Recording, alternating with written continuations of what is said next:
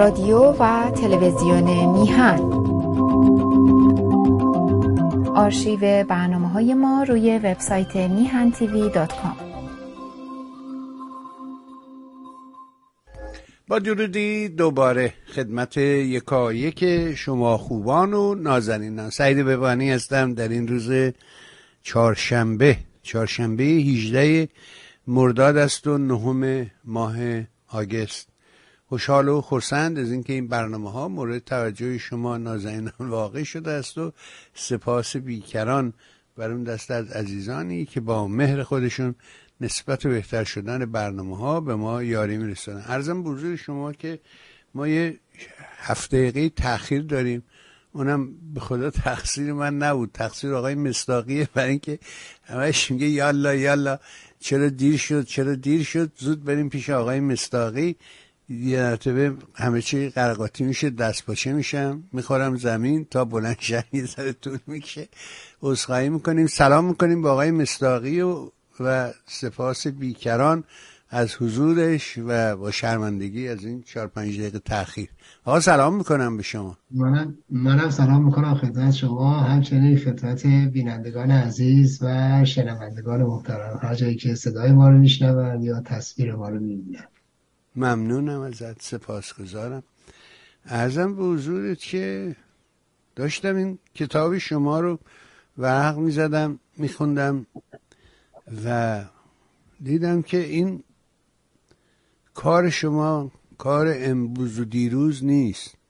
این یه کاریه که از همون نوجوانی در حقیقت شروع کردی و روی خط راستی صداقت حرکت کردی. و اصرارت بر اینکه بایستی که حرفی که می‌زنی مستند باشه وقتی به کتاب شما رجوع می‌کنی جای جایی کتابت می‌بینی که هر که سخنی گفتی از غیر سریعا یه شماره گذاشتی گفتی آقا این زیرنویس رو نگاه کن.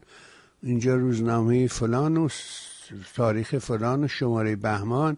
این مطلب اونجا منتشر شده. یا کتاب آقای فلانی یا خانم بهمانی. صفحه اینجا اسم کتاب صفحه کتاب همه چیز معینه. و خب این نشون میده دقت و اینکه چطور شد که دادگاه استوکون اصلا بر اساس این کتاب بنا شد بر اساس حرفای شما بنا شد. برای اینکه همه چیز مستنده. من قبل از اینکه برم سراغ پرسشا خواستم یه تشکر ویژه بکنم از شما. با براستی بابت همه کوشش هایی که در طی این سالها انجام دادی. واقعا دست مریضات سپاسگزارم ازت. ممنون. لطف داری. خیلی ممنون از محبتتون. واسه امروز هم این کتاب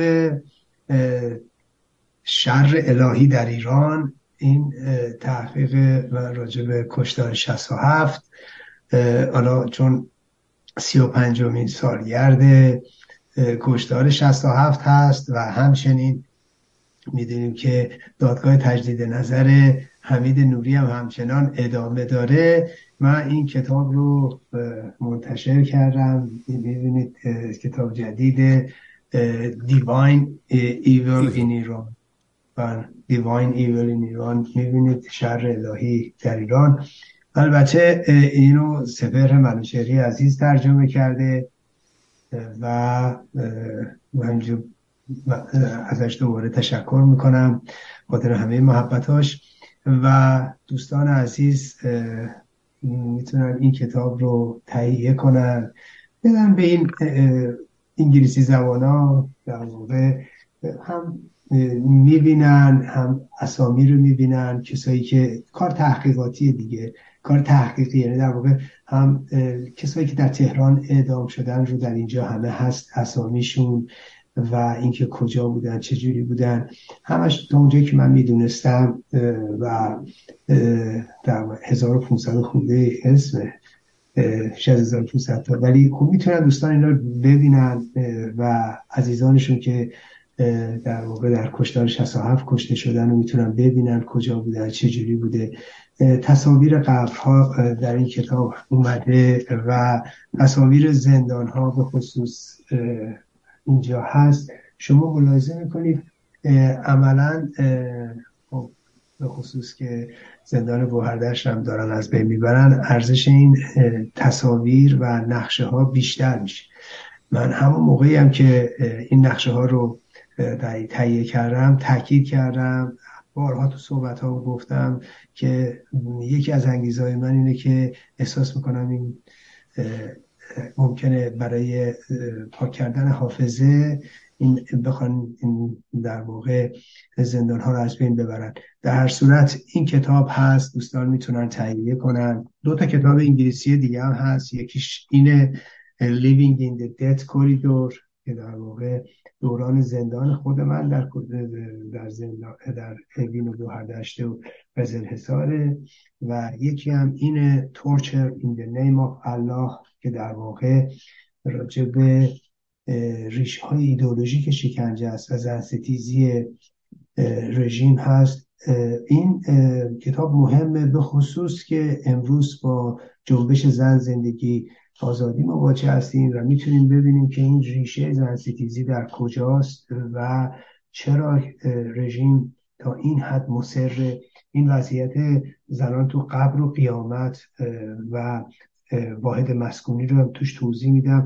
مخوفترین جای زندان قزل حسار در دهه شست که می‌تونید با این آشنا بشین و در هر صورت اتفاقا فارسیش هم هست. این دوزخ روی زمین فارسی همین هست. دوستان می‌تونن تهیه کنن و می‌تونن مرور کنن ببینن چرا اینجوریه و چرا به اینجا رسیده و ریشه های ایدئولوژیک این داستان چیه.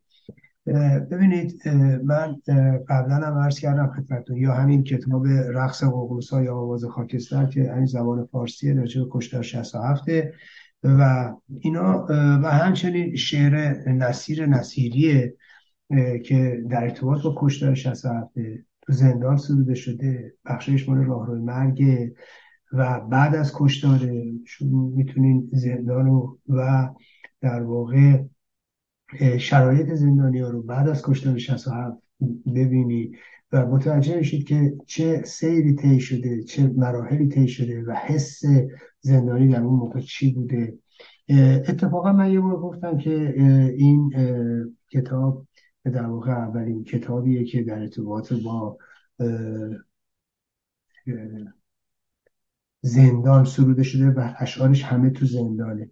یه بعد یه دوست عزیزی و اون موقع هم تاکید کردم که مثلا مسعود سعد مسعود سعد سلمان گفته میشه که شعراش تو زندانه که اون بودم بعیده. یه دیوان به اون بزرگی اونم که نه کاغذی نه چیزی اون زندان دوران قدیم کسی بتونه شعر به سرای در زندان و بعد اینا رو بنویسه و اینها یا نگه داره که امکانش نیست. و یه دوست عزیزیم توضیح دادن و یکی از عزیزان که زندانی اتفاقا مشهد هم بودن که مجموعه رو سروده بودن. و من اتفاقا برای من کتاب فرستاده بودم. من کتاب رو دارم. الان امروز که الان می در دسترسم نبود. چون دادم یکی دوستان بخونن. ولی خب اینم گفتن که در زندان سروده شده. البته من تصورم این بود که این قبلا در زندان همش تو زندان سروده نشده و اشعار ایشونه. ولی حالا در هر صورت اینه که گفتم در جریان این مسئله باشین حالا من بعدم کتاب رو که به دستم اومد دوباره اینجا معرفی می‌کنم خدمتون ولی در هر صورت این کتاب های همین ملاحظه می‌کنید. این کتاب پنج جلدی ادالتخانه و ویرانگرانش. ببینید دوستان این می‌تونید ببینید که انقلاب در واقع این رژیم چجوری تثبیت شده؟ چجوری به قدرت رسیده؟ از چه راهی به قدرت رسیده؟ چجوری پایه هاشو محکم کرده؟ چجوری جنایت کرده؟ این جانیا در طول چل سال گذشته چل پنج سال گذشته کیا بودن؟ چه کیا این دستگاه سرکوب رو روغن کاری کردن؟ کیا راهش انداختن؟ کیا تا اینجا بودن ببینید این پنج جلده. جلد اولش در واقع دهه اول انقلابه و اینکه خب دادگاه هایی که از ابتدا تشکیل شد خلخالی و بعد موقعیت بهشتی و همه کسایی که تو همه تو دهه اول انقلاب مستر کار بودن و جنایت می‌کردن. محمدی گیلانی بگیرید تا بقیه. خب این بر کتاب اوله. کتاب دوم از دهه دوم انقلاب تا امروز گردانندگان دستگاه غذایی کیا بودن؟ جانیا کیا بودن و قاضی ها کیا بودن؟ و چجوری نگاه می‌کنید؟ می‌دونید یواش یواش چجوری فساد داره ریشه می‌گیره و چطوری روابط مافیایی داره میشه روابط بر اساس فساد و رانت و این شما می‌تونید تو دستگاه غذایی هم ببینید. و چرا؟ چون هر سیستمی رو وقتی می‌خواهید شما این رو ارزیابی کنید باید سیستم غذایی رو ببینید. اگه سیستم غذایی سالم باشه مطمئن باشید سیستم سیستم سالمیه. عکسش هم هست. این جلد سومش در واقع این برمیگرده به لاجوردی. ببینید لاجوردی و اطرافیانش. لاجوردی و اطرافیانش که باز بخوام جلد چهارم. جلد سوم دستگاه امنیتی رو توضیح دادم تو جلد سوم که از اول تا حالا تو دستگاه امنیتی کیا بودن؟ مثلا سپاه کیا بودن؟ اطلاعات نخست وزیری کیا بودن؟ اطلاعات سپاه کیا بودن؟ وزارت اطلاعات کیا بوده؟ اینو از اول تا حالا می‌تونید هم سیستم امنیتی رژیم رو ببینید هم کسایی که مصدر کار بودن و هم کسایی که در قتل جنایت دست داشتن. و جلد چهارم خود لاجوردیه لاجوردی برای که یه پدیده است و لاجوردی در واقع یه جریانه و بعد دادستانی انقلاب اسلامی مرکزه. این بسیار بسیار مهمه که بدونیم که معتلفه در واقع هم بازار اداره می‌کنه هم دادستانی اداره می‌کنه هم جریان سرکوب رو. و این تو این کتاب می‌تونید ببینید که تو دهه 60 تو سیاه در این روزهای کشورمون کیا تیرخلاصن بودن کیا بازجو بودن. حالا نه که من همه بازجوها رو می‌شناسم نه که همه بازجو اومده. تا اونقدری که من می‌شناسم اونقدری که من اطلاع دارم یا در واقع چهره مهم زندان بودن. باز می‌تونه افرادی باشن که من نشناسمشون یا از قلم افتاده باشن یا اطلاعات من ناقص باشه اینا در حد تلاش های یه نفره. و اینکه تو سعی کردم که تا حد الامکان این دستگاه جنایت رو در راجع بهش روشنگری کنم. و جلد پنجمش برمیگرده به کانون وکلا. ببینید و در واقع اینکه چجوری کانون وکلا رو از بین می‌برن کیا از بین می‌برن. برای اینکه رژیم می‌دونه وقتی می‌خوای قانون مجازات اسلامی رو تحمیل کنی بایستی وکلا رو ضعیف کنی. باید کانون وکلا رو بزنید باید حقوقدانان رو بزنید و بعد اینکه چطوری این عمل صورت می‌گیره. قانون قانون حمایت خانواده چجوری از بین میره؟ زنا چجوری از قضاوت از وکالت از قضاوت حذف میشن؟ چه کسانی تو این راه شریک هستن؟ ببینید خب همه فکر می‌کنن خمینی اومد و زد و نمی‌دونم قانون حمایت خانواده رو از بین برد و بعد زنا رو حذف کرد نه ببینید اینجوری نیست. برای اینکه متاسفانه تاریخ درست روایت نمیشه دقیق روایت نمیشه. نه اتفاقا قانون حمایت خانواده رو خمینی از بین نبود نه اینکه خمینی نمی‌خواست نه اینکه بهشتی نمی‌خواست نه اینکه این آخوندا نمی‌خواستن. نه ولی این کار آقای احمد صدر رئیس جوادی کرد. همین ملی مذهبی ها کردن همین همراهان بازرگان این کار کردن. قانون حمایت خانواده رو اونا لغو کردن اونا از بین بردن. اونا علیه این قانون محکم موزه گیری می‌کردن و اینو عامل شر می‌دونستن. خب قانون حمایت خانواده ای که در واقع حقوق زنان رو به رسمیت شناخته بود و عملا یک تحول بسیار بسیار مهم تو جامعه ایران بود در حقوق مدنی ایران غیر از اون مثلا اینکه زنان از قضاوت حذف بشن رو درست خمینی می‌خواست درست آخوندا می‌خواستن درست حوزه پشتش بود. اما این کار آقای اسدالله مبشری کرد.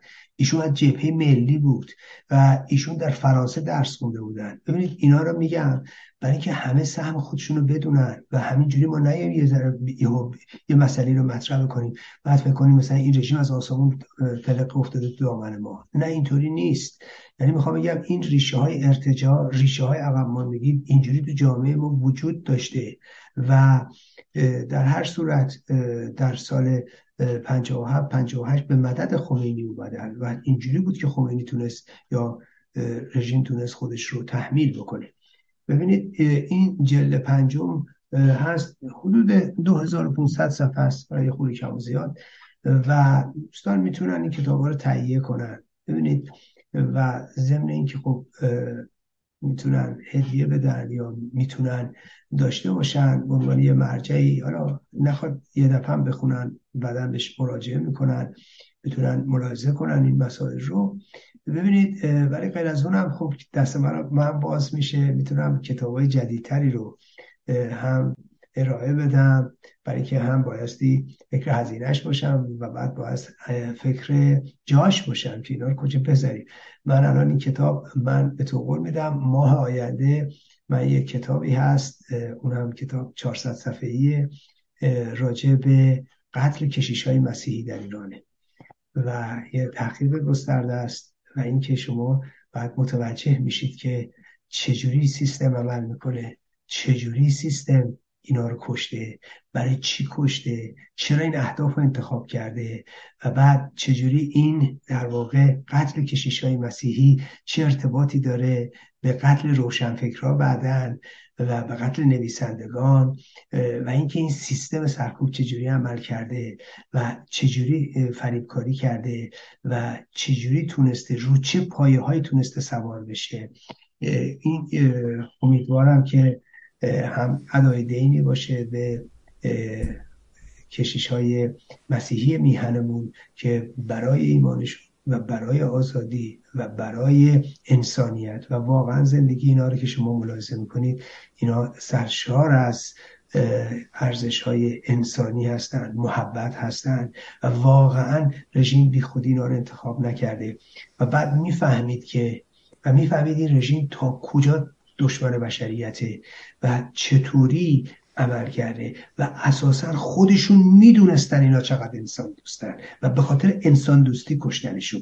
و حالا این کتاب هم ماه آینده بیرون میاد. دوستان اگر محبت کنن این کتاب ها رو تهیه کنن دست بال ما باز میشه بعدم می‌تونیم از خجالتتون در بیاد جدا از این که من بایستی در ماهای آینده. می‌دونید من کتاب خاطراتم تموم شده و دارم با باید بازبینی کنم و باید منتشر کنم. یه پنج کتابه.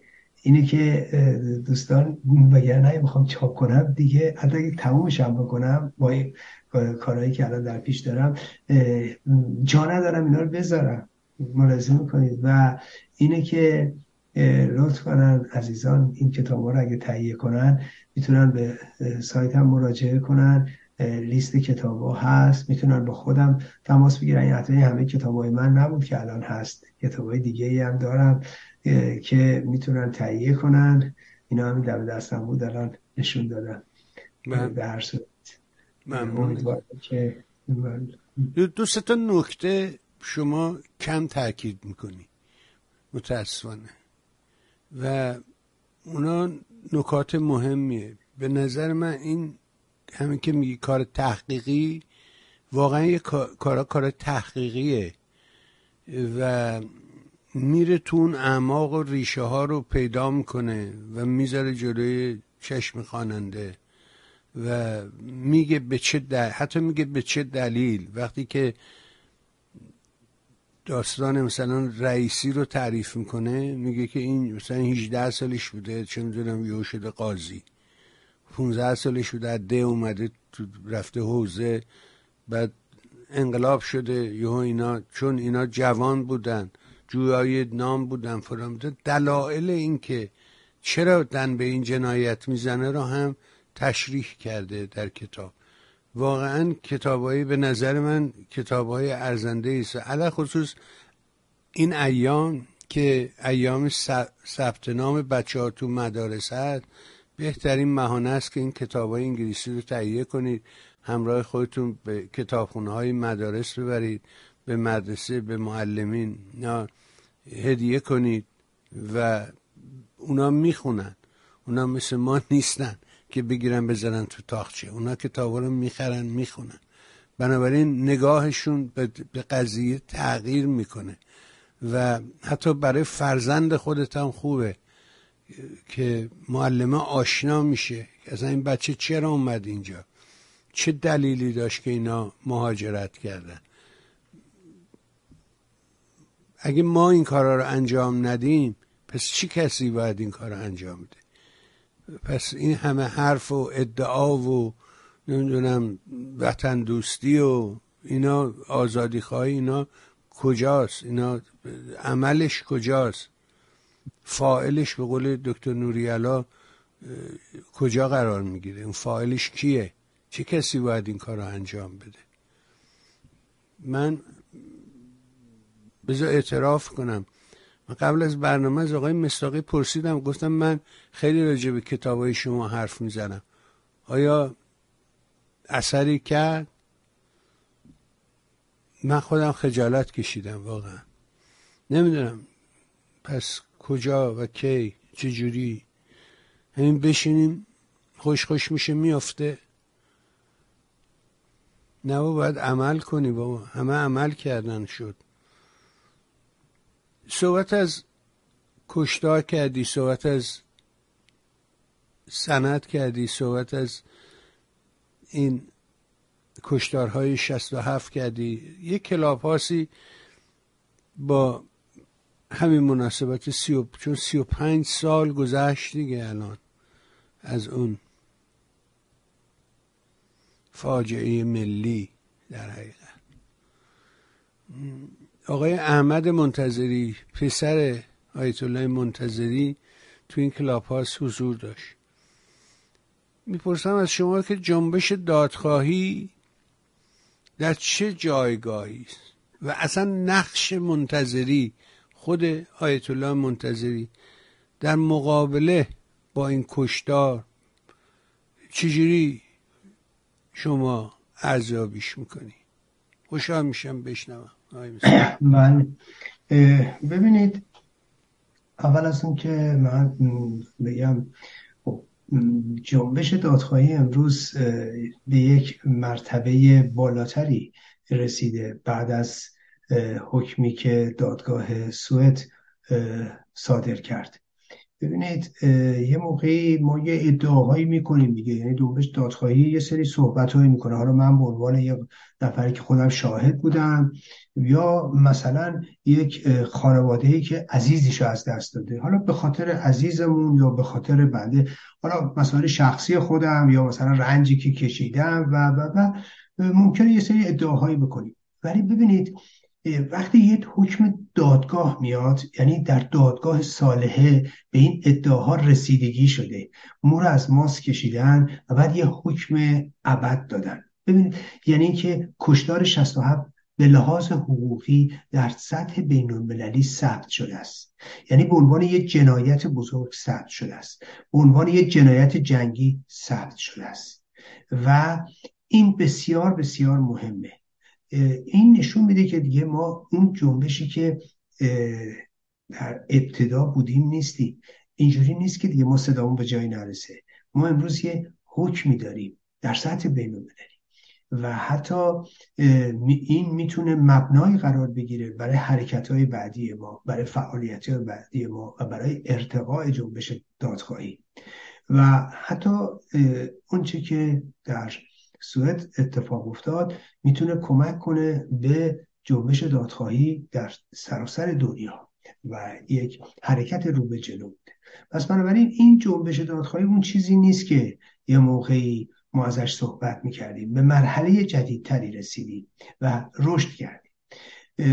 چقدر خوب که ما در سی و پنج سالگرد این کشتار می‌تونیم نتایج تلاش هامون رو ببینیم به خصوص که خب می‌دونیم دادگاه حمید نوری هم در اول سپتامبر دوباره جلسه عمومیش برگزار میشه چون می‌دونید دادگاه در خلال این مدت خودشون رسیدگی هاشون رو می‌کنن. فیلم های 93 جلسه دو سه جلسه قبل سال قبلی که در واقع دادگاه بعدی بود و اونها رو تماشا می‌کنن و در ماه سپتامبر و اکتبر و نوامبر ما دادگاه خواهیم داشت و بعدا در واقع دادگاه استیناف دادگاه تجدید نظر اون رأی خودش رو صادر می‌کنه. ببینید این موضوع رو نباید دور از نظر داشت که این دستاورد دستاورد جنبش دادخواهی در طی 45 سال گذشته بوده که اینجا گل کرده. پس این موقعیت امروز جنبش دادخواهی بعد از صدور حکم اول از اون که بعد از دستگیری حمید نوری و بعد از صدور حکم دادگاه حمید نوری یک در واقع مرحله بالاتر رفته و ما می‌تونم بگم که در واقع بالغ شدیم. این یه مسئله. مسئله بعدی برمیگرده به موضوع آیت الله منتظری. حالا این کلاب که گفتی پسر ایشون آقای احمد منتظری درش بودن. خب آیت الله منتظری همه تلاش خودشونو کردن. و می‌تونیم در مقابل خمینی ایستادن. همه اطرافیانشون بهشون می‌گفتن نکنید. دست نگه دارید. یا حتی خب خیلی ها می‌دونید حتی بهشون گفتن که آقا می‌دونی خمینی مریضه. و شما خب بعدا رهبر می‌تونید بشید. گوه کجا معلوم؟ من زودتر نبردم. ببینید یعنی اینقدر این آدم برای کاری که اعتقاد داشت بهش پافشاری می‌کرد و هیچ منفعتی رو در نظر نمی‌گرفت. گفتن امام ناراحت میشه. که خب بشه. گفت من تا دم جهنم حاضرم بیام ولی تو جهنم با امام نمیام. ببینید این آدمی که به نظر من تو تاریخ ایران استثنا بوده. ما نداریم کسی رو که به خاطر اینجوری حتی موقعیت خودش رو به خطر بندازه رهبری خودش رو به خطر بندازه و اینجوری پافشاری کنه روی روی چی؟ روی جان دشمنانش. دوستانش که نبودن. شما اگه ملاحظه کنید بسیاری حاضر نیستن برای دوستاشون قدم بردارن. برای دوستاشون حاضر نیستن که موقعیت خودشون رو به خطر بیاندازن. حتی یه حمایت خشک خالی بکنن. یه جا که می‌خواد یه حمایت خشک خالی کنه میگه اول ببینم به نفع چقدر به نفع چقدر به ضررمه. وقتی که می‌خواد در واقع با یه در بیفته اول نگاه می‌کنه ببینه به نفعش هست در بیفته یا نه. شما فکر کنید در یه همچین موقعیتی تازه برای دوستا آیت الله منتظری برای دشمن میاد اینجوری وامیسته با اون خشم صحبت می‌کنه و اونجوری تهدید می‌کنه. این به نظر من ناشی از سلامت آیت الله منتظری است. نه اینکه من دیدگاه ایشون رو کاملا باهاش مخالفم. من با دیدگاه های ایدئولوژیک آیت الله منتظری زمین تا آسمون فاصله دارم. اما اما ایشون رو تحسین می‌کنم. بهش علاقه من بودم علا رقم همه مخالفت های سیاسی و ایدئولوژیکی که با ایشون داشتم. ولی با این حال وقتی ایشون درگذشتن من از صمیم قلب ناراحت شدم.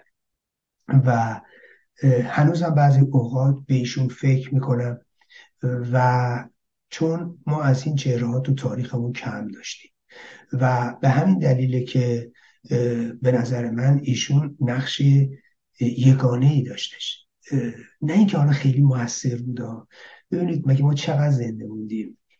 ولی خب همین که آیت منتظری تلاش کرد. همین که پافشاری کرد. همین که نهیب زد. همین که هشدار داد.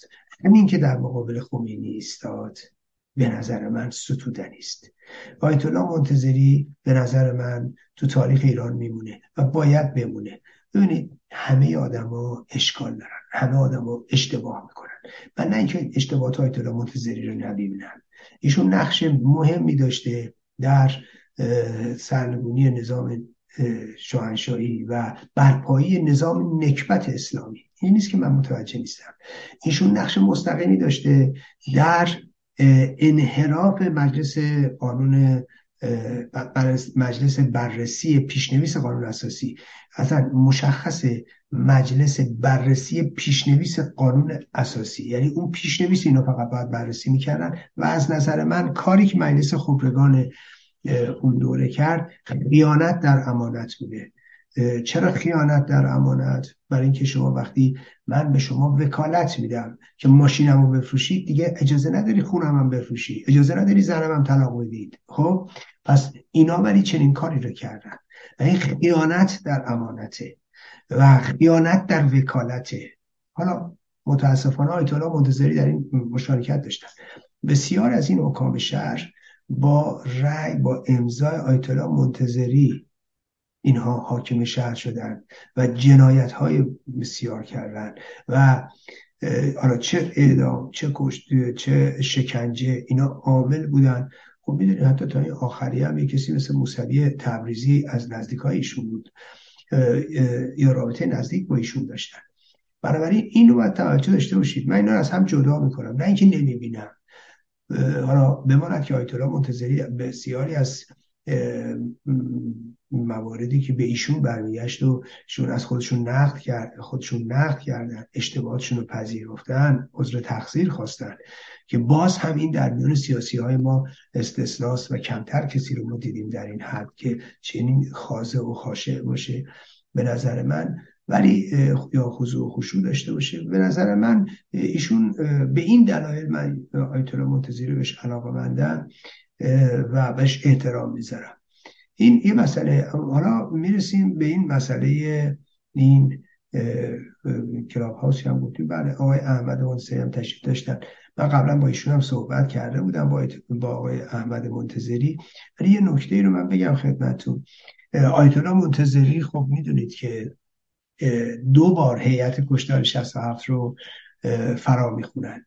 یک بار در مرداد ماه یک بار هم که خب نوارش هم پخش شده و صدای جانیان رو هم ما اونجا میشنویم. ولی یه موردش ظاهرا توی دیماه باید باشه که اونجا با پرخاش و اعضای هیئت میگن که من بهتون گفتم برید با امام برخورد کنید. شما رفتید با احمد منتظری برخورد کردید و صحبت های دیگه که ما نمی‌دونیم چی بوده.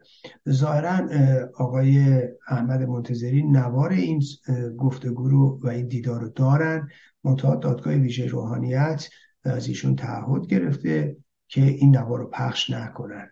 و به همین علت بود که یا اسناد دیگه در همین ردیف رو به همین دلیل بود که ایشون رو آزاد کردن. و البته با فشار مراجع تقلید هم بود. ولی خب شرطشون این بوده که نوارای بعدی دیگه پخش نشه. اما خب راجع به این کلاب هاوس هم من خدمتتون بگم ببینید اول از اون که اول با منم صحبت کردن راجع به همین کلاب هاوس که آیا حاضرید شرکت کنید؟ من گفتم من هیچ مشکلی ندارم. در جایی که راجع به کشتار 67 بخواد صحبت بشه راجع به روشنگری بشه راجع به جنایات صورت گرفته در زندان ها گفتن افراد هم اینها هستن. همه رو بر من اسم من مشکل ندارم. در صورت من با می‌تونم حرف خودم بزنم. هر کسی حرف خودش رو می‌زنه و اسامی همه شرکت کنندگان رو هم به من گفتن. منتهای مطلب ظاهرا در واقع اینا که خواستگاری ما اومده بودن ما رو نپسندیدن. و بعد بدون اینکه اطلاعی به من بدن منو حذف کردن و اتفاقا دوست عزیزم رحمان علی کرمی رو که خب دوره زندان هم ما با هم بودیم بیرون زندان هم با هم بودیم الان تو خارج کشور با با همیم و روابط خیلی نزدیکی هم همیشه داشتیم. او رو دعوت کرده بودن و همچنین شماره تلفن یا برخورد قرار می‌کنم با حمید اشتری و حسین ملکی. ظاهرا اونها رو هم حذف کردن. نکته جالب توجهش اینه که این حضراتی که دائما می‌دونید خب بعضی از به همین اصلاح طلب ها هم پشت این داستان بودن. اینایی که دم از حذف توسط خامنه ای می‌زنن و اینکه ما رو از حاکمیت حذف کردن و نمی‌دونم دایره بسته و نمی‌دونم شورای نگهبان و بررسی صلاحیت ها و نمی‌دونم نظارت استثبابی و اینها اینا خودشون بسیار در واقع میگن آب ندیدی شناگر خوبی هستی. اینا خودشون در همون ردیفن در همون داستانن در همون چارچوبن و با همون فرهنگن و با همون کار کردن. و فکرشو بکنید. اتفاقا برای اینکه برای خالی نبودن عریضه در واقع که داستان خیلی مسخره جلوه نکنه رضایت داده بودن به رحمان علی کرمی که اتفاقا با من صحبت کرد بود. قبلا با هم صحبت داشتیم. نه چه اشکالی داره؟ صحبت بکنیم اینا. ولی آگاهانه حالا عرض می‌کنم خدمتون با حمید اشتری و حسین ملکی تماس نگرفتن. چرا؟ چون اونا کلاب هاوس اداره می‌کردن. چون اونا در رابطه با دادگاه حمید نوری بسیار فعال بودن. نه اینکه رحمان نبوده نه. ولی می‌خوام عرض کنم خدمتتون اینا خیلی آگاهانه عمل می‌کنن. خیلی آگاهانه. ولی نکته جالب توجهش اینه.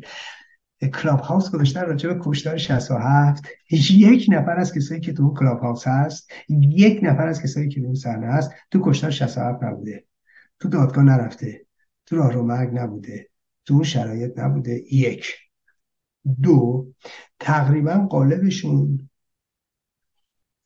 تحقیق آنچنانی هم نیست. و نکته عجیبتر اینه که دوباره آدما میان نظر میدن. دوستان عزیز ما هممون راجع به همه چی نظر داریم. به من بگید مثلا راجع از موسیقی گرفته تا چه می‌دونم انواع و اقسام غذاها نظر دارم. ولی این نظر داشتن فرق می‌کنه با اینکه کار کارشناسی کردی یا نه. بعد اگه بخوام جایی هم نظر بیان ازم بپرسن میگم طبق نظر کارشناسان. بعد نظر کارشناسا رو میگم. شما هر موقع از من یه نظر اقتصادی بپرسی میگم من که اطلاعی ندارم من که تخصصی در امور اقتصادی ندارم ولی کارشناسا اینو میگن. بعد نظر کارشناسان رو میام مطرح می‌کنم. ولی هیچ موقع از خودم نظریه خلق نمی‌کنم. برای اینکه من در من در صلاحیت من نیست که در امر اقتصاد در امر فلسفه در, در بسیاری از امور دیگه اظهار نظر کنم و نمی‌کنم. خب؟ نظر دارم ولی نظرم برای خوب قول هنوز نظرت برای خودت محترمه. ولی وقتی که میایی دیگه اینجا این داستان و اینا اصلا توجهی نمی‌کنن که بابا مثل یه حکمی صادر شده. حالا فکر کنید. مثلا ما, ما من یا همسر من رو حذف می‌کنن حمید اشتری رو. حالا با اونا بسکی ظاهرا صحبت نکرده بودن. چون اونا از من پرسیدن گفتن قرار ایراد چجوریه؟ گفتم اشکال نداره. از نظر من که خب گفتم تو صحبت کردم. گفتم آره با منم صحبت کردن. در هر صورت. من تو می‌شناسی گفتم والا به خود تو می‌تونی دست هیچ جو البته میگم اونا با من تماس نگرفته بودن از من بپرسن برن یا نرن. چون اساسا رابطه ما اینجوری نیست. یه رابطه کاملا برابری ما با هم داریم. رابطه دوستانه ای داریم و جدای از این فکرشو بکنید. اینا کلاب هاوس گذاشتن راجع کشتار 67 بعد من که بیشتری تحقیقات چه به زبان انگلیسی دارم چه به زبان فارسی؟ یک حالا از این اونم گذشته و خودم بیشتری کسی بودم تو راه رو مرگ بودم. و کسی اندازه تو راه رو مرگ نبوده شیش روز. بعد دیدم چهار دفعه دادگاه رفتم تو همون کشتار شستم و بماند که لاغل یه پرونده حمید نوری هم داریم دستگیری حمید نوری هم داریم دادگاه حمید نوری هم هست و پنج صفحه حکم این دادگاه فقط به من اختصاص داره. حالا نه اینکه من مهمم نه. ولی آخه کسی که می‌خواد بره جدی راجع به کشتار 67 مگر اینکه اینا دکون باشه. از نظر من اینا دکونه. از نظر من اینا سو استفاده از قضیه کشتار 67 سو است... مثل که مده حالا ما هم از این مد استفاده می‌کنیم. وگرنه مگه میشه شما بری برنامه بذاری بعد اون موقع کسی که در واقع بری اینا رو کنی که حالا گذشته گذشتهشون هیچی لاغر حمید نوری رو تسکیر کردن. لاغر تو حکم دادگاه و کیفرخواست داستان به این مسائل اشاره شده اینا. اینی که به نظر و نکتهش هم اینه که این هم میگن نظر من. آقا دیگه ما باستی از این مسائل عبور کنیم بعد بیایم نگاه کنیم. بالاخره یه دادگاهی هست بالاخره یک رسیدگی هست یه حکم تاریخی هست. ما که نمی‌تونیم همچنان در گذشته باقی بمونیم و بعدم هی بگیم مرغمون یه پا داره. و این رو توجه کنید وقتی که یه کسی که الان می‌خواد بیاد دیگه راجبه چه می‌دونم جنایات نازی ها تحقیق بکنه یا نظر بده حتما حتما به دادگاه هایی که تو نورنبرگ بوده اشاره می‌کنه. حتما به دادگاه آیشمن اشاره می‌کنه.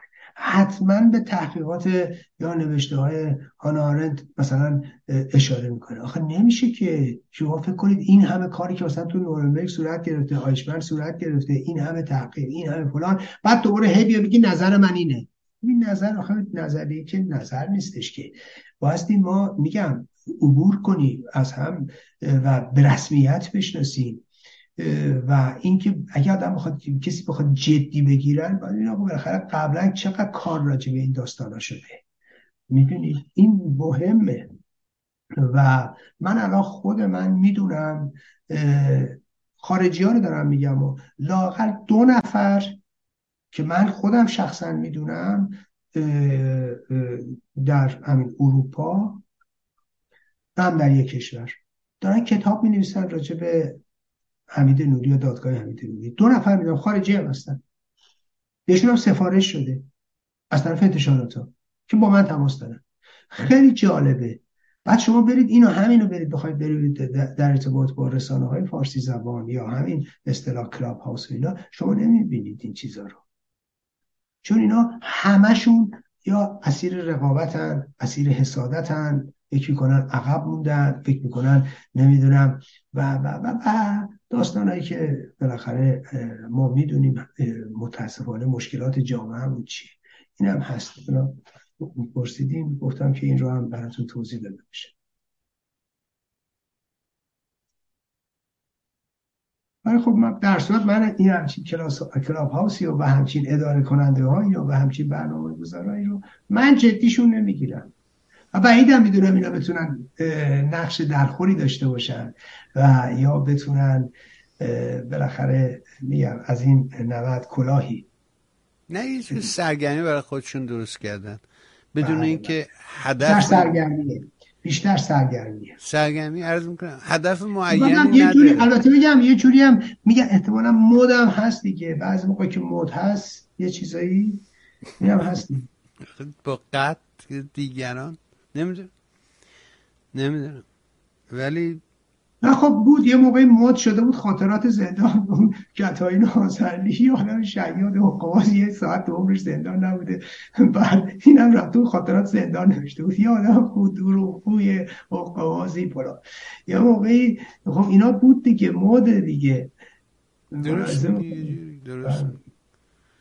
میگم سرگرمی است که هیچ هدفی رو دنبال نمی‌کنه. هیچ چیزی هیچ چیزی نداره عاقبتی نداره.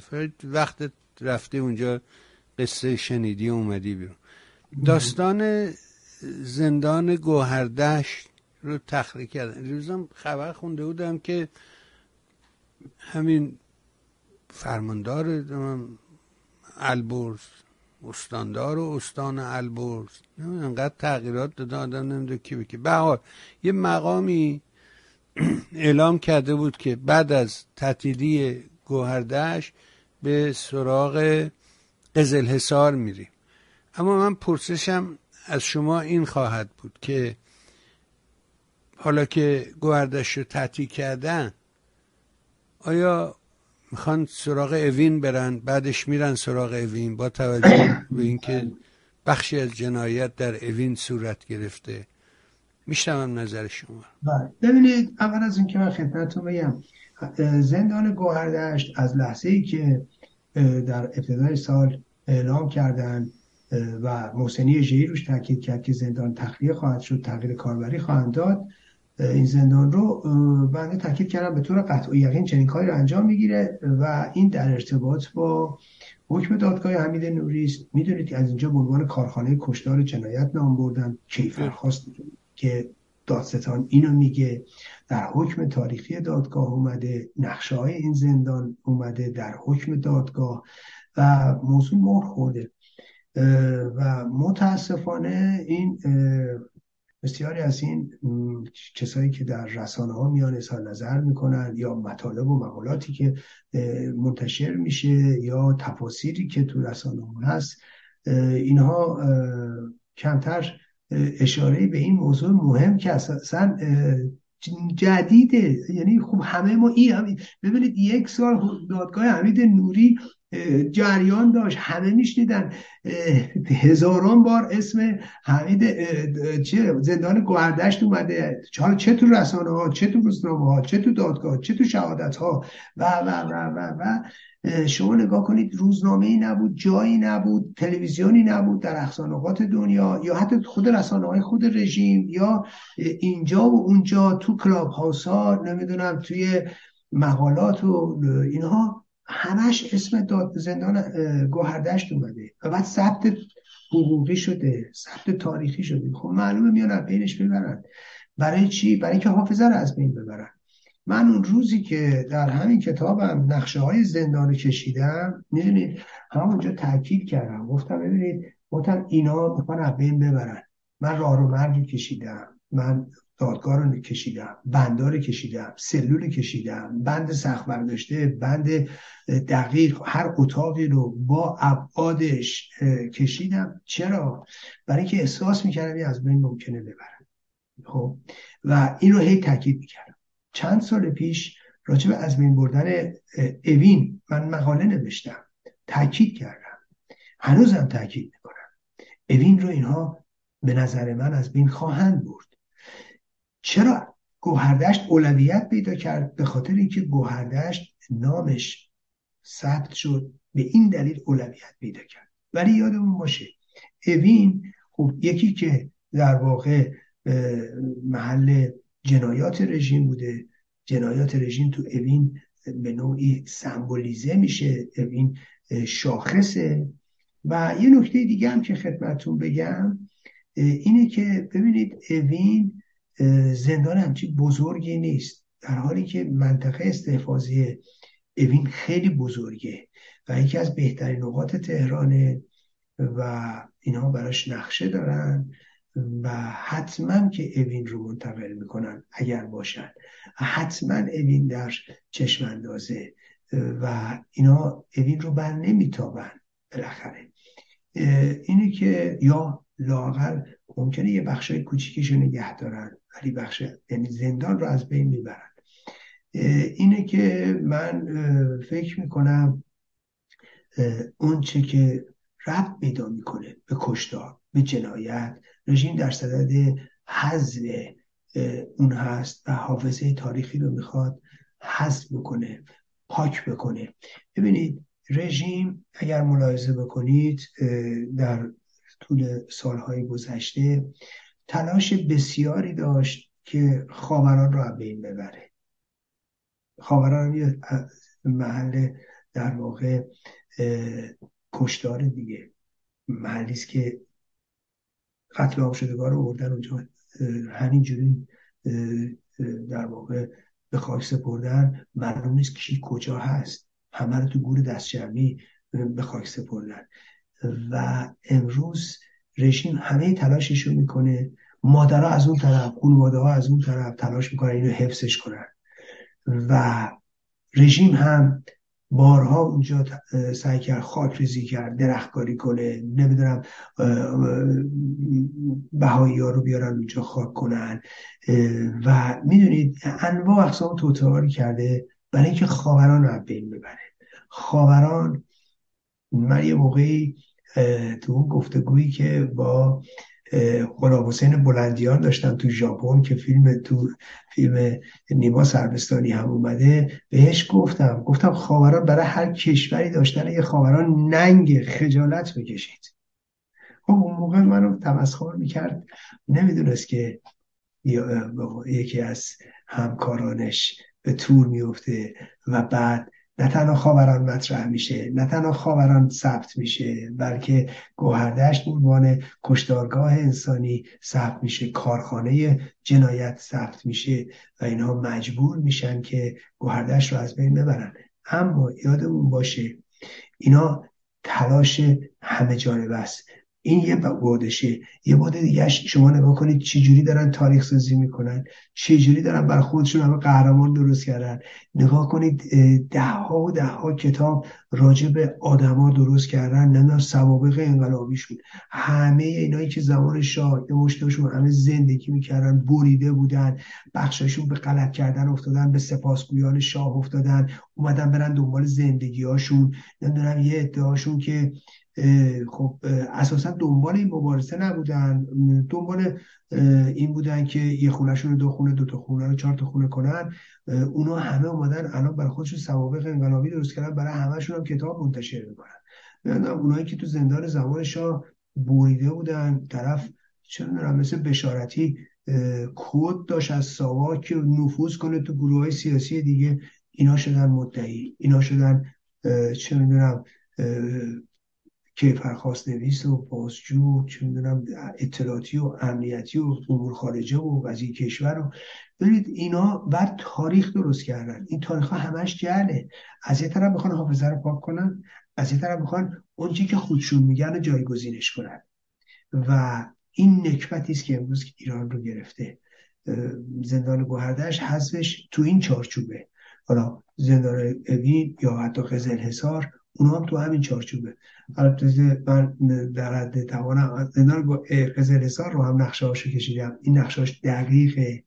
یعنی می‌تونم بگم بالای 95 درصد با اون چی که اون روز بود می‌خونه. حتی گوهردشت همینطور دقیق اوین دقیق فقط اون یه تیکهش که خودم ندیدم. بخش 325 تاکید کردم. گفتم چون من اینجا رو ندیدم نمی‌دونم. و از دوستانم شنیدم. بر اساس شنیده هم اینو کشیدم. فقط برای که بدونید دو باشه. ولی بقیه قسمت ها می‌دونم بالای 90 95 درصد عین همون که هستش. یا بوده. در اون زمان بوده. اینا برای که تو تاریخ بمونه است.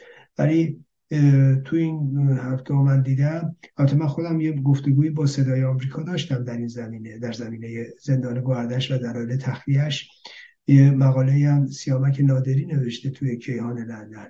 ولی متاسفانه این کارشناسایی که میارن برای چیزی که التفات ندارن همین قضیه نزدیکه. همین حکم دادگاه حمید نوری میگم فکر می‌کنن اگر بیان کنن لابد یه پوان دادن.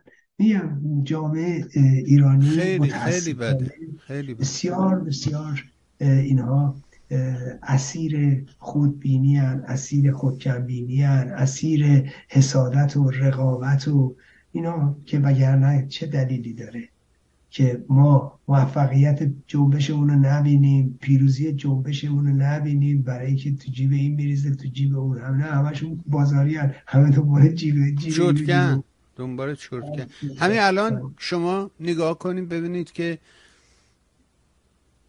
شما در مورد این داستان نیری و نمی‌دونم بیمارستان سمی اینا خیلی حرف داری دو جلسه اینجا راجبش صحبت کردین. مطلب دو تا مطلب نوشتین. و با رسانه های دیگه هم راجبش حرف زدی جست گریخته کوتاه بلند. ولی همچنان می‌بینیم که آقای محمد آسانگران همسر مینای احدی دوباره همین داستان هانوفر و ولکن نیست و میگه اونجاست و اومده و اینا. اما هیچ گزارشی نمیدن و که بالاخره چی شد؟ چرا شما در بیمارستان اگه واقعا اونجا بود چرا نرفتین در بیمارستان؟ وایسین نظر دره. چی بود؟ مشکلتون کجا بود؟ چرا گوشتین نیری فرار کنه؟ اگه می‌دونستی که این اون توه خب باید آدما رو گسیل می‌کردی دور تا دور بیمارستان آدم بذاریم نذاریم دره ولی هیچی همینجوری فقط همینطوری که گفتین در این مورد در موارد دیگه هم همینه. چرا این اتفاق میفته آقای بیماری الان خوبه این مطلب رو مطرح می‌کنید. من سوالم اینه کدوم مادری؟ یا کدوم فردی که عزیزی رو از دست داده. فکر می‌کنه قاتلش تو این خونه است. و مطمئن تو اون خونه است. کی حاضره دم در اون خونه رو ترک کنه؟ اینا یک ماه و نیم ملت رو علاف کردن. یه روز خودشون دم اونجا حاضر نبودن نیستن. فقط برای مصاحبه برای به قول خودشون چی میگن؟ نشون دادن خودشون. برای تبلیغ برای جار و جنجال چند ساعتی می‌رفتن اونجا و بعد دیگه هیچ. می‌رفت تا هفته دیگه تا ده روز دیگه تا یه جنجال دیگه تا یه موج دیگه.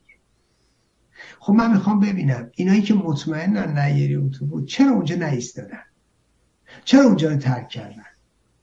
کدوم عزیز از دست داده ای چنین کارا می‌کنه؟ وقتی بدون قاتل اون توه. آیا اگر شده هر جور شده خودشو نمیرسونه اون تو. یه دونه ببینید عزیزان تو قرن بیستی یکمی تلفن دستی دست هر کیه. همه دارن همه می‌دونن. 24 ساعت طرف تو بیمارستان بوده 45 روز. یه عکس نمی‌تونستی ازش بگیری. ببینید خب خیلی واضحه. این آقای محمد آسنگران اگر اون وقتی اون کسافتکاری رو سر قضیه ببخشید میگم تردست کردن همراه با کابه موسوی اگه اون موقع به خودش انتقاد کرده بود که تردست رو سوزوندن این بار این کارو نمی‌کردن. این بار اینجوری دیگه نمیومد مدعی بشه. اون بارم اومد مدعی شد که ما بردیم ما پیروز شدیم ما فلانیم ما میساریم. خب، دوباره همون داستان است. نکته جالب توجهش می‌دونید چیه؟ نوع تبلیغات ایناست که از نظر من دقیقا تبلیغات آخوندیه. تبلیغات ملاهای بالای منبره که بر اساس عوام فریبی دروغگویی و حق بازی مطرح میشه. مثلا میاد میگی می چی؟ یا آدمای همراه و هم. فکرشون انگار برای دستگیری جانیان باید اجازه ایرج مستاقی رو گرفت. خب شما فکرشو بکنید. آیا من تا حالا جایی گفتم باید اجازه از من بگیرید؟ آیا بحث اینه که چرا بدون اجازه من کردید؟ آیا انتقاد اینه که آیا چرا بدون اجازه من و این و اون و نمی‌دونم فلان این کارو کردید؟ بحث بر سر اینه که چرا دروغ میگی؟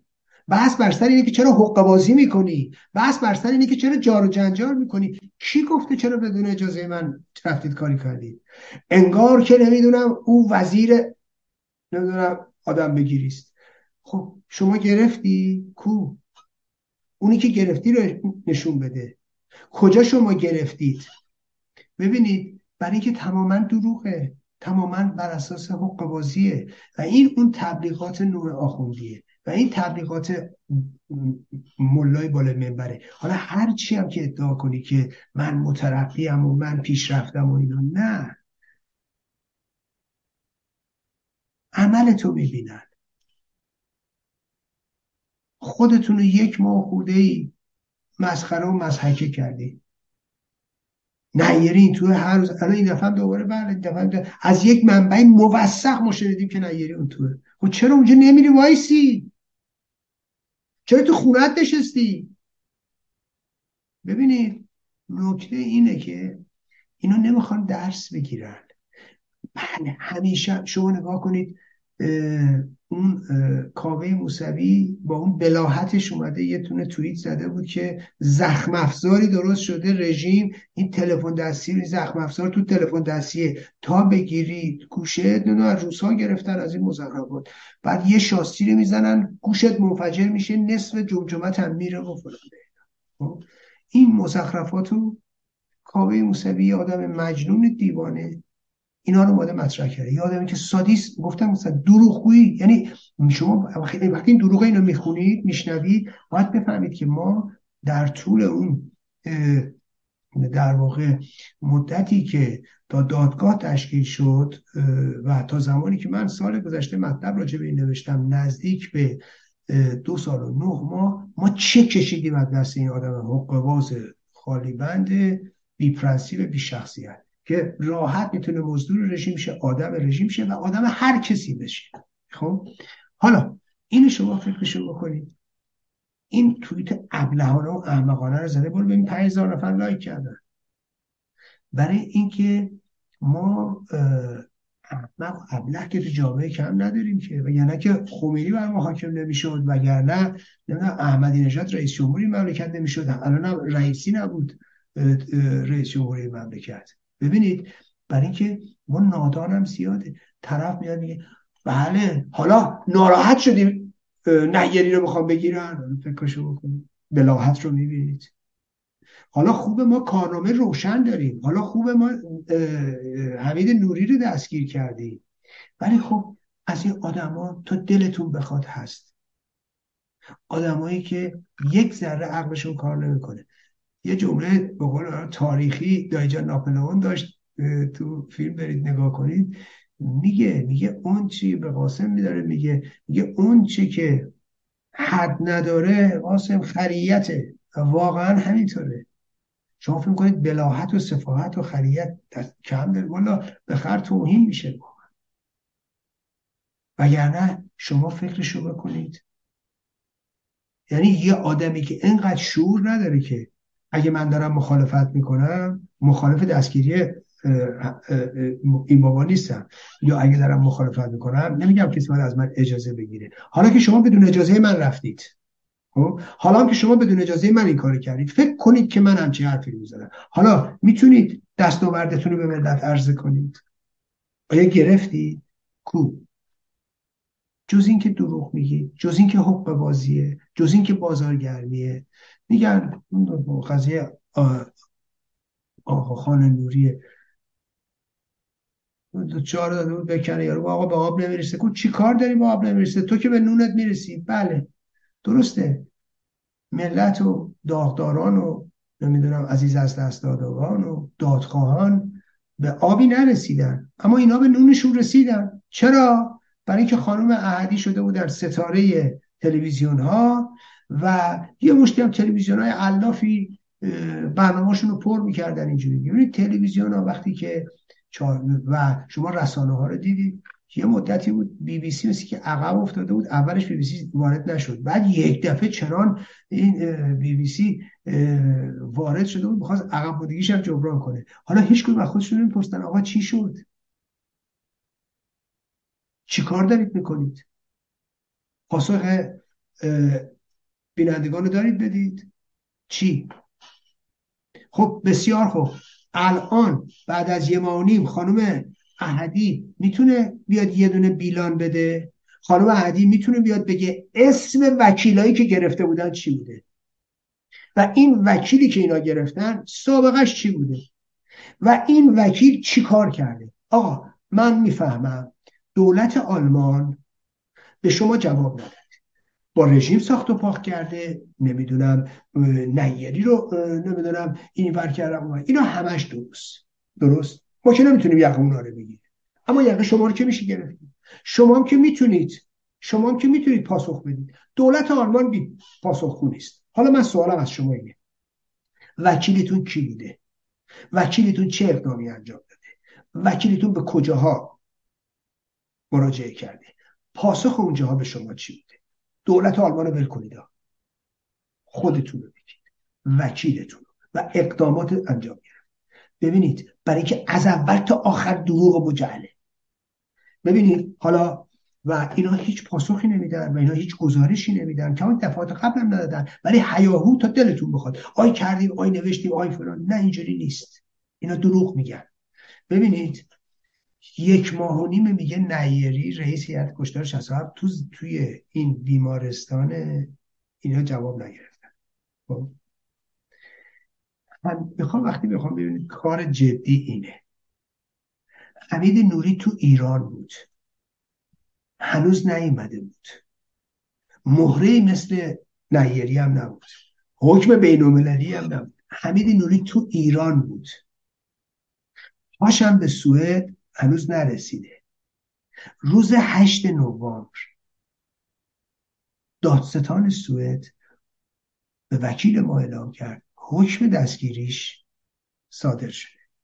در روز جمعه برای که ایشون شنبه وارد می‌شد.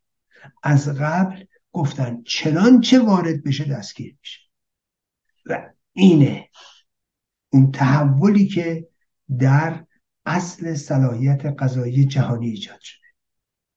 و اهمیت این امر و گسترش این دائره اختیارات اصل صلاحیت قضایی جهانی رو با این حکم ما و جنبش دادخواهی ما چیه؟ پایریزی کرد. یا سهیم بوده درش. یا نقش داشته. درسته؟ حالا. بنابراین بنابراین شما فکر کنید حمید نوری تو ایران بوده. حکم دستگیریش گرفته ممکن بود نیاد. نیری رو میگن یه ماه و نیم اطلاعات موثق داریم و و و و یه مش دروغ و دقل توی آلمانه. حکم دادگاه سوئد هم هست. و اینا نمی‌تونن. ببینید خب این چی باید به فکر نکنید آلمان ها دنبال داستان نیستن. ها همین هفته یک جنایتکار سوری رو توی آلمان دستگیرش کردن. بر چه اساسی؟ بر اصل بر اساس اصل صلاحیت قضایی جهانی. پس نیری رو به سادگی تو آلمان. این هفته شده فقط تو همین هفته گذشته.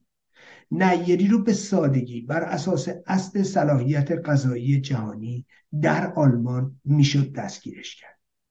اگر می بود نیست. اینا دروغ میگن. وگرنه آلمانیا همین هفته یه سوریه رو گرفتن. ولی خب دیگه وقتی که نخوان که واقعیت ها رو بپذیرن همینجوری دروغ و دقل سر هم می‌کنن. ببینید برای ما, ما میگم جنبش دادخواهی باید بر اساس راستگویی باشه. مستندگویی باشه ما باید فرق داشته باشیم با رژیم. آخه ما وقتی اعمالمون مثل رژیم باشه ما دنبال جار و جنجال و هیاهو و دروغ و حقبازی و فریب باشیم چه فرقی با رژیم می‌کنیم ببینید همین الان دختر حمید نوری همین امروز من میخوندم رفته مصاحبه کرده. میگه قرار دادگاه پلیس خاطی را که نمی‌دونم فلان محاکمه کنن. ببخشید بیارن توی دادگاهش برای بازجویی شهادت. بعد توضیح داره میده. میگه ایشون یعنی پلیس پرونده که یک یکی از بستگانش از اعضای منافقین بوده. ببینید زندگی اینا رو دروغه. حمید نوری خونوادهش نمی‌دونم پسرش دخترش همسرش اینا اصلا انگار که روزشون با دروغ. خب آقا شما راستم بگی اشکال نداره. خانم راستم بگی چه اشکال نداره. والا به جایی بر نمی‌خوره.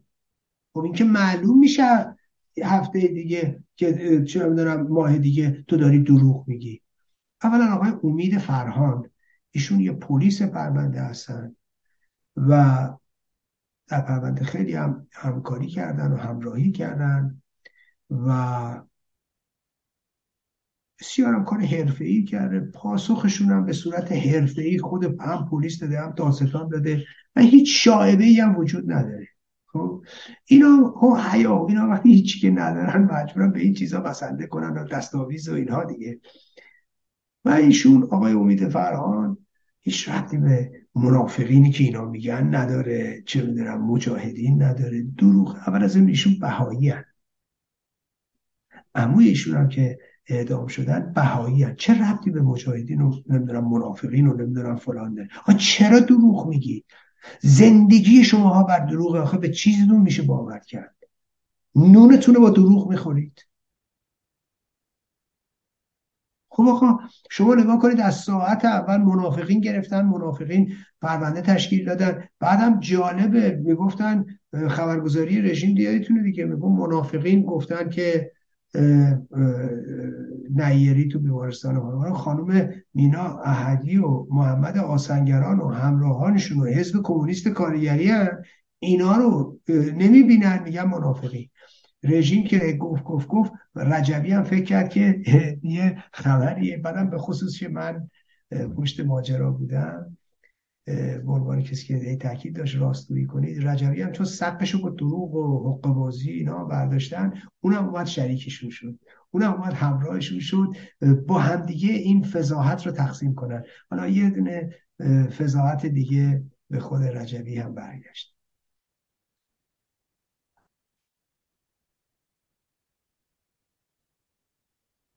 داستان دروغ و اینا به یه جا و دو جا خط نمیشه آقای مستاقی. بله. یه کسی برای من الان یه مطلب فرستاده مثلا راجبه آج سرباز صاحب کارخونه نمی‌دونم مزدا بود نماینده مزدا بود تو ایران. و میگه شما نگاه کنی نوشته که این اسم مزدا رو از اهورا مزدا. یارو حاجی نمازخون چیکار به اهورا مزدا داشته که یا مثلا فرض کنید که همین الان ما انقلاب مشروطه 14 مرداد بود. ببین چقدر مسائل پیرامون شد که رضاشاه خیانت کرد به آرمانهای مشروطه. واقعا به نظر شما رضاشاه خیانت کرده به آرمانهای مشروطه؟ چون این آقای دکتر نوریالا یه تعریفی دیگه داشتم می‌خوام تعریف شما رو هم بشنوم. البته من اول از اون که خدمتتون ارز کنم من تخصصی در این امر به لحاظ اینکه بخوام نظر به نظر تخصصی بدم ندارم ولی به عنوان یک ایرانی که تاریخ رو خونده و در 45 6 سال گذشته مستمرا با این مسائل سر کار داشتم خدمتتون عرض می‌کنم.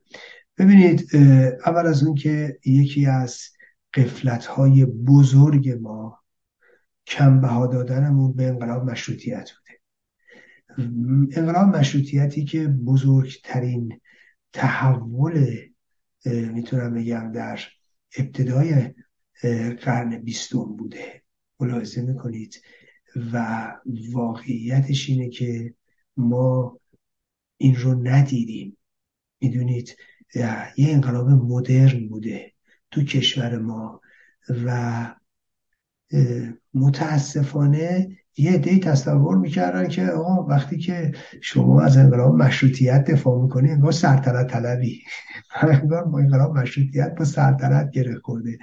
نمیان میگن آرمان های مشروطیت رو باید در نظر داشت و اینکه اساسا مشروطیت چه دستاوردهایی داشت. این یه مسئله. حالا من نمی‌خوام وارد موضوع انقلاب مشروطیت بشم که حالا سالگرد اعلام انقلاب مشروطیت هم هست فرمان مشروطیت هم هست توسط مظفرالدین شاه. ولی نکته مهمش همین خبت تاریخیه که راجع به رضا شاه می‌کنن. ببینید معلومه که رهبران مشروطیت پدران و مادران ما در انقلاب مشروطیت یک سری آرمان هایی داشتن و آرمان های اونها همه آرمان های نیکی بود. و ما امروز هم هنوز به دنبال تحقق همون آرمان ها هستیم. و می‌دونیم آرمان بله فرمان مشروطیت صادر میشه در 1285 اما باید یه نکته توجه کنیم. نگاه کنید. آیا؟ این رو باید یادتون باشه قبل از انقلاب اکتبر هم هست. حتی یادمون باشه قبل از انقلاب حتی از 1905 ها می‌دونید؟ یعنی این یه واقعیتیه که یعنی تو ایران اتفاق افتاده. اما این فرمان یا در واقع این انقلاب مشروطیت که روز محقق میشه ببینید روی یه برگه است. عملی که نمیشه که از 1285 تا به تو بسته شدن مجلس شورای ملی و همچنین بازگشت استبداد دوباره محمد علی شاهی نگاه کنید و همچنین حتی بعد از فتح تهران و پیروزی دوباره مشروط خواهان و به دار کشیدن شدن چه می‌دونم شیخ فضل الله نوری و و امثال هم و تشکیل دولت و, به قدرت رسیدن احمد شاه می‌بینیم تا 1299 عملا ما حتی مجلسی هم نداریم برید نگاه کنید ببینید این مجلس از 1285 تا 1299 در عرض 14 سال ما چقدر مجلس داریم؟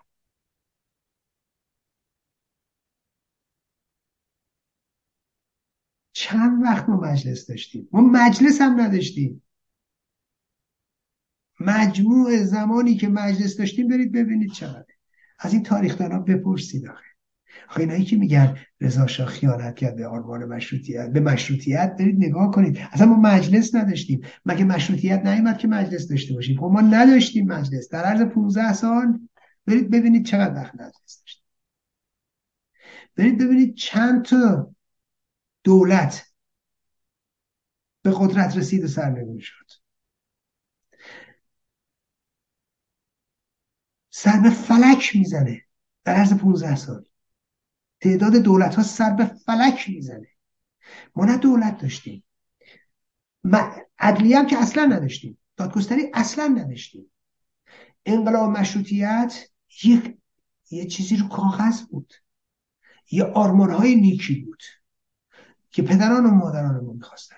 ولی از اون طرف مشروطه شده بود تمسخر. هر کی رو می‌گفتن به مشروطش رسیده. یعنی چی؟ یعنی بیدر و دروازگی. یعنی چی؟ یعنی اینکه آقا هر کسی یه تیکر گرفته اینجا رسیده به مشروطیتش. سنگ رو سنگ بند نبود.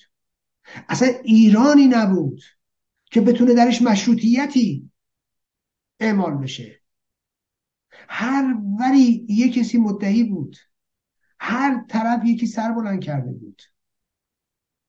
برید ناامنی تو راه ها رو ببینید. بعد بیماری ها رو ببینید. بعد اون قحطی رو ببینید بعد کشتار عظیم مردم رو ببینید در قحطی و اینا. اصلا چیزی به عنوان کشور به اون مفهومی که ما نظرمون هست نبود. برید تصاویر رو نگاه کنید. چی فکر می‌کنی؟ مشروطیت چی بود؟ سری خواسته خوب. خب کجای ایرانی خواسته ها محقق شده بود؟ کدوم یکی از این خواسته ها محقق شده بود و رضا شاه اومد نابودش کرد؟ ببینید ما امروز راجع به جمهوری اسلامی که صحبت می‌کنیم میگیم این چیزا بوده اینا نابودش کردن. آقا کدومی که خواسته ها محقق شده بود؟ که حالا ما بگیم رضا نابود کرد یا نکرد. سرش دعوا کنیم. نبود چیزی. نه مجلس نه عدلیه پس چی؟ دولتش هم که هر روز یه دولتی بوده هر روز یه علمشنگی ببینید این واقعیت.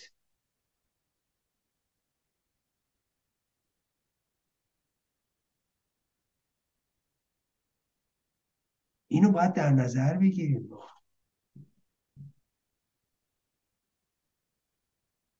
که ببینیم چی شده. بعد که شما نگاه کنید همون قرارداد 1919 وسوق دوله رو نگاه کنید ایران رو به باد فنا داده بودن. این مشروطیت. کی اومد زینا رو زیر رو کرد؟ خب می‌بینیم رضا میاد همراه با اون سدزیا اون کودتای 1299 کودتایی که در واقع یه مشت آدم فاسد می‌گیرن. پادشاه که همون پادشاهی که نه حکومتی تغییر می‌کنه نه حکومتی سرنگون میشه نه هیچی. پادشاه همون پادشاهه. نه قتل عامی میشه نه هیچ. در دوران چیه؟ صد سال پیشه. بکنید. تو همین اروپاش چه خبرها میشه. و بعد رضا شاه اومده به قدرت رسیده. کشوری که فقیره. کشوری که همه تراخم و کچلی و بیماری از سر کول ملت بالا میره. کشوری که برید تاریخ قدیم تهران رو بخونید مال جعفر شهری. پشت این دروازه های تهران این لاتلوتا. هر کدوم چند تا بچه بچه بازی قوقا می‌کرد تمام دست اینا بود. بعد برید نگاه ببینید ببینید تاریخ قدیم تهران رو. شما که مرکزی که پایتخت که همه تحولات باید تو تهران صورت بگیره بعد برید اطراف اکناف ایران. برید نگاه کنید. کتاب پنج جلد کتاب جعفر شهریه بخونید. واقعا خوندنی است. واقعا خوندنی است. در اون دورانی که هیچ امکانی نبوده این تحقیق بسیار بسیار ارزشمند به ایشون انجام و قدرش دونسته نشد. خب برید نگاه کنید چی بوده واقعا. آموزش و پرورش که آقا پدران مادرای ما می‌خواستن آموزشمون عرفی بشه کی اومد اینه کرد؟ رضا شاه آموزش پرورش نوین عمومی تو ایران. وزارت آموزش پرورش رو رضا شاه درست کرد وزارت فرهنگ. نه که قبلش نبود این چیزا که حالا یه مدرسه یه جایی بابا اینا منم خوندم اینا منم می‌دونم خب کو. از اون طرف وزارت دادگستری و عدلیه رو کی اومد درست کرد؟ دانشگاه کی درست کرد؟ راهن کی درست کرد؟ حالا راهن خواسته مشروطیت نبوده آموزش پرورش که بود عدلیه که بود مجلس بابا در اون دوران مجلس به پا, پا گرفت. مجلسی نبود تو این کشور. پس بنابراین های مشروطیت رو رضا اومد محقق کرد. تا قبلش چیزی نبود. بله البته رضا آدم در واقع مقتدری بود. این واقعیت. ولی ببینید رضا نه حزب داشت نه سازمان کاری داشت نه نمی‌دونم تشکیلات آنچنانی داشت نه حتی نمی‌دونم دستگاه امنیتی مقتدری داشت. هیچ کدوم از اینا نبود. رضا همه چی رو از صفر شروع کرد. و با, و با چی شروع می‌کرد؟ با همون قدرت خودش. با همون نطقگیری خودش. با همون نسخگیری خودش ببخشید. با همون نطق خودش. تو جایی که هیچی نبود. هیچ چیزی هیچ چیزی وجود نداشت.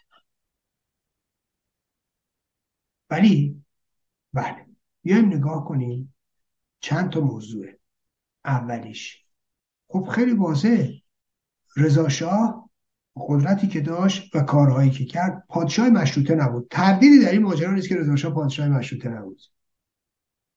و آنچه که اختیارات پادشاه در مشروطیت معین شده به رضا شاه نمی‌خورد. و مطمئنا رضا شاه این این بحث مشروطیت رو که در فرمان مشروطیت اومده بود و در انقلاب مشروطیت اومده بود اختیارات پادشاه مطلقا رضا شاه رایت نکرد. اینو واقع ببینید ما وقتی که میخواییم تاریخ رو بیان کنیم باید واقعیت ها رو بگیم. یک سویه نگاه نکنیم. بله رضا شاه پادشاه مشروطه نبود. یه پادشاه مقتدر بود. پادشاه مشروطه نبود. قانون رو رایت نکرد. اما تمام آرمان های مشروطیت رو با همون اقتدارش توی ایران پایریزی کرد. هم مجلس رو اوورد حالا همون نسبیش که بود. هم قانونه هم دادگستری رو و هم آموزش پرورش. و هم حقوق زنان رو. و هم یک پارچگی ایران رو. ببینید اگه رضا نبود ایران یک پارچه نبود. ایران ایران نبود. ایران نوین رو رضا ساخت. ایران نوین رو رضا شاه پایه‌ریزی کرد. رضا یکی از بزرگترین و موثرترین پادشاهان ایران و میهندوست خب پس رضا پادشاه مشروطه نبود و زیر پا گذاشت. آنچه که در قانون مشروطیت در ارتباط با وظایف اختیارات پادشاه آمده اینو باید یه طرف ماجراست طرف دیگه ماجرا. خیلی جالبه. هیچ شما فکر نمی‌کنن. اتهاماتی است که حالا به رضا شاه می‌زنن. رضا شاه بی سواد نمی‌دونم غلار نمی‌دونم پالونی نمی‌دونم. فکر می‌کنم مثلا با گفتن این حرفا چیزی از شعن و مقام رضا شاه کم میشه. ببینید اول از اون که خب خیلی واضح رضا نه دانشگاهی بود نه دبیرستانی بود نه جایی بود که بره درس بخونه. دبیرستان نظام خودش درست کرد. دانشگاه هم خودش درست کرد. کجا می‌رفت؟ یه نظامی تو ایران های جایی بود؟ کدوم یکی از فرماندهان نظامی ایران؟ تا قبل از تاسیس دبیرستان نظام. تا قبل از تاسیس ارتش رضا شاه تا قبل از تاسیس دانشگاه افسری دانشگاه جنگ و و و و. کدومشون تحصیل می‌کردن؟ کجا تحصیل می‌کردن؟ پیش کی تحصیل می‌کردن؟ خب تحصیلات کجا بود؟ فقط تو حوزه علمی قوم بود. فقط یا تو حوزه های علمیه بود یا در مکتب خونه های اونچنانی بود. خب که ملا درس می‌داد. علم فقط تو مکتب خونه بود. علم فقط تو حوزه های علمیه بود. جای دیگه علم که نداشتیم که سواد دیگه نداشتیم که.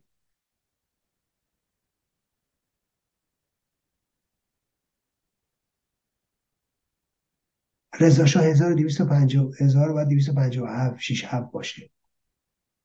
خب اون موقع کجا تو ایران مدرسه بود؟ کجا تو ایران دانشگاه بود؟ رضا شاه ولی نزد خودش سواد آموخت و دوست داشت بیاموزه و یاد گرفت. و با سواد بود و خوب سواد داشت. رضا شاه شعور داشت بالاتر از سواده. شعور بسیار بسیار بالاتر از سواده. سوادی مدرکه ولی شعور بسیار بسیار بالاتره. چیزی که بسیاری از باسوادهای ما فاقدشن. ولی رضا در نهایتش داشت. و بیایم نگاه کنیم رضا شاه دوباره. این از سوادش که میگن. و بود نزادشم بره حوزه علمی خون درس بخونه. یا حوزه های دیگه فرق نمی‌کنه. حوزه تهران. ببینید یا نزد روحانیت. نکته بعدی که به رضا شاه گفته میشه که, با... واقعیتی هم داره اون اینه که رضا شاه نمی‌دونم تمام دهات به نام خودش کرد. شیش... چقدر ده شیشتان به نامش بود چقدر زمین ها رو آی گرفت برد خورد فلان میسن دوستان عزیز اگه بخوایم به تاریخ نگاه کنیم در تمام دورانی که رضا شاه در قدرت بود چکمش از پاش در نیورد. رضا شاه یک لحظه نیاسود. برای پیشرفت کشورش و برای تعالی ملتش. رضا با اون وسایل نقلیه ابتدایی به سراسر ایران سفر کرد. و همه جای ایران رو شخصا دید. و همه نقاط زیبا رو دید و در کتابش و دید و هر جا که پیاده شد و هر جا که دید لذت برد و گفت و تاکید کرد چقدر زیباست و اینجا رو باید خارجی ها بیان ببینن. یعنی از همون موقع تو ذهنش توریسم و تو ذهنش جلب سیاحان بود و رشد ایران از این طریق. اگرچه نرسید کاری کنه اما اینو می‌فهمید و اینو در افق می‌دید و نکته بعدی اینه که در ایرانی که بی در و پیکر بود حتی ثبت اسناد نبود هیچ جای ایران سند نداشت. و هر کسی ادعایی می داشت و یادمون باشه همه جا اوقاف و روحانیت و و و و چجوری دست انداخته بودن و روحانیت و امامزاده ها و مراجع و صاحبان قدرت روی زمین های زرایی روی زمین های خوب و و و هر کی یه دونه میره قرنامه یا یه دونه برگه یا یه کاغذ میامود آقا نمی‌دونم هنوزم می‌کنن. می‌دونید چی کار دارن می‌کنن با زمین های ایران؟ اوقاف. اینا همه چی در دست اینا بود. رضا شاه میومد دست میذاش روی داد دست میذاش رو همه جا و می‌گفت این مال رضا شاهه و اینا رو می‌گرفت برای اینکه کسی نتونه بهشون چپ نگاه وگرنه استفاده شخصی از هیچ کدومشون نکرد. ولی برای که از اقتدارش همه بترسن از ابهتش همه بترسن. و نتونن به اینا تصدیق بشن و نتونن به اینا دست درازی کنن. چون بدونن اگه دست درازی کنن دیگه مال حسن و حسین و زن نمی‌دونم فقیر رو نمی‌دونم زن بچه صغیر رو نمی‌دونم بچه یتیم و از این حرف نیست. مال مال رضا مال شاه کسی جرئت نکنه بهش چپ نگاه یعنی هیچ استفاده ای نکرد. رضا به اون مفهوم نه دنبال عیش و نوش بود نه مجالس آنچنانی داشت نه مهمانی های آنچنانی داشت و او فقط و فقط رضا در پی تعالی ایران ببینید خیلی موقع ها هست نقش افراد رو در تاریخ نباید کم بها داد. ما در کشوری زندگی می‌کنیم که موقع سلطان حسین سلطان شاه حسین سلطان حسین صفوی بوده شاه حسین بوده شاه سلطان حسین و شاه تحماس به دوم. ببینید در زمانیه که کسایی که اصلا به خواب شبشون نمی‌دیدن محمود افغان میان اصفهان رو اصلا باور نمی‌کردن میشه. اصفهان رو محاصره می‌کنن و شاه سلطان حسین تاج شاهی رو می‌ذاره سرش. خب؟ کشوری که در واقع در عزیز ذلت بود. می‌دونید بعد از او بعد از شاه نادر به قدرت می‌رسه. نادر 14 15 سال بعدش ها نه نسلی اونچنی عوض شده نه به پول پله رسیدن نه نمی‌دونم سرمایه عظیمی در کشور شده نه نفتی در اومده نه گازی در اومده نه معادن آنچنانی هیچی. نه تجارت خاصی. یه نادر هست که ایران رو متحد می‌کنه. یه نادر هست که اگر به دیوانگی بیست کلش نزده بود اگر نادر همون نادری می بود که روز اول بود ایران رو می‌تونست بسیار بسیار پیش ببره و می‌تونست ایران رو به دروازه تمدن در اون دوران برسونه. نادری که اون موقع به فکر این بود که نیروی دریایی در جنوب ایران درست کنه. و در کار این بود. ببینید همه اینا در 15 ساله. از اون ذلت به این قدرت و شوکت و عظمت برسیم. با چی؟ با اراده یک نادر. و ایران ایران 1285 و تا 1299 رو مقایسه کنید با ایران بعدش تا 1320 ایران ایران رضا شاهه و کاری که رضا شاه می‌کنه و تأثیری که رضا شاه می‌ذاره و ایران نوینی که به پا می‌کنه و البته با اقتدار. ببینید دوستان عزیزم و بعد بماند که همه اون زمین ها رو بعدا محمد رضا شاه همه رو به دهقانان برگردون. همه رو در واقع اون زمین ها رو هیچ کدومش رو بر نداشتند. ولی می‌خوام این رو بگم خدمتتون. تاریخ که می‌خوایم ببینیم مسائل رو که می‌خوایم ارزیابی کنیم باید عادلانه باشه باید منصفانه باشه. حالا می‌خواید یه جای دیگر نگاه کنید. بله رضا شاه مقتدره. ولی همون اقتدار رضا شاه همون اقتدار رضا شاه همون نوع تربیتش از شاه کسی می‌سازه که قدرت تصمیم گیری همیشه پدرهای مختلف همچین فرزندان ایجاد بزرگ می‌کنن همچین فرزندانی ازشون باقی در شاه میهن دوسته محمد رضا شاه ایران دوست داره. ولی به محض اینکه به بحران می‌خوره کشور اختیارت دست میده. قدرت تصمیم گیری از دست میده. در سی و دو داد در چل دو داد در پنج و هفت سی و دو شاه تصمیم نگرفت. حالا ما بگیم به قیام ملی یا به کودتای 28 مرداد غربی ها تصمیم گرفتن. غربی ها فشار بردن برید نگاه کنید کتاب ارزنده آقای عباس میلانی رو بخونید کتاب شاهش رو. کتاب درخشانیه. از زحمت زیادی کشیده. برید بخونید به این مسئله اظهار بکنید خب این یه واقعیتیه. دو هم اگه نبود علم حتما این قائله خمینی در سال 42 ایران رو به فاجعه می برد 57 دیگه علمی نبود و کسی همراه شاه نبود و غرب که پشتشو خالی کرده بود مثل سال 32 نبود و شاه درمانده موقعی بود و اینا همه از آثار پدر مختدرم میشه. شما نگاه کنید اشرف پهلوی رو ببینید همراه هم دوقلو شاه دیگه. ببینید پدر مختدر تصمیم می‌گیره که اینا باید ازدواج کنند شمس و با اشرف. دوتا داماد انتخاب کرده. علی قوام پسر قوام الملک شیرازی و جمع. خب اون وسطه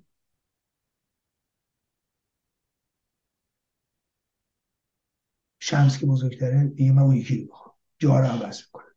رضا شاه میگه باشه هر دو بخواه بزرگتری ببینید اینجوری شما برای آینده دو تا دخترتون تصمیم می‌گیرید. این هم اقتداره. نتیجهش چی میشه؟ بلافاصله ازدواج به بعد از مرگ رضا شاه بلافاصله ازدواج ها از هم پاشیده میشه می‌بینید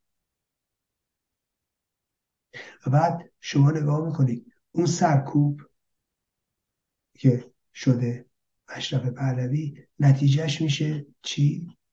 نتیجهش میشه حالا نمی‌دونم تلاش های متفاوتی که او می‌کنه برای اینکه بتونه به اون ضعفی که از اول داشته و کمبودی که از اول داشته فایق بشه. ما نمی‌خوایم اینا رو ببینیم. ملاحظه می‌کنید؟ و حالا بماند چقدر داستان راجبش درست می‌کنن و اینا. ولی اینا هست. بخشش هم واقعیت داره. واقعیت داشته. منتها موضوع اینه که ما باید قضایه رو از جنبه های مختلفش نگاه بله. رضاشاه در یک زمینه در یک زمینه به مشروطیت عمل نکرد یا به خواسته های مشروطیت عمل نکرد که به اون شاه در واقع مشروطه بود. او یه شاه مقتدر بود و شاه مشروطه نبود. ولی تمام آرمانهای مشروطیت رو تأمین کرد. و اگر و باید اینو توجه کنید توی اون شرایط توی اون جامعه. با اون بدبختی ها بله شاه مشروطه ما داشتیم. شاه مشروطه واقعا احمد شاه بود. ولی کشور رو به نابودی برد احمد شاه. احمد شاه شاه مشروطه بود. اگر رضا شاه قرار بود شاه مشروطه مثل احمد شاه باشه و کشور بخواست تو اون شرایط خطیر اون روز پیش بره ایران به نابودی رفته بود. و یادمون باشه این یه بحث تاریخی کردیم. وقتی راجب ناپلئون صحبت میشه تو انگلیس راجب اون دوره و اون اصل و تصمیمات ناپلئون یا نقدی اگر هست به اون مسئله اشاره میشه. نه اینکه دوباره امروز ما بریم ناپلئون رو باز تولید کنیم. ببینید امروز تو جامعه ایران یادمون باشه. نه شرایط شرایط 1299 1304 نه کسی مثل رضا هست. که ما می‌خوایم یه رضا درست کنیم. اساسا جامعه امروز ایران با جامعه 1299 و 1304 فرق می‌کنه. ما نمی‌تونیم با الگوی رضاشاهی امروز حکومت کنیم. ما نمی‌تونیم با الگوی رضاشاهی امروز مسائل مملکت رو حل کنیم. مسائل قامز کشور رو حل کنیم. ما نمی‌تونیم در واقع کشوری که اسیر ولایت مطلقه فقیه و نکبت اسلامی رو در واقع نمی‌تونیم ایران بعد از اون رو بیایم و بتونیم با مدل رضاشاهی حل کنیم. خب؟ این رو باید توجه بکنیم. من اگر تقدیر می‌کنم از رضاشاه تقدیر می‌کنم از نقش رضاشاه در در واقع تاسیس ایران نوین به خاطر یک حق گذاریه و نه اینکه دنبال مدل رضاشاهی هم. و می‌بینید من از روز اولی که شعار رضا شاه رو شد مطرح شد من این شعار رو درست و نمی‌دونستم و خطرناک می‌دونم. چرا؟ نه اینکه از ارادت من در واقع به دلیل اینکه ارادتی به رضا شاه ندارم یا مخالفتی به رضا شاه دارم و نه نه اتفاقا گفتم من به رضا شاه ارادت دارم. خب این یک. ولی مسئله بعدی نقاط ضعفش هم می‌بینم اشکالاتش رو هم می‌بینم انتقاداتی هم که بهش وارد هست رو می‌بینم. منتها بحث ما اینه نگاه کنید که آیا امروز با مدل رضاشاهی میشه؟ نمیشه. که رضاشاهی هم نداریم. چرا؟ یه رضاشاه می‌تونن برامون بسازن.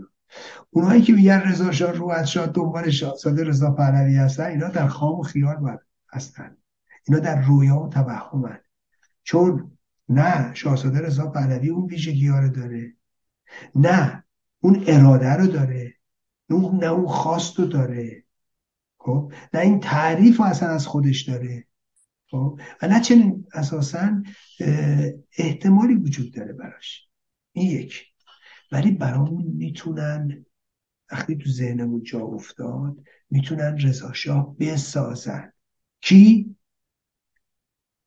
در واقع یک رضاشاه قلابی یه رضاشاه انداختنی یعنی یه نظامی بیاد بعد از خامنه ای که ادای رضاشاهی بخواد در بیاره.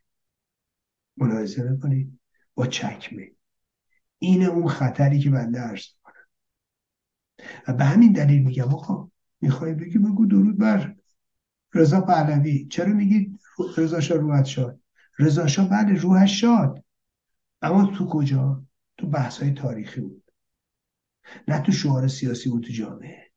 برای اینکه ما رضا شاه که نمی‌تونیم بسازیم که. رضا شاه که نمی‌تونیم بریم بیاریمش مثلا در تبعید باشه که.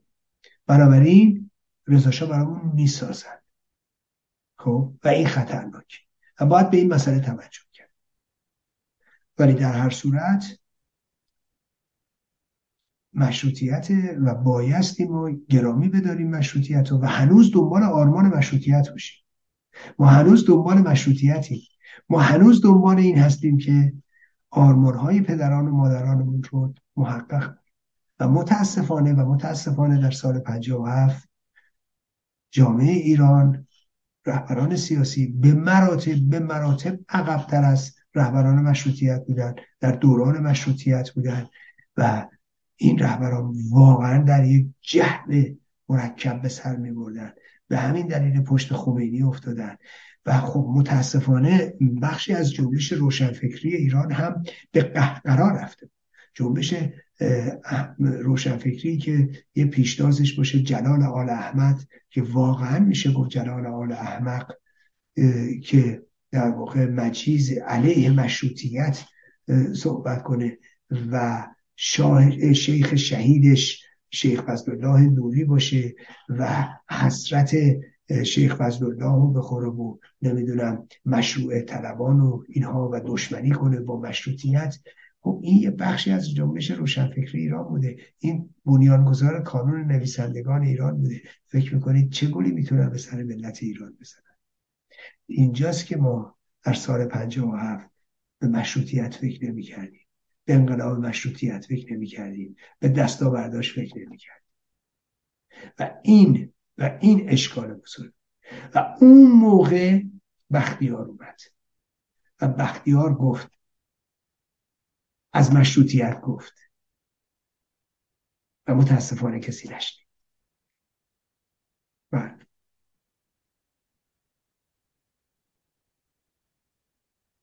ممنون از شما. نکته خوبی بود. این داستان مقایسه نادرشاه. خیلی خیلی اگر دقت کنیم متوجه میشیم.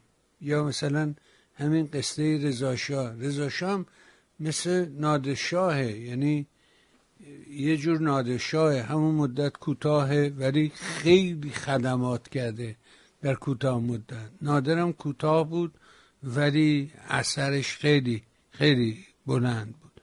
یه اتفاق دیگه که راجب مشروطه صحبت کردی راجب انقلاب 57 صحبت کردی. الان سی و دومی سالگرد ترور بختیاره. امروز که به بختیار نگاه می‌کنیم امروز اینجا که وایسادیم نگاه بکنیم تعریف چیه؟ اگه بخواید بختیار رو تعریف کنی شما چجوری تعریفش می‌کنی؟ ببینید بختیار به نظر من به سیاسی دارم عرض می‌کنم. حالا نریم بگین پدر منم بود به عمه منم بود خاله منم بود. بختیار تنها پرچمدار انقلاب مشروطیت در سال 57 بود. شما جبهه ملی رو ببینید. مثلا فاتحه هر چه انقلاب مشروطیت خوردن. دیدید که حتی جبهه ملی پشت می‌کنه به آرمانهای مصدق پشت می‌کنه. و در واقع حتی به در واقع خود اینایی که حالا بسیارشون هم حقوقدان بودن و می‌دونید پشت پا می‌زنن و حتی اساسنامه جبهه ملی که بر اساس مشروطیت و قانون اساسی شکل گرفته بود جبهه ملی. و می‌بینیم میان با خمینی بیعت می‌کنن. و این مسئله اصلی. یعنی اینها ببینید کار غیر قانونی نقض آگاهانه اصول کردن. که به نوعی می‌تونه به خیانت پهلو بزنه. و اینا کردن. به آرمان مصدق خیانت کردن. رفتن پشت خمینی. با خمینی بیعت کردن. دم از اسلام و حکومت اسلامی و قانون اساسی و اسلام اینجوری اسلام آقای برید نگاه کنید. آقای سنجابی مفسر قرآن شده بود مفسر اسلام شده بود. جناب نزیح همینطور جناب فروهر همینطور. خب ببینید متاسفانه متاسفانه ما یه همچین دوره رو پشت سر گذاشتیم. درسته زندیات فروهر بعدها اونجوری جلوی رژیم ایستاد. همسرشون همینطور. ولی ما داریم راجع به 57 صحبت داریم راجع به مشروطیت صحبت می‌کنیم اگر اینا واقعا مشروطیت رو فهمیده بودن اگر واقعا با آرمانهای مشروطیت وفادار بودن با خمینی نمی‌رفتن. و اون داستان رو پیش نمی آوردن اونا تازه خطر رو فهمیده بودن از طریق زندیات صدیقی. بالاخره زندیات صدیقی نسبت به اینا ارشدیت داشت نسبت به اینا بزرگی داشت. به او هم توجهی نکردن متاسفانه. ببینید بختیار پرچمدار انقلاب مشروطیت در سال 57 و روی مسئله مشروطیت دست گذاشت رو اونجا پافشاری کرد. و نکته مهم اینه ببینید امروز من دیدم برام واقعا جای تعجبه. هستن کسانی که حتی دو تیرنا کسانی که به نظر که دوستدار بختیار هستند و خودشون رو پیرو بختیار می‌دونن. یه عدهشون که مثل رامین کامران و اونا هستن که اونا اصلا به نظر من از حیث انتفاع خارج افتاده و عقل رو اصلا منطق رو کنار گذاشتن و دیدیم در قضیه حمید نوری هم چه موازه شریرانه و رزیلانه همین آقای رامین کامران می‌گیره. حالا بمانند ولی یه تعداد دیگه هستن که اینا خوب آدم های بسیار شریفی هن و اونتا نکته اساسی اینه که اینا هیچ کدومشون به نظر من نه بختیار رو فهمیدن و نه پیام اقدام بختیار رو گرفتن و فهمیدن. ببینید بختیار در سال 57 در واقع میاد و می‌بینه کشور در لبه پرتگاهه. با شاه پدر کشتگی داره با رضا شاه پدر کشتگی داره با خاندان پهلوی پدر کشتگی داره. از اینکه دیگه بالاتر که نیست که. ولی و در همه عمرش هم سنگ مصدق رو به سینه زده. خودش یه سوسیال دموکرات هم می‌دونه. رسیدیم به پنجه و هفت. همه می‌بینن احتمالا شاه سرنگونه حکومت پهلوی سرنگونه و احتمالا نیروی جایگزینش میاد. خب در حساس ترین روزها بختیار میاد و نخست وزیری رو میپذیره. یعنی چی؟ یعنی ارتباطش رو با بعد از این سلطنت قطع می‌کنه. یعنی آینده خودش رو میسوزونه بختیار ببینید یه موقع میگه آقا بختیار سال 56 شده نخست وزیر. خب میگه آقا امیدوار بود که این قدرت رو می‌خواست از گندم ری بخورد و فلان و فلان. بابا بختیار در شرایطی نخست وزیر شد که ملت حاضر نبودن بیان وزیرش بشن. از ترسشون از فرصت طلبیشون ایرانی جماعت که اینجوری خود دنبال قدرت و خیلی از ماها دنبال این قدرت و پست و مقام از دیگه وزارت که بالاتر نیستش که. بعد نخست وزیر شما دو بعدش هم شاه. دیگه دیگه دی آدم نهایت آرزوش وزارت دیگه که بخواد شروع کنه. تا بعد بره بشه نخست وزیر. ولی وقتی وزارت شروع کنه دیگه. ببینید هیچ حاضر نبود بیاد. خیلی نیومدن. دولتش تکمیل نشد. چرا نشد؟ ولی ببینید بختیار برای سی و چند روز تو تاریخ مونده ها. نه برای یه اون مبارزش ها حالا چه بعدش که اومده خارج از کشور در فرانسه و اونجوری بیرحمانه به قتلش رسوندن. بختیار حتی اگر به قتل هم نمی‌رسید تو تاریخ رفته بختیار برای چی؟ برای اون سی و چند روزش تو تاریخ رفت. چرا؟ چون سمت درست تاریخ ایستاد. چرا؟ چون گفت منافع ملی اینجوری حکم می‌کنه که من چشمم رو همه چی ببندم. همه دعوا مرافعه رو بذارم کنار. ایران ایران ایران امروز در لبه پرتگاهه خطر خمینی و خمینیسم رو می‌دید و ایستاد. خب؟ او پیش بینی می‌کرد. پیش بینی می‌کرد که خمینی خطرناکه او پیش بینی می‌کرد که حکومت نعلین خواهد شد. او پیش بینی می‌کرد که مشروطیت از بین خواهد رفت. او پیش بینی می‌کرد ایران به قهقرا میره. درسته؟ حالا بیایم از این بالاخره یه همه روزه که ما خوندیم یه نتیجه امروز هم بگیریم دیگه. امروز می‌رسیم جامعه ایران. حالا من موندم به خصوص اینا که سنگ بختیار به سینه می‌زنن. اینا چجوری بعد با شاهزاده رضا پهلوی دشمنی می‌کنن؟ اینایی که تازه همه اون چه که بختیار پیش بینی کرد دیدن واقعیه. همه هم اتفاق افتاده. کشور لبه پرتگاه کشور داره نابود میشه نه به سیاسی. اساسا به لحاظ در واقع جغرافیایی محیط زیست. ایران داره نابود میشه.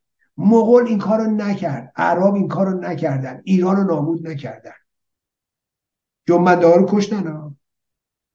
ولی دیگه آبا رو بین نبردن آب زیرزمینی و منابع و نمی‌دونم فلان بین نبردن که جنگل رو بین نبردن. اینا همه چی رو از بین بردن. ایران خط ایرانه بعد ببینم رضا پهلوی که هیچ کارنامه بدی نداره. که حالا ممکنه نهایتش بگیم چی آقا؟ فلانجا فلان حرف زده فلانجا با فلانی رفته فلانجا نمی‌دونم با فلانی نشسته. درسته بیشتر از این که نمیشه گفت که. چه کاری که نکرده. ولی راجب شاه لاغر میشه بگو اینو کشته اینو گرفته اونو خورده اونو برده. همه این داستانایی که همه بود می‌دونی.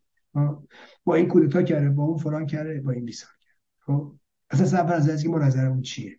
صد تا داستان که راجب شاه میشه درست کرد که. خب یکیش راجب رضا پهلوی نمیشه درست کرد. حالا من موندم اینا که پیرو بختیارن چجوری موافقت می‌کنن با اینکه بختیار با شاه رفته؟ خودشون حاضر نیستن با رضا پهلوی برن. الا اینکه اینا یا بختیار رو نشناختن یا حاضر نیستن به میراث بختیار تمکین کنن. از خودشون بپرسن. چطور بختیار با شاه رفت؟ اونم زمانی که یک انقلاب در چشم انداز بود. خب؟ ولی امروز شما حاضر نیستی با رضا پهلوی برید در حالی که فاجعه در چشم اندازی چطوری خودتون رو سیاسی می‌دونید چطوری خودتون رو ایران دوست می‌دونید و از همه مهمتر چطوری خودتون رو پیرو بختیار می‌دونید؟ میراث بختیار اینه. همین. که در لحظه موعود چشم تو باید بر همه مسائل ببندی و ایران رو ببینی و منافع ایران رو ببینی و از خود دور کنی. بختیار اینو گفت. وگرنه بختیار در عمر سیاسیش اشتباهات بسیار زیادی. چه قبل از این ماجرا و چه بعد از دورش در خارج از کشور انجام داده. اشتباهات زیادی. مثل همه ماها. ولی بختیار برای اون 36 روز تو تاریخ مونده و میمونه. و به نظر من بایستی هر لحظه گرامی داشت یادش رو و قدرش رو دونست. انتقادم که میگم در مقابل عظمت کاری که کرده و راهی که گشوده و منطقی که از خودش باقی گذاشته به نظر من هیچ. نظر منم مهم نیست تاریخ چنین داوری داره. این یک. یه نکته دیگه ای رو من باید خدمت رو ارز کنم. من می‌بینم دیگه. یه کسایی که خودشون سرطنت طلب می‌دونن و خیلی فلان میان و مثلا خیلی به بختیار حمله می‌کنن دوستان لاغل به میراث شاه احترام بذارید. به تصمیم محمد رضا شاه احترام بگذارید. اون موقعی که خیلی حاضر نبودن در کنارش بیستن در بختیار ایستاد. می‌دونید همون موقع ارتش با جمع حاضر نشد. همون موقع علی امینی حاضر نشد. خیلی های دیگه. همون موقعی که خیلی هایی که همه زندگیشون از شاه داشتن همه زندگیشون از سلطنت پهلوی داشتن همه داشتن بارو رو جمع می‌کنن یه جوری فرار کنن خارج. هرچی می‌تونن به خودشون بردارن ببرن. اون زمان بود بختیار ایستادا بختیار در کنار شاه ایستادا این چیزیست که باید ما توجه کنیم. بله. آره به خاطر اینکه شما بر اساس نوع خانواده و اینکه بالاخره دایی شما از فرماندهان بزرگ ارتش بوده آشنا بودی خود شما جنس خودت اینه که جستجوگر بودی نکته خوبی رو اشاره کردی. در تابستان پنجا و هفت ادهی هنوز اتفاقات شکل نگرفته. هنوز خمینی تو عراقه. هنوز معلوم نیست. ولی درست میگی. خیلی از این آدما فرار رو برقرار ترجیح دادن. و من تو اروپا میدیدمشون که تو لندن مخصوصا چجوری فوج فوش داشتن می اومدن بله. هنوز هیچ خبری نبود. آره. بله ببینید البته من خدمتتون بگم. ببینید من نگاهم به تاریخ و اینها و به مسائلی که هست نه به خاطر ارتباطات خانوادگی من خب بله یه داییم بود محققین فرمانده ژاندارمری بودن و یه داییم نماینده مجلس بودن سه دوره. مطمئنا اگر امروز هم یک انتخابات آزادی باشه حتما ایشون انتخاب میشه. ولی و اصلا من به خاطر اینا نیست. اساسا نوع نگاه هم به مسائل اینجا نیست. من ارادت بسیار بسیار زیادی به مثلا از همون بچگی حالا به دلایل مختلف بیژن جزنی هم داشتم نمی‌دونم نسبت خانوادگی هم داشتم. حالا نه به این نزدیکی داییم ولی یا نمی‌دونم مجید شریف موقفی هم داشتم و بسیاری دیگه هم در خانواده من بودن از هر دو طرف. ولی بحث ماجرا اینه که ببینید ما نمی‌تونیم توی حب و بغض ها در ارتباط با تاریخ یا اینجوری نگاه کنیم چون عموی من اینه عمه من اینه خاله من اینه دایی من اینه پدرم اینه مادرم اینه. نه من واقعا اگر حتی نگاه هم به هیچ وجه نگاه در واقع خانوادگی به مسائل نیست. چون خواستم اینجوری باشه اساسا توی راه نمی اومدم من راهی که انتخاب کردم متفاوت از اون خانواده می‌دونید منتهای من نزدیکم و امروز اگه اینو مطرح می‌کنم عنوان تجربه تاریخی مطرح می‌کنم. نه به خاطر اینکه حالا مثلا این خانوادم اینه نمی‌دونم اون اینه نه. من چون البته این رو بگم من همیشه در تو فضا زندگی کردم. یه موقعیه یه موقعی گفتم به لحاظ خانوادگی هم اینطوری بودن دوستان هم اینطوری بودن و نوع زندگی اینطوری بوده. یه روز چه می‌دونم توی سورنتو و چاتولوگا و اینا یا نمی‌دونم تو بالاتری سینمای تهران اونجا غذا میخوردم و چه می‌دونم یا سینما می‌رفتم و کافی گلاسه میخوردم و اغذیه 1930 می‌رفتم و اینا. بوده فرداش من می‌رفتم در چه می‌دونم تایشه تو کوچه ملی شش تا سینما من ده ها سینما تو لالزا رو می‌تونم بگم همه رو که دو فیلم ها رو می‌رفتم. چه می‌دونم توی کوچه ملی 6 تا سینما بغل هم روبرو هم از شهرزاد و مترو و آسیتا و ملی و اطلس و فردوسی فقط 6 تا سینما. بعد چه می‌دونم یه دونه کاباره مولن روش فقط تو یه کوچیک کوچیک. خب؟ آره و اینجا که می‌رفتم بعد اونجا کافه گلاسه خورده بودم اینجا ساندویچ خوردم سه هزار. ساندویچ تخم سه ریال. یه نصفه. ولی جوری اسلایس می‌کرد یارو که اون ورش پیدا بود. یعنی تخم و گوجه و خیارشوری که تو بود اون ورش هم می‌تونستی بری بعد بهش جایزه می‌دادی. یا رو زمین نشستم. تو سینما آزیتا و سینما مترو. چون جفتش کوچیک بود رو رو هم, هم بود. یه تومن 15 هزار دو تومن بود. برخلاف سینمای دیگه که 15 هزار دو تومن 25 هزار بود اینو 5 هزار هم ارزون در بود. رو رو هم, هم بود و آزیتا دوست داشتم چون سینما ارباب در واقع محمد کریم ارباب بود. در سینمای زیادی داشت. ولی حالا بماند در هر صورت اونجا رو زمین میشستیم. چون بلیط میفروختن زیاد. یعنی من می‌خوام یه معمش توی دو تا فضا بودم. فضای فکر کنید سینما آزیتا و مترو از کوچه ملی بعد فضای چاتانوگا و سورنتو و چه می‌دونم از مغناطیک و پای رو ریوولی و دیاموت خب یه شهر تماشا. و حتی خونه هم همینطوری بوده. من یه موقعی تو نتنز بودم هوای سردسیر و کوفایه تو کوفایه کرکسه و بعد خونه ای که سقفش چوبیه و کوتاهه. خونه مادر بزرگه میادم می‌رفتم می‌رفتم 15 کیلومتریش بادرود بعد اونجا رمله بعد اونجا کویره بعد پاتون تا زانو می‌رفت تو شن. خب پایین زانو ما بچه بودیم که زانو می‌رفت می‌رفت تو شن. و بعد آسمون پر ستاره زمین تا آسمون با آسمون رو که 15 کیلومتر فاصله بود زمین فرق می‌کرد. بعد سقف هشتی خونمون 8 متر بود. 8 متر. ببینید یعنی می‌خوام اینو ارز کنم که یعنی تو من در آن واحد تو دو تا فضا زندگی می‌کردم. برای همینطور سیاسی هم که اومدم بعد تو می‌برم که اومدم باز دوباره تو دو تا فضا. رفقام هم همینطور بودن. رفقام از بالاترین اخشار جامعه بودن تا پایین ترین اخشار جامعه. با جفتشون دوست بودم.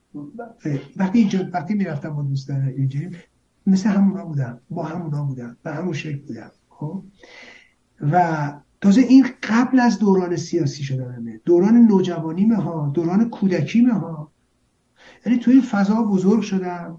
و بعد امروز اگر توی این فضا تو دو تا فضا می‌تونم تنفس کنم. می‌تونم در واقع با مینا ارتباط داشته باشم؟ از اینه خب حالا مثلا یه آدمی نمی‌دونم چه می‌دونم مثلا یه آدم در حد شعور نمی‌دونم محمد آسنگران یا در حد شعور اون مرنوش موسوی و یه بوش آدم به نظر من سطح پایین و بسیار نادان. اون میگه آه این سرطنت طلبه. بعد این فکر می‌کنه که مثلا من حالا فرض کنید که من سرطنت طلبم. بعد راجع به نیری دارم صحبت می‌کنم. که آقا نیری نیومده. این احمق انقدر نادانه که فکر می‌کنه یکی سرطنت طلب بود نمی‌تونه بگه نیری اومده یا نیومده. یعنی حتما تو باید انقلابی باشی اونم از نوع اینا تا بتونی مثلا بگی نیری اومده یا نیومده.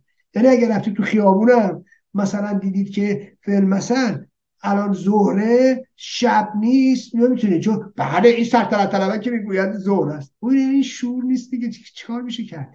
یعنی این رو می‌خوام عرض کنم خدمتتون که اگر من صحبت می‌کنم امروز هم واقع این به خاطر این موضوع نه اینکه من من اساسا خودم رو فارغ از این می‌دونم که مثلا سلطنت چیه سلطنت چیه جمهوری چیه جمهوری خواه چیه. نه. من اساسا چیزی که فکر می‌کنم ایرانه. آینده ایرانه و سرنگونی نظام نکبت اسلامیه و اینکه مردم بتونن تصمیم بگیرن و اینکه ما بتونیم ایران رو بسازیم. وگرنه من که شخصا گفتم من به طور شخصی خودم هیچگاه یک پادشاهی خان نیستم و به لحاظ شخصی عرض می‌کنم که من چنین سیستمی رو نمیپسندم و برای امروز هم نمیپسندم. حالا تو فکر کنید مثلا چه می‌دونم یه آدم های درمونده و وامونده یه مشت قوزویت یعنی دیگرم گیر می‌کنه بیاد یه حرفا رو بزنه. ما این منطق داریم یه بحث کنی اینا چیه؟ بله. بله این که گفتم نه از این بابت. از این بابت که تایید بود که شما دیدی مثلا آدما چجوری فرار می‌کردن و بختیار در همون شرایط که همه بله، داشتن بله. در می‌رفتن ایستاده بود و ایستاد و بله. گفت که من مرغ طوفانم اما صحبت از این جریانات شد و سلطنت طلب و اینها چی شده که تو فضای مجازی آدمایی که خودشون رو سلطنت طلب در حقیقت جلوه میدن حمله می‌کنن به حسین رونقی و نمی‌دونم سپیده قلیان. چیه ماجرا آقای مستاقی ببینید من این موضوع خدمتون یا آقای بهبانی بفهم. فرق ببینید کسی که زندانیه ما باید از حقوق زندانی ها دفاع کنیم. ما از بایستی از حقوق کسانی که در بندن حمایت کنیم. صرف نظر از اینکه دارای چه عقیده و چه مرامی هستن. ببینید این زشت در این کار مبنا اینو هر کی گذاشته. این کار در خدمت رژیمه. همین الان و بلافاصله باید متوقف بشه. و همه اون کسانی که چنین تبلیغاتی رو می‌کنن بدونن در خدمت رژیم. آقا جان بنده سلطنت طلبم بنده پادشاهی خواهم. از آرمان های سلطنت از آرمان های پادشاه نمی‌دونم یا هر چی که فکر می‌کنم دفاع می‌کنم. برعکسش بنده جمهوری خواهم از آرمان جمهوری خواهی و و و و و, و دفاع می‌کنم؟ دیگه آقا چیکار داریم به زندانی سیاسی؟ چیکار داریم به کسی که تو حبس؟ چیکار داریم به کسی که زیر فشار؟ معلومه ممکنه بنده با نظرات سیاسی سپیده قلیان یا چه می‌دونم آقای حسین رونقی یا نمی‌دونم بریم اونورتر نمی‌دونم هر کسی دیگه ای من توماج صالحی یا نمی‌دونم هجاب سهیلا هجاب یا نمی‌دونم پویا آقای بختیاری پدر پویا بختیاری و اینا منوچهر بختیاری. شاید من با نظرات اینا موافق نباشم. دلیل نمیشه شما بیایید به اینا حمله کنید یا حتی من دیدم رسانه ها نگاهشون اینجوریه که سانسور می‌کنن. مثلا به یکی میدون نمیدن چون این سلطنت طرفدار سلطنت یا نام یکی رو نمی‌برن یکی رو بیشتر می‌برن برای که جمهوری خواه یا برعکسش. خب؟ این کارا زشته این کارا قبیهه ببینید حسین بعد نمی‌دونم یکی آقا پاش نشکسته انگار حسین رونقی مثلا مصاحبه کرده بوده گفته که مثلا من دو تا پام شکسته. بابا جان قربونتون برم. دستگاه امنیتی تبلیغات کذبه و بسیاری از مطالبی که در ارتباط با زندانی و زندانی ها بیرون میاد اخبار امنیتی اخبار اطلاعاتی اینها به طور مستقیم و غیر مستقیم تو کانال ها پخش میشه بعد که پخش شد میپیچه بعد دیگه من بعد دیگه منشأش از بین میره. دوستان عزیزم اگر آقای رونقی شخصا اومد گفت من دو تا پام شکسته اینجوری هم اونجوری هم بعد ما متوجه شدیم می‌تونیم راجبش روشنگری کنیم. اما اگه ایرج مصداقی و حسن حسین راجبش گفتن که دیگه نمی‌تونیم بیایم به این بابا حمله کنیم که. ببینید این کارا زشته این کارا قبیهه باشه اینو اینو باید توجه بکنیم. فرق نمی‌کنه. سپیده قلیان. ممکنه یه اعتقادات داشته باشه به نظر بنده اون اعتقادات خوب نیاد. خب باشه. من از حق سپیده قلیان دفاع می‌کنم. من از حق مجید توکلی دفاع می‌کنم. من از حق حسین رونوی دفاع می‌کنم. نه از عقایدش که من از حق سویلا حجاب دفاع می‌کنم. نه از عقایدش که. خب فرقی نمی‌کنه. همه اینها عزیزان ما همه اونایی که امروز می‌تونستن در کنار خانوادهشون باشن. بدون دغدغه خب امروز تو زندانم. آقا توماج صالحی طرف داره فوش و بعد میره میده به توماج صالحی چیه؟ چون داییش نمی‌دونم فلانه. خب باشه. شما با داییش مخالفی به خودش چیکار داری تازه تازه خودش هم هم فکر و هم رأی هم نظر باشه. چه اشکالی داره؟ جامعه جامعه متنوع و بعد در مقابل رژیم ایستاده. رژیم داره اونو محکومش می‌کنه. آقا میگه چرا به این ادامه ندادن 6 سال دادن من من گفتم اگر همینا که بعدا شده بودن سینه, سینه زن رولازم اگه رولازم حکم گرفته بود همینا گفتن مزدور و جاسوس و نمی‌دونم فلان چرا نکشتنش؟ اینا همه دوباره کشتن ملتن. اون غلطه. من یه موقع یادمه یکی یه نمونه دیگه بدون خدمتتون بگم. یکی از همین به اصطلاح حضراتی که با این اصلاح طلبام هست و اینا مثلا حقوق دانه که البته من همون موقع خودشان نوشتم بودم مردشور اون حقوق حقوق دانه تو امثال تو رو ببره. ببینید این اومده بود یه پیام توهین آمیزی به من داده بود که خب من تو این کتاب جلد پنجم کتابم در ارتباط با وکلا که 500 خورده ای صفحه هست راجع به خانم سهیلا هجاب که اون دستگیر که زیر فشار بوده سرکوب بوده بگیر ببند فلان. نوشتم ایشون هم در واقع چه وکیل حقوقدانه که پروانه وکالتش یا چیزش تصویب نشده یا لغو شده. حالا این آدم یه آدم ابله به نظر من و بیشعور و بیشخصیت که بله از کجا بعدم با توهین و اینا به خانم سویلا اجاب که این چی اسمش؟ امتحان وکالت نداده است. حالا نداده که نداده. مردی که ابله این امتحان شرافت داده که تو ندادی. وکالت که هر هر جانی جنایتکاری داره میده و پروانه وکالت می‌گیره. هر جانی جنایتکاری پروانه وکالت گرفته. این که تو نظام نکبت اسلامی کسی پروانه وکالت گرفت خیلی ارزشه مردشور اون پروانه خودتو ببره و مردشور اون وکالتتو ببره. یه نفری زیر فشاره. برفرض در کتاب 500 خورده صفحه بنده فیلمسل بنده اشتباه کردم یا اطلاعات نادرست داشتم. یا اطلاعات دقیق نداشتم. می نویسن آقای فلانی با سلام. این نوشته شما در اینجا متاسفانه دقیق نیست نادرسته درستش اینه. در چاپ بعدی می‌تونید این رو تصحیح کنید. یا آدمای بیشعور ببینید دشمنی داره با سهیلا هجاب بعد دشمنیش با سهیلا هجاب این مردک ابله به منم می‌رسه. چرا؟ در کتابم نوشتم این پروانه وکالت داره که ایشون میگه هنوز پروانه وکالت نگرفته است. فکرشو بکنید. از نظر من پروانه شرافت گرفته که صد بالاتر از پروانه وکالته. هر کی پروانه شرافت بگیره. ولی پروانه وکالت هر جانی و جنایتکاری می‌تونه بگیره. به خصوص تو نظام نکبت اسلامی.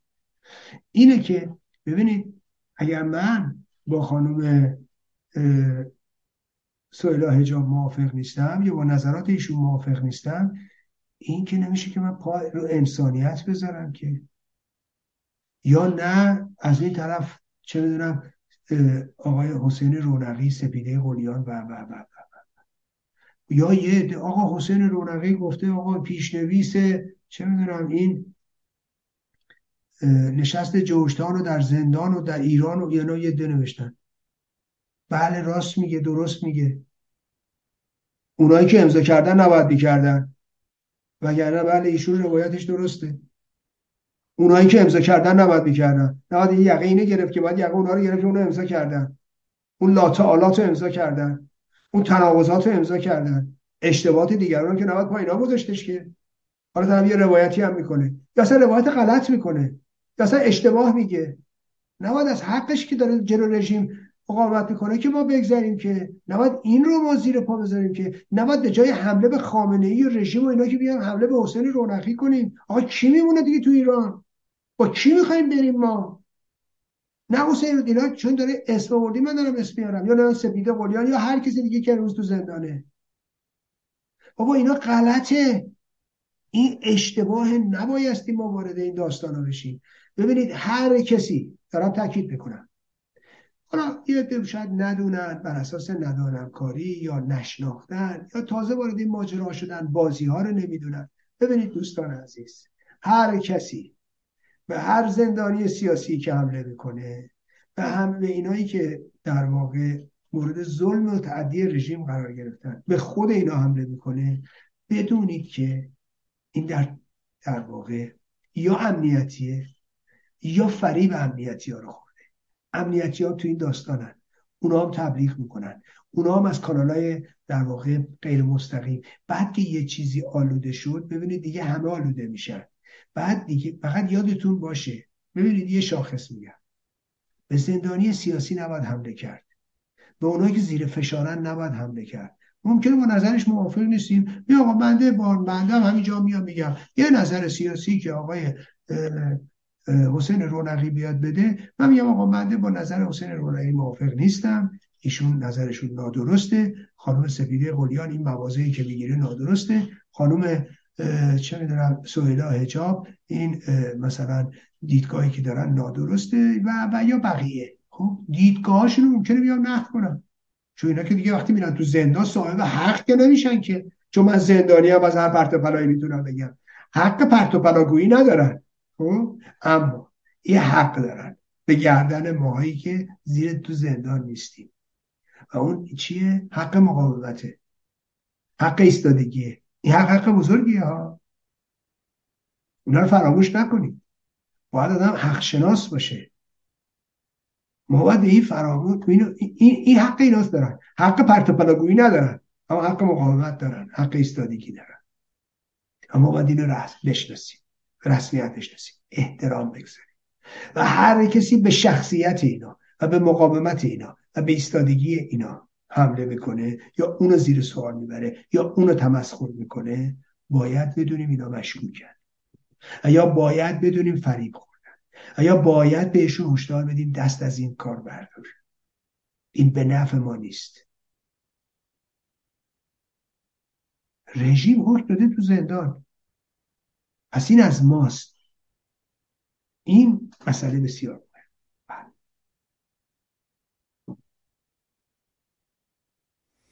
واقعا سپاسگزارم ازت. ممنون. آقا این یارو دلکن این دلغکه چی بود اسمش؟ سید محمد حسینی. واقعا آدم خجالت میشه نمی‌دونم چی بگه. با کمال وقاحت اومده میگه من شاهزاده اصیلم من نمی‌دونم ننم از یزگرد بابام از حسینه چرا اینا این حرفا رو می‌زنن؟ می‌خوان چیکار کنن؟ اینا می‌خوان چی چی ماجراشون؟ واقعا گریه داره خندم برای اینکه یه موضوعی شما اولش که شروع کردیم گفتیم نمی‌دونم این یارو دلغکه من خندم گرفت. یکی از این دوستان من قبلا گفت آقای بهوانی شروع که می‌کنه میگه ما نمی‌دونیم ما نفهمیدیم. وقتی یوری نخون فهمیده. حتی گفتیم ما نمی‌دونیم نفهمیدیم. من خندم گرفت بود دوستم که راجع شما می‌گفت. آره. میفهمیدم خوب می‌دونه. میگه نمی‌دونیم و نفهمیدیم و اینا. واقعا حالا این از این شوخیش بگذاره چون خندم یه تا گفتی پیاد اون دوستا افتادم.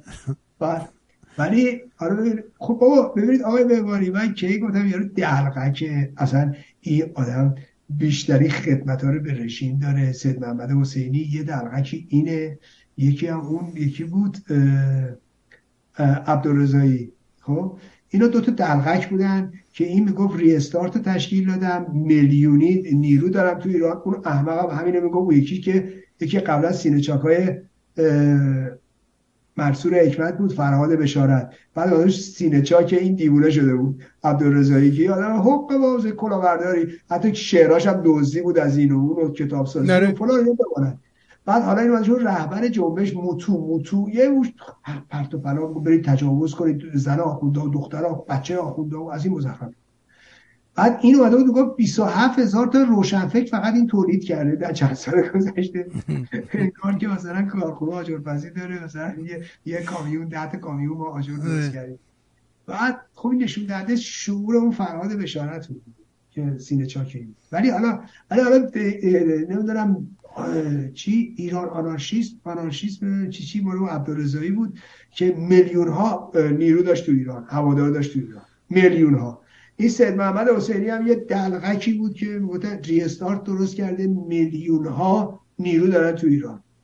حالا مدت ها که خفه خون گرفته بود دوباره آره بله اومده و این بار به طور مسخره ای همینطور میگه بله من نوه دختری یزدگرد سومم.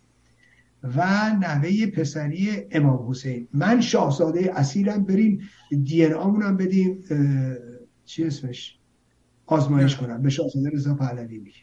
اون مرد که مثلا فکرشون خب یعنی ما حالا دادیم آزمایش کردیم. بعد دی ان ای امام حسین از کجا بیاریم دی ان ای یزگرد از کجا بیاریم که میشینه و از این کلیپ ها پر می‌کنه بله بیشتر از ازش انتظاری نیستش خب حالا اصلا احمق نه سواد تاریخی داره که اساسا چیه؟ این یه مشتی مزخرفاتی است که موقع آخونده می‌خواستن از دربار بخورن و از بندنافشون به دربار و سلطنت و اینا وصل بود. برای اینکه بتونن قضیه رو یک سر و سامونی بش بدن اومدن اساسا امامان رو هم ربط دادن به سلطنت.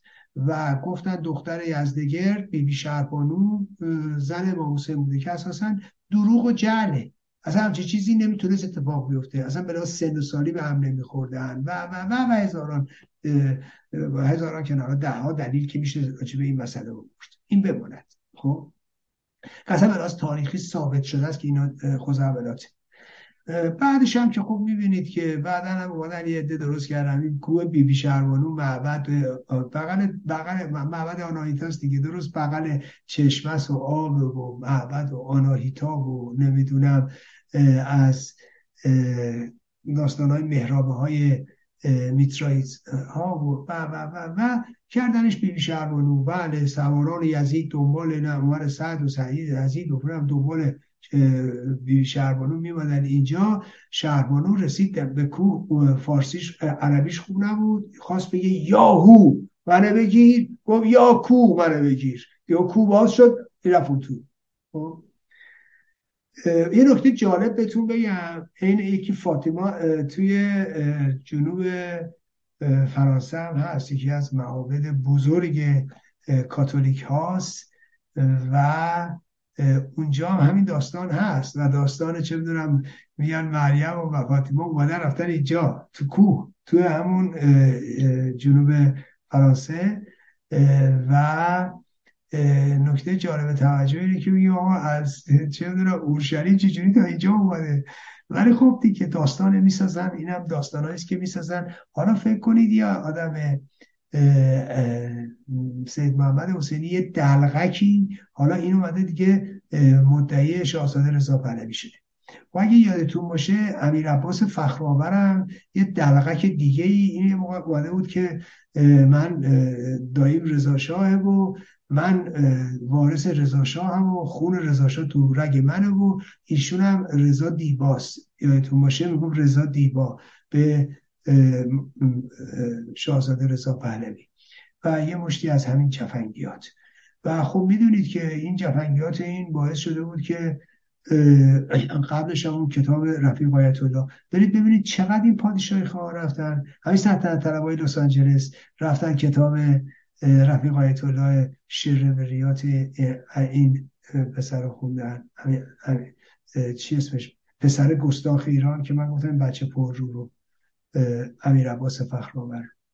جعلیاتی که خنده داره مزهک سر هم کردن دست این دادن به نام این مردک منتشر کردن. این نه سواد داره نه شعور داره نه فهم داره نه ایشون از اینا اینه.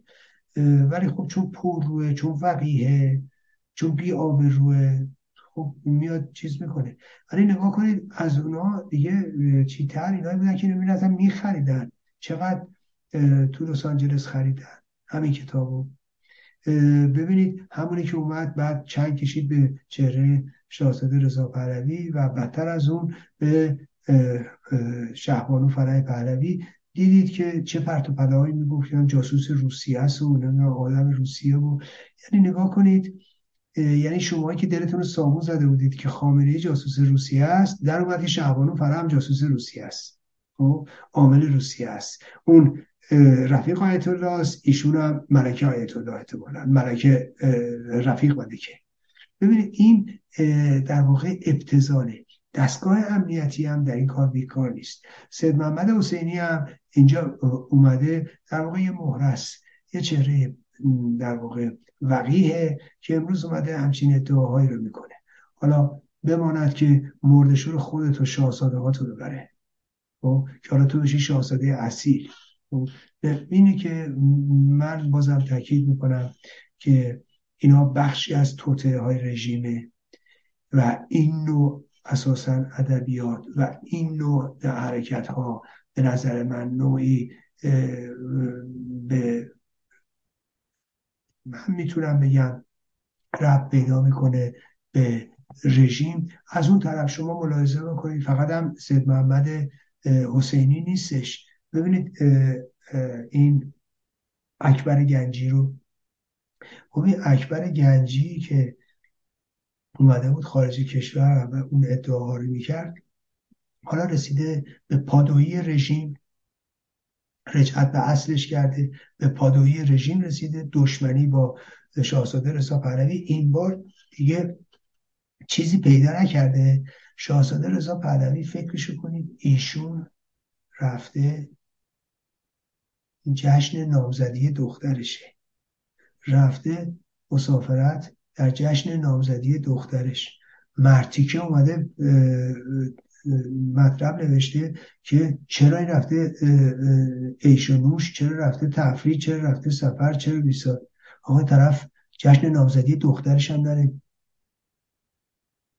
مگر شاهزاده رضا برای مثل تو تو دخترت روزی که بی اجاب رفت بیرون چک زدی تو گوشش تو همین امریکا؟ خجالت نمی‌کشی؟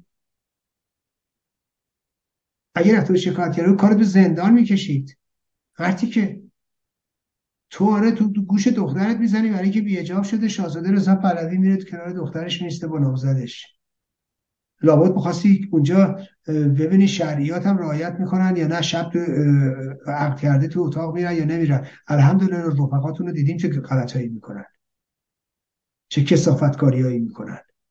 و چه کسافتکاریایی از اون زیر در اون فکر و اندیشه تو و افسار تو در میاد بعدم مگه بقیه ملت الان مگه ملت ایران یعنی هیچکی دامادی نمی‌گیره هیچکی عروسی نمی‌گیره هیچکی سفر نمیره. اونایی که سکوت می‌کنن اونایی که خودشون توی این مدت همه سفر رفتن اونایی که از پارسال تا همه سفر رفتن اونایی که عروسی رفتن اونایی که مجلس رفتن اونایی که مهمونی رفتن اونایی که سکوت کردن خجالت از خودتون نمی‌کشید؟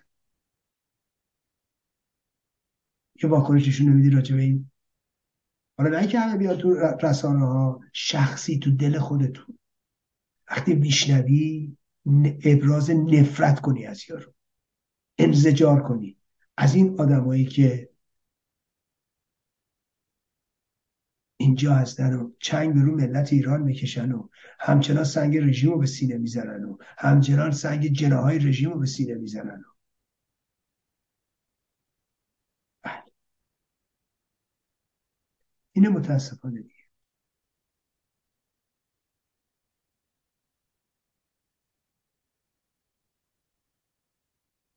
من صداتون رو ندارم آقای بهبانی.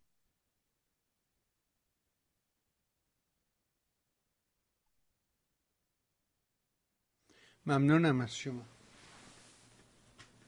ارزم به حضورت که یه چیزی خبری رو دیدم که این آقای چی بود؟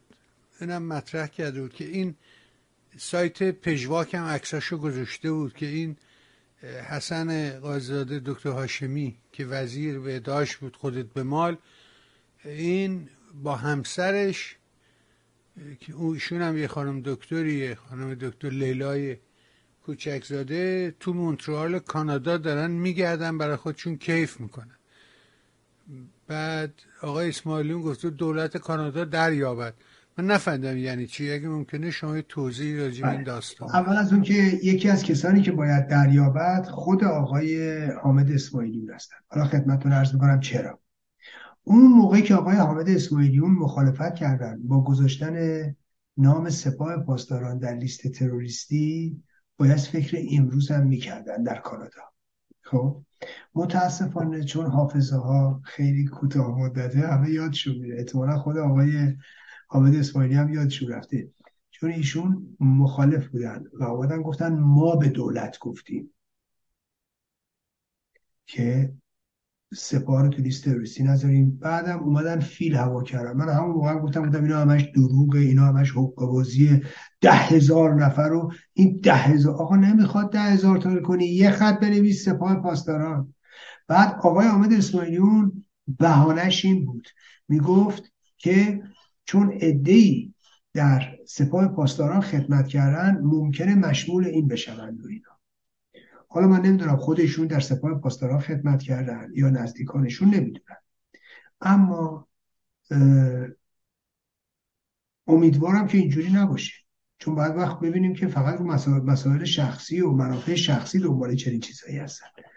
ولی راه حل داره. خیلی راحت می‌شد به دولت کانادا گفت سپاه پاسداران رو در لیست تروریستی بذارید ولی می‌تونید یه تبصره بذارید کسانی که سربازی خود را در سپاه پاسداران انجام دادن به طور در واقع جداگانه یا فردی نسبت به پروندهشون تصمیم گیری میشه. تمام شده و خب من میرم ثابت می‌کنم یه موقع من پزشک بودم من دندون پزشک بودم یا من مهندس بودم فلان بودم بیسار بودم منو فرستادن واحد مهندسی مثلا فلان منو فرستادن واحد پزشکی فلان منو فلان فلان.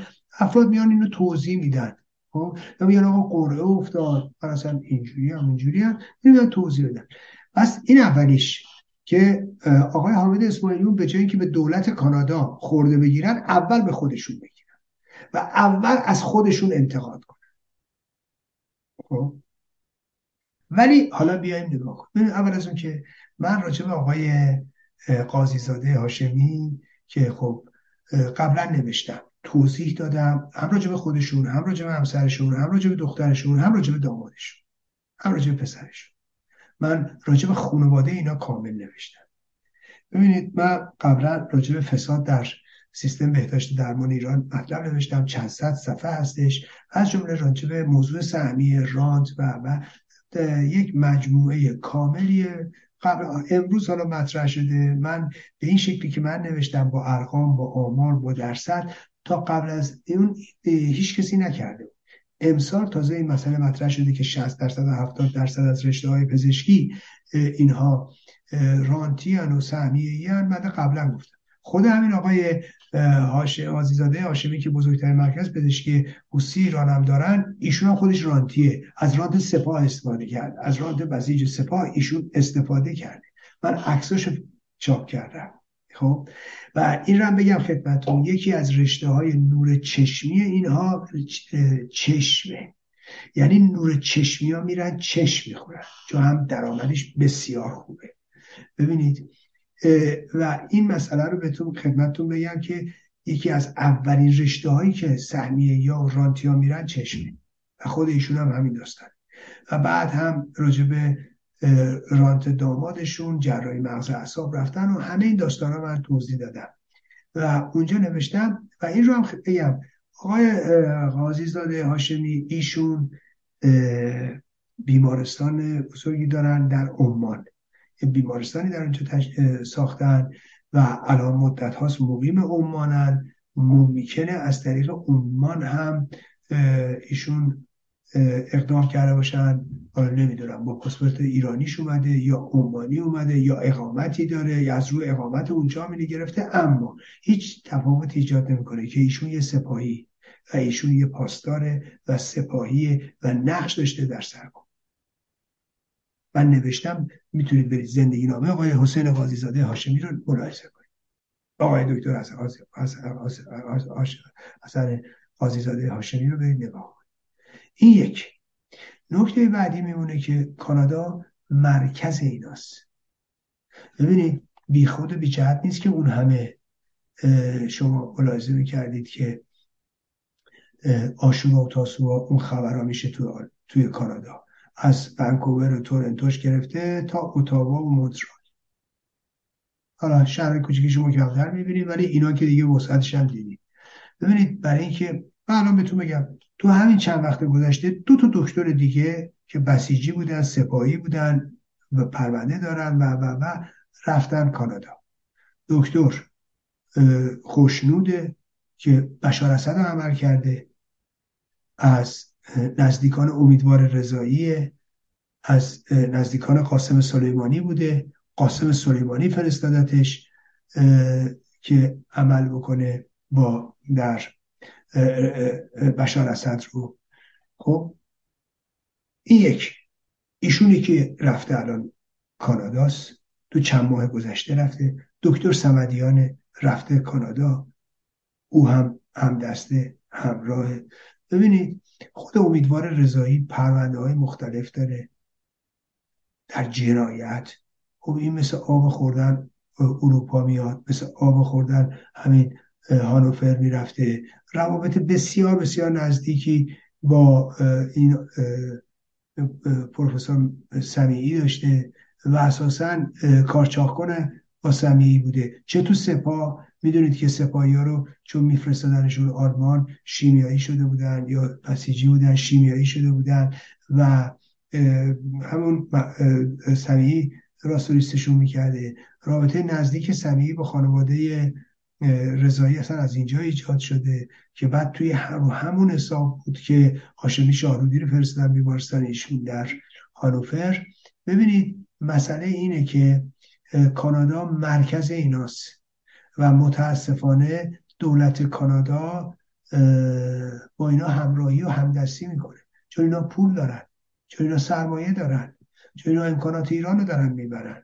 و اینا همشون رو سهمیه و رانت و اینا دکتر شدن و بعدم تو از سرمایه های ملت ایران قارت کردن. حالا همه دارن میرن کانادا. من لاغر الان چند تا دکتر رو براتون نام بردم. تعدادشون زیاده. یکی و دوتا نیستن و کانادا مرکز این فاسدین هستش و متاسفانه با جار جنجال نمیشه کار کرد. می‌دونید؟ و این تبلیغات این چنانی که هر از شنگایی آقای نمی‌دونم حامد اسماعیلیون توی رسانه هم که امروز دیگه رابطه خیلی نزدیکی باشون دارن ولی واقعیت رو نمیان بگن. نمیگن از ماست که بر ماست. نمیگن انتقاد به خود ما وارده یعنی به خود ایشون. و من همون موقع این رو عرض کردم. همون موقعی که حامد اسماعیلیون موزگیری نادرست کرد. حالا من باز تاکید می‌کنم نه اینکه دولت کانادا نشسته در دهن ماها نه اینکه حالا اگر آقای حامد اسماعیلی بگو بذارید تو لیست تروریستی الان اینا گذاشته بودن نه. ولی دولت کانادا و دولت های اروپایی و دولت آمریکا همیشه برای انجام کثیفترین کاراشون و پیشبرد کثیفترین سیاست هاشون از حلقات ایرانی استفاده یعنی اگه شما می‌رفتید دولت آقای مثلا نخست وزیر ترودو نخست وزیر کانادا گفتی آقا چرا سپاه توریست نذاشتی؟ بله ایرانی ها اینو خواستن آقای اسماعیلیون انجمن پرواز نمی‌دونم فلان یه همچی داستانی بهتون میگه. نمیگه منافع ما حکم کرده نمیگه دنبال این سرمایه ها بودیم نمیگه دنبال این پولا بودیم. خب اینا که نمیگه بهتون که. خب میگه ایرانی ها گفتن همینا گفتن. خب بالاخره گوش کرد ببینید شما فکر کنید فرانسوی وقتی می‌خواستن به رژیم نزدیک شن وقتی می‌خواستن خط همراهی و همگامی با رژیم رو پیش ببرن به کی می‌رفتن؟ به ایرانی هایی که توی فرانسه هستن و در واقع نظرات باب طبع فرانسوی ها رو میدن در ارتباط با رژیم. به عنوان کارشناس. می‌دونید؟ اینه داستان. آلمان هم همینطوره. یکی میگه کارشناسای ایرانی میگن. میره وصل میشه به چی؟ به لابی رژیم. لابی رژیم تو اروپا آمریکا به چه در می‌خوره؟ ایرانی. میگن ایرانیان اینو میگن. جامعه ایرانیان اینو میگن. های ایرانی میگن انستیتو ها اینو میگن. نمی‌دونم اتاق چه می‌دونم از این یارو مؤسسات فکری اینو میگن. همشون یا وصل به رژیمن عمل هکرهای رژیمن خب؟ و یا اینکه با اصلاح طلبان یا میون بازن یا دو طرفه کار می‌کنن. اینجوریه که خطشون رو پیش می‌برن. بله. آره، همین وسط بازن در حقیقت. و همطور که گفتی به درستی همه اهداف شخصیه. هیچ چیزی تو جمع برای مردم برای دیگری برای همسایه اصلا وجود نداره. همش برای خودشه. خب این با اون اندیشه دست در دست هم نهیم به مه خیلی فاصله داریم ما. ما خیلی فاصله داریم. نمی‌دونم. حالا از یه طرف هم می‌بینیم که دسته فرخ نگهدار و قطب اعظمشون عطولای ماجرانی یا آدم فاسد زنباره کثیفی اومدن تحت عنوان ده ها سازمان امضا کنن ده نمی‌دونم میثاق حق زندگی. این چیه؟ اینا دنبال چی میگردن آقای مستاقی چی می‌خوان آقای بهبانی اینا ولی من نمی‌دونم فرق یادار خب وقتی که متی فتاپور و اون دیگری و اون دیگری هستن حتما کلیدش دست اونه دیگه. آره متوجهم. ولی فقط هم اونا نبودن آخه. ببینید اول از اون که اینا یه اسم خیلی کت درست کردن سی و سه تا حزب و سازمان بودن. از این 33 تا حزب سازمان یه دیدش که اول اومدن علیهش موسیقی کردن. کنگره ملیت های ایران فدرال و یه جریان دیگه همبستگی فراگیر برای آزادی و برابری. خب این یعنی اگه برید نگاه کنید توشونو این یعنی دقیقا 20 تا جریانش همینجوری آب از 33 تا 33 تا 30 و چند تا. 20 تاش اینجوری آب میره. خب علیهش موزه گیری کردن. اونای دیگه هم هر کدوم اومدن یکی گفت آقا متناش فرق می‌کرد. فکر کنید با یه متن مشترک چند خطی نمی‌تونن اینا با هم توافق کنن. حتما شما باید میخ خودتو بکوبی. بعدم که تازه کوبیدی یه متن در نمیاد. چند تا متن در میاد؟ بعدم قرار نیست کسی امضا کنه. همه قرار نسبت بهش التزام بدن. دیگن بله ما به این باور داریم. یعنی امضات هم نمیاد. حتی در جایی که امضات هم نمیاد حتما باید صد درصد حرف تو باشه. یعنی حاضر نیست یه کلمه این ورتر یه خط این ورتر. و بعد می‌بینید چند متنه. بعد خودشون میان یه اولین بار ما میساق مثلا یه میساقی رو می‌تونیم ببینیم با چند نسخه. یه میساقی رو ببینید چند تا متن. خب اصلا نگاه کنید از ابتداش این تراژدیه. به هر جایی تو دنیا بگی بهتون میخندن. هنوز از تنور در نیومده 20 تاش علیه از 32 تا 20 تاش علیهش موزگیری می‌کنن. خب بعدش می‌بینیم موارد دیگه هم می‌کنن. پس کی میمونه؟ علی میمونه و حوزش. ببینید اینا من فکر می‌کنم خب سالگرد جنبش زن زندگی آزادی داره میشه و عده اینجوری برای سرگرمیه. واقعا برای سرگرمیه. و برای اینه که وقتشون رو پر کنن. بگه نه سیاسی که هیچ تاثیر نداره. فکر کنید این سیاست ها که هیچی 330 تا سازمان سیاسی اینجوری. خب اینا چه نقشی تو ایران دارن؟ چه نفوذی تو ایران دارن؟ و بعدم که تازه همتون اولش میاد بخش اعظمشون اکثریتشون بالاشون میاد علیش موزگیری می‌کنن. بعد این قرار چیکار بکنه؟ تو ایران قرار درد کی رو دوا کنه؟ ببینید من همون موقع میثاق جورجتاون هم که در آمده بود من شدیدا باش مخالف بودم. حالا اون با محتواش هم مخالف بودم چون وارد معقولاتی شده بود که نباید می‌شد. و به نظر من علیه حاکمیت ملی بود. و خب مسائل خیلی خیلی زیادی منفی داشت. حالا این نداره. این مثلا خیلی کمتره نسبت به اون. این نظر منو بخواید. ولی خب می‌خوای باش چی رو حل کنی آخه مشکل اینجاست که آقای مصداقی. اینا می‌خوان انقلاب بکنن. آخه انقلاب نمی اینجوری نیست. انقلاب می شود. انقلاب مثل وقتی که بیانیه میدی فرقی نمی‌کنه. من اگر در موقعیت رهبری باشم میام میگم برنامه کار من اینه. آخه حالا چه می‌خواد انقلاب بشه چه می‌خواد انقلاب بکنن فرق نمی‌کنه. من که دارم برنامه میدم آخه بس بر سر اینه که اینا دارن برنامه میدن. برنامه که خودشون هم بهش پایبند نیستن. برنامه که تو لحظه اول علیهش موزگیری می‌کنن. ببینید من این رو عرض می‌کنم. با این مشکله و این فرهنگ فرهنگ بسیار بسیار منحتیه شما اولا وقتی که می‌خوای یه جایی بری با یه دی همراه بشی همگام بشی پاتو بکنی توی یه کفش که الا بلا اینی که من میگم. یه خورده بالا یه خورده پایینش هم نه. خب این یک. دو دو وقتی به هر دلیلی باش رفتی هنوز مرکبش خوش نشده علیش موزگیری کنی. ای بابا آخه این یه خوده بذارید لاخر یه روزی یه هفته یه ماهی شیش ماهی بگذره. آخه بسن نفس خستگی رو از تن بیرون بره. یا نمی‌دونم گرد خاک شورتون بخ... آخه یعنی چی؟ کجای دنیا این اتفاقات میفته آخه؟ ولی خب دیگه. نتمه بی خودی اسما رو می نویسن اون سازمانم بله. میگه آقا اسم من نبوده برای چی اسم من نمی مثلا من خندم می‌گیره. چه می‌دونم شورای مدیریت گذار شورای یکی تصمیم.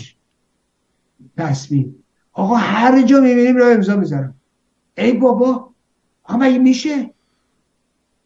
از یه بر با مشروط خواه میری یه بر با این رو نمی‌دونم تجزیه طلبه و نمی‌دونم فدرال و فلان و میری از یه طرف بابا بعدم اینا که شورای تصمیم بودن تو شورای گذار بودن شورای گذار تو شورای تصمیم بابا مثلا سرسام می‌گیره بابا یه خود برای امضای خودتون برای تعهد خودتون برای هر چیتون یه خود احترام قائل باشید یه خورده احترام قائل باشید تعجب کردن تو این میثاق حق زندگی اسم شهریار آیین نبود. خیلی عجیب بود اونجا. که اسمش نبود. نه خب حالا ایشون فرده نمیره که ولی آدماش و سازماناش و افکارش و مسائلش که میرن که. شورای گذار شورای تصمیم یعنی ایشون. کنگره ملیت ها یعنی ایشون. خیلی واضحه پشت اینا بوده. حالا تو هر لحظه با هر کدومشون. یا تو یه لحظه با چند تاشون. عجیبه واقعا. اما آقای مستاقی بعد از اینکه جمهوری اسلامی یارو داستان و علم کرد که نمی‌دونم مجاهدین بیان دادگاه وکیل معرفی کنن فلان کنن حالا می‌بینیم تو فضای مجازی مجاهدین خصوصا کلیپایی رو می‌ذارن که یه پلاکاردی رو جلوی صورتاشون گرفتن که من وکیل مسعود رجوی هستم. یعنی چی؟ این داستان چیه؟ یعنی آقای رضوانی این ابتزاله. خب ابتزاله یه موقعی یادمه رژیم می‌گفت انقلاب اسلامی مجاهدی رفتن درست کردن اسلام انقلابی. ولی واقعیتش اینه بعدا تپش در اومد که جفتش یکیه. یا آبشخورش یکیه. اسلام اسلامه. چه انقلاب اسلامی باشه چه اسلام انقلابی باشه. یک بازی با حرف. ته تهش یکی پریسر که همچنان به اون انقلاب اسلامیش چسبیده. خب تا روزی که بود و حالا میراثش رسیده به عده از پیروانش. که تعداد اندکی هم هستن. و یه ابراز وجودی نمی‌تونن بکنن چون پرچمدار دیگه نیست. خود اینا هم در حد این نیستن. و نکته دیگه اینه که خب می‌دونید شاهزاده رضا پهلوی اومدن گفتن یه عده بهشون وکالت بدن. خب من میرم اینجا اونجا صحبت می‌کنم. یه وکالتی به من بدید که من بدونم ملت پشت من. 450 هزار نفر رفتن وکالت دادن به ایشون. خب بعد که دیگه ادامه پیدا نکرد. مسعود رجوی کاریکاتور دیگه. کاریکاتور همه که. هم می‌خواد عقده هایی هم داره. می‌دونید مسعود رجوی حالا عقدش کیه؟ شاهزاده رضا پهلویه. چون اون گفته به من وکالت بدید این حالا میره میگه که یه در وادشته که بیاید برید بگید ما وکیل مسعود رجوی هستیم. خب؟ یعنی مسخره. یعنی تمسخر چرا بهتون میگم؟ این مسعود رجوی عقده ایه ببینید خمینی یادتونه؟ این دائم ابتدا خودشو با خمینی مقایسه می‌کرد. بعد میگفتش که خمینی در واقع رهبر بود. این میگم خمینی حق من خورده. حق رهبری رو. خب بسیار بعد اومد یادتونه خمینی از پاریس اومده بود ایران دیگه. این از ایران در رفت پاریس. ای میگم میام میام. هنوزی که بیاد. 42 سال گذشته. از روزی که در رفت پاریس. همین هفته گذشته 42 سال تمام. سالگرد فرار رجبی. از معلک و گذاشتن ملت تو دهن گرگ می‌دونید دختر و پسر جوان نه کسی جایی داشت نه کسی رو میشناخت. بره پیشش همه میشناختنشون همه جا پیشونی سفید. چه می‌دونم تو مدرسه تو محل کار توی دانشگاه توی خیابون در همسایه محله ده روستا هر جا همه همه رو میشناختن. فکر کنید یک چنین مجموعه چند صد هزار نفری رو یهو تو دهن گرگ ول کرده در رفانش بعدم آتش افروخت. خب؟ حالا اون موقع میگو برمیگردم برمیگردم. چرا؟ دو سالی که برنگشته.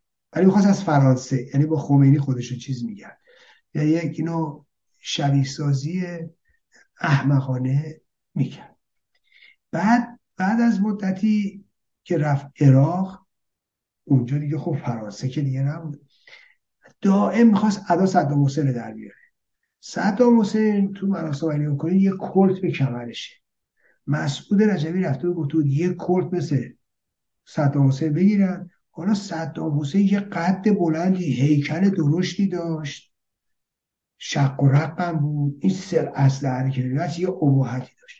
مسعود رجبی یه قد کوتاه یه شکم گنده ولی این کمر این ولی می‌خواست عین صدام حسین این اصل رو ببند یعنی تمام اداهای صدام حسین در مریم رجبی اخت است. شهبانو فرای پهلوی روی یه صندلی نشستن وا داشته بود نیروهاشو برید عین این صندلی رو بر من تو پاریس برید آقای صندلی نیست چیکار کنید؟ را ساخت این مریم روی بشینه عین شهبانو فرای پهلوی هم دستش اینجوری میذاش رو اینجا. خشن اینو نگاه می‌کنه. عقده دارن اینا. حالا رجوی افتاده چی؟ دنبال شاهزاده رضا پهلوی. اون گفته وکالت به من بدید. این میگه بگید ما وکیل رجوی. آخه یه مش آدم علاف بیکار تو خیابون وکیل تو که چیکار کنن؟ ببینید اینا برای اینکه برای قانون احترام قائل نیستن. و ببینید اگر یادتون باشه اول انقلاب همین فرقه رجوی هم رژیم حالا بیشتر فرقه با این لفظ می‌گفتن دادگاه خلق. یا دادگاه انقلاب یا دادگاه خلق یعنی چی؟ یعنی بیقانونی یعنی بی حساب کتابی. یعنی بدون آین دادرسی یعنی بدون قانون و یه چیز من در آوردی میشه دادگاه خلق. یه آدم بی سوادی مثل چه می‌دونم خلخالی هم می‌تونه بشین رأس اون میشه دادگاه خلق. که مجاهدین دائم می نوشتن دادگاه خلق و از این از عنوان دادگاه خلق یاد می‌کردن. خب؟ خب وقتی تو دادگاه دادگاه خلق درست می‌کنی حاکم رئیس و حاکم شاید همیشه اون وکیلت هم باید بشه چی مثل این ها خب وکالت شما اگه به سخره نگرفته باشید دادگاه دیگه نمیگی دادگاه انقلاب. اگه سخره نگرفته باشید دادگاه رو حتما یک قاضی با تجربه رو می‌ذاری رئیس دادگاه نه هر عمل حکره ای رو. و اگر جدی بگیری داد جریان دادگاه و حقوق و آین دادرسی رو میگی چی یه وکیلی که وکیل تحصیل کرده است مجرب کارکشته است و و و اینو حرفه ای رو کاربلد رو می‌ذاری وکیل. نه اینکه هر عمل اکره خیابون ببینی چون انقلابیه چون مبارزه باید بشه رئیس دادگاه چون مبارزه چون انقلابی باید بشه وکیل من. برای که وکالت و دادگاه و قانون از نظر شما مسخره است. برای همین هر مسخره ای می‌تونه بیاد بگه من وکیل تو هم. حالا مسئول رجبی یه در داشته حالا من فیلماشون رو دیدم عکساش دیدم 20 آدم پیدا کرده در به زم خودش ایران. که این بیستا میگن برادر مسئول همه هم یه جور. ما وکیل تو هستیم. و خب یعنی چی؟ می‌خواد چیکار کنه؟ خب یعنی همه چی پوشاد یعنی همه چی ابتزار یعنی چی؟ یعنی یه نفر که جلو اینجا پلاکارد گرفته میگه مسئول رجبی وکیل ما. صداشم عوض کرد حالا چرا صدا رو عوض کردن؟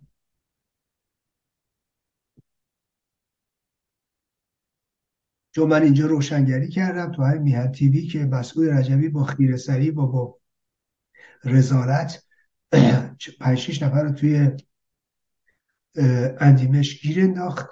پنج شیش آدم بدبخت فلک زده. آدم های بالای هفتاد سال. بعد یکی چشش کور یه خانومی بی سواد اینا رو تحت عنوان هسته نمی‌دونم کانون شورشی نمی‌دونم اندیمشک و اینا اینا عکسشون انداخت اینا رو رژیم رفت بلافاصله دستگیر کرد به همشون رو که سنگین داد. حالا رژیم فهمید می‌دونست چیه بازی کرد حالا اینا رو فعلا ولشون کرده ولی می‌خوام این عرض کنم رجبی بعد از اون خیره سری حالا مثلا چون من روشنگری کردم اونم دائم رصد می‌کنه برنامه ها رو و این حالا باید صدا رو عوض کرد. ولی فکر کنید 20 آدم. یعنی چی؟ میگه ما هم در کنار 80 میلیون.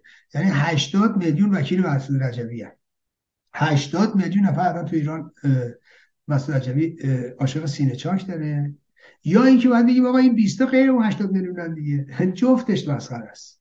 جفتش مسخره است. اینه داستان. ببینید هر طرفش بگیری داستان میلنگه. ولی یه نکته هست. یه رجوی بخشش که داره هیاهو می‌کنه و از این جنجالا و بعد سر نیروهاشون رو شیره بمالن و گرم کنن و نگاه ها رو به یه جای دیگه الان جلب بکنن به خصوص بعد قضیه آلبانی که بالا گرفته و اینها. ولی یه نکته رو عرض کنم خدمتتون. اینا رو هم بنده خبری ندارم و از واکنش های رجوی می‌فهمم.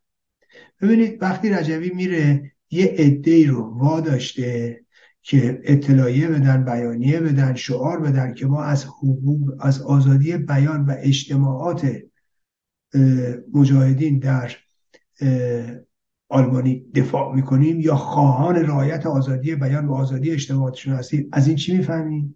از این می‌فهمیم که دولت آلبانی اجازه تجمع به اینا در آلبانی رو نمیده در قرار اشرف رو نمیده.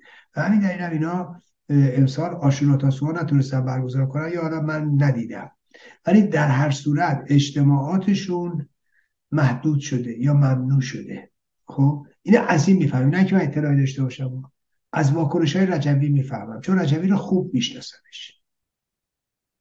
و حالا مثلا این واکنش چیه؟ به یه سری از نوانده یا لورد های انگلیسی گفته یه دونه بیانیه بنویسن. تو این بیانیه که اینا منتشر کردن حالا خیلی احمقانه است چون بیانیه رو خود رجوی نوشته. خب قشنگ می‌فهمی. برای اینکه اونایی که امضا کردن زیرش میگن حتما شما با ما موافقید که اینا رفتن یه بیانیه امضا کردن. به کی میگی؟ مگه مگه به کی نوشتن؟ ملاحظه می‌کنید یعنی قشنگ تقش در اومده که حتما با ما موافقید. خب این ها خودشون نوشتن. اگه به رئیس جمهور نوشته بودن به نخست وزیر نوشته بودن به شاه نوشته بودن به ملکه نوشته بودن به دبیرکل سازمان ملل نوشته بودن. خب اینو میفهمیدید. ولی یه بیانیه که مخاطب نداره فقط یه نامه هستش. میگه باید بابا حتما بابا موافقید. به کی میگی بابا موافقید؟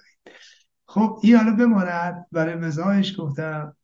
ولی مسئله بعدیش اینه که این نماینده های انگلیسی اومدن گفتن که در واقع رژیم یا اینجوری من می‌فهمم. ابراز نگرانیه که ظاهرا رژیم می‌خواد پرونده بره درست کنه.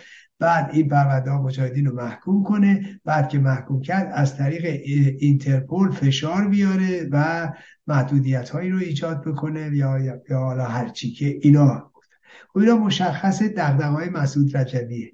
میشینه فکر می‌کنه میگه نکنه رژیم رفته این کار کرده. حالا بعدا بخوان رو ما فشار بذارن بعدا بخوان حکم دستگیری یکی رو صادر کنن بعدا بخوان نمی‌دونم فلان. نکنه برای من مشکل ایجاد بشه نکنه غربیا برن سازش کنن. این رجبی ترسیده اینا رو. همه رو از زبان چیه؟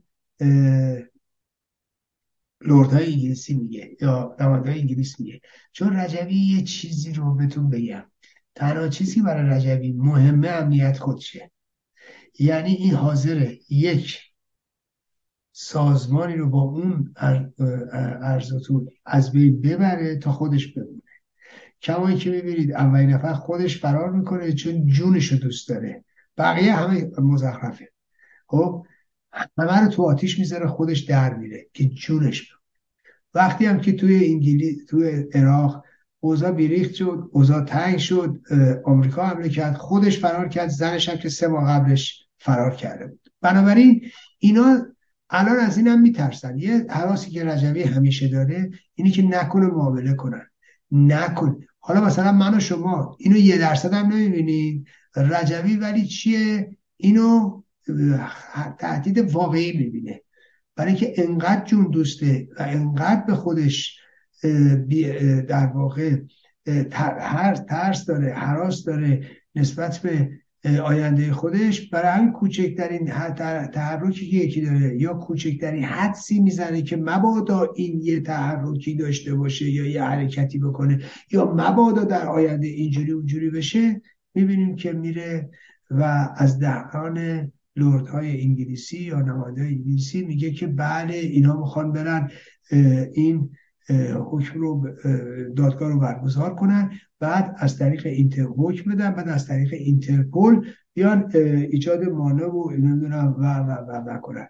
اینترپول هم فکر برای سن چهار نفر مسئول رجبی دلش سوخته نه برای خودش برای خودش سوخته. بعدش برای مریم رجبی. اول دلش فقط برای خودش سوخته. و این بیانیه بیانیه دستپخت خود رجبیه. اینو درست کرده و داده و ببینید رجبی که میگم جون دوسته و تمام مسائلی که ممکنه در طور با خودش مطرح بشه رو ماکسیموم می‌گیره اینه. ببینید روزی که سال 60 در حمله به خونه پایگاه موسی خیابانی و همسر مسعود رجبی اشرف ربی اینا کشته شدن بالاخره ستاد فرماندهی مجاهدین بود. مسعود رجبی بلافاصله شستش خبردار شد. نکنه که حالا که ستاد فرماندهی رو زدن نگاهشون به ما فرق کنه. بعدم خب دیده بود که غربیا دیگه مثل اون قبل که مجاهدین داشتن عملیات می‌کردن هفت تیر هشت شهریور انفجار داستانی زدن های مجلس یا و و و, و. خب می‌دونید اونا می‌گفتن نکنید چه خبره برده بعدی چیه ساختمون بعدی که می‌خوام منفجر کنن چیه چقدر اینا نفوذ دارن کجاها نفوذ دارن. ولی به محضی که دیدن موسی خیابانی یعنی فرماندهی ستاد فرماندهی مجاهدین خود فهمیدن دیگه داستان تمومه. که واقعا هم تموم بود. خب؟ ولی مسعود رجبی پیام اینو گرفت. سریع نکنه حالا برن روی من معامله کنن. نکنه پای من در خطر بیفته. یه درصد. خب؟ ببینید همه هم مخمه شد. گفت ممکنه چجوری برای من پاپوش درست کنن؟ هفته تیر هشت شهریور. بعد رئیس جمهور زدید نخست وزیر زدید به رئیس دیوان عالی کشور زدید. پس بنابراین ممکنه برام پاپوش درست کنم منو بگیرن. خب؟ حالا چیکار کنم توی سازش؟ سری رفت پشت این که پس منم برم داماد رئیس جمهور شم. ببینید مسعود رجوی برای این رفت داماد بنی صد شد. ببینید درست از روزی که بهمن ماه 19 بهمن اتفاق افتاده. به اون شکل حماسی و دردناک همسر مسعود رجوی کشته شده. بچهش تو بغل لاجوردیه. یک حالت سمپاتیکی نسبت به او ایجاد شده. در سطح بین هم همینطور. ببینید یک کسایی مثل علی امینی برای مسعود رجبی احمد مدنی و و و و بسیار از همین سلطنت پادشاهی خواه و سلطنت طلب و اینا برای مسعود رجبی پیام تسلیت دادن و خب؟ یعنی یه همچین موقعیتی براش پیش اومده بود. برای این به فکر چی بود؟ نکنه برام داستان درست شه خب از اون تاریخ افتاد اول دنبال این که کمیته مرکزی دفتر سیاسی مجاهدین رو مجاب کنه. که چی؟ گفت آره الان اینه اونه اینه اونه. که چیه؟ راضیشون کنه این بره با دختر وریسل ازدواج کنه. یه مدتی برای اینکه بتونه اینو داستان درست کنه طول کشید.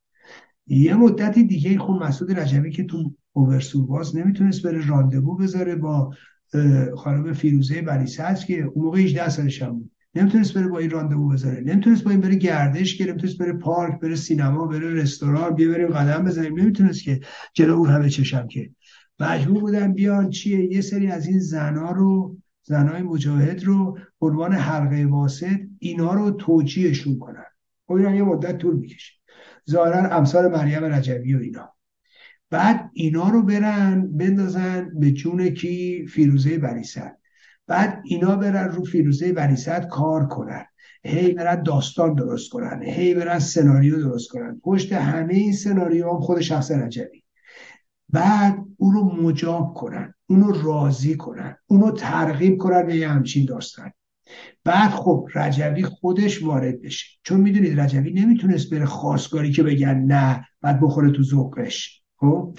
پس بنابراین باید همه اینا رو بعد رجوی باش تماس گرفت بعد یا برخورد کردن بعد حالا بریم پیش خانوادهش بعد حالا بریم نمی‌دونم فلان و فلان. اینا همش چقدر طول کشید؟ هشت ماه.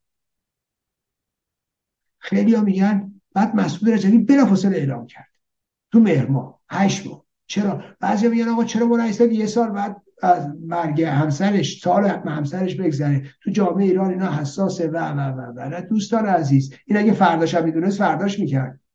برای اینکه این زودتر می‌خواست بگه منم داماد رئیس جمهورم. وگرنه هممون هم می‌دونیم اگه می‌خواستم برای صدر نگه دارم میگه خب باشه امروز شیرینی می‌خوریم عقد ازدواج می‌ذاریم بعد از سالگرد همسرم. خیلی منطقی جامعه ایران جا افتاده. نه بابا این می‌خواست به فرانسوی ها بگه من داماد بنی صدرم. این فقط به خاطر چی؟ یعنی اصل اولی جون خودش بود. مبادا معامله بشم پس منم برم بشم داماد بریست که این کار کمتر بشه. اگر رئیس جمهور کشتم داماد رئیس جمهور هم هست. اینه. و حالا هم همه جوانبش هست دیگه. یه مسخره ایه فکر کنید. رژیم میگم ارتجاع غالب ارتجاع مغلوب. رژیم ارتجاع غالبه. فکر کنید نشسته تو ایران میگه مجاهدین بیان ایران ما محاکمهشون کنیم کار که مجاهدین مغز خر خوردن. خب؟ خب اینو فکرش کنید داره رژیم میگه. بعد میگه وکلاشون رو معین کنن. بیان وکلا معرفی بشن. آقا طبق قانون خودتون الوکیل اینا نمی‌تونن تعیین کنن. تو باید وکیلا رو تعیین کنی براشون. خودشون که نمی‌تونن که. این دومیش. حالا این تمام این بماند.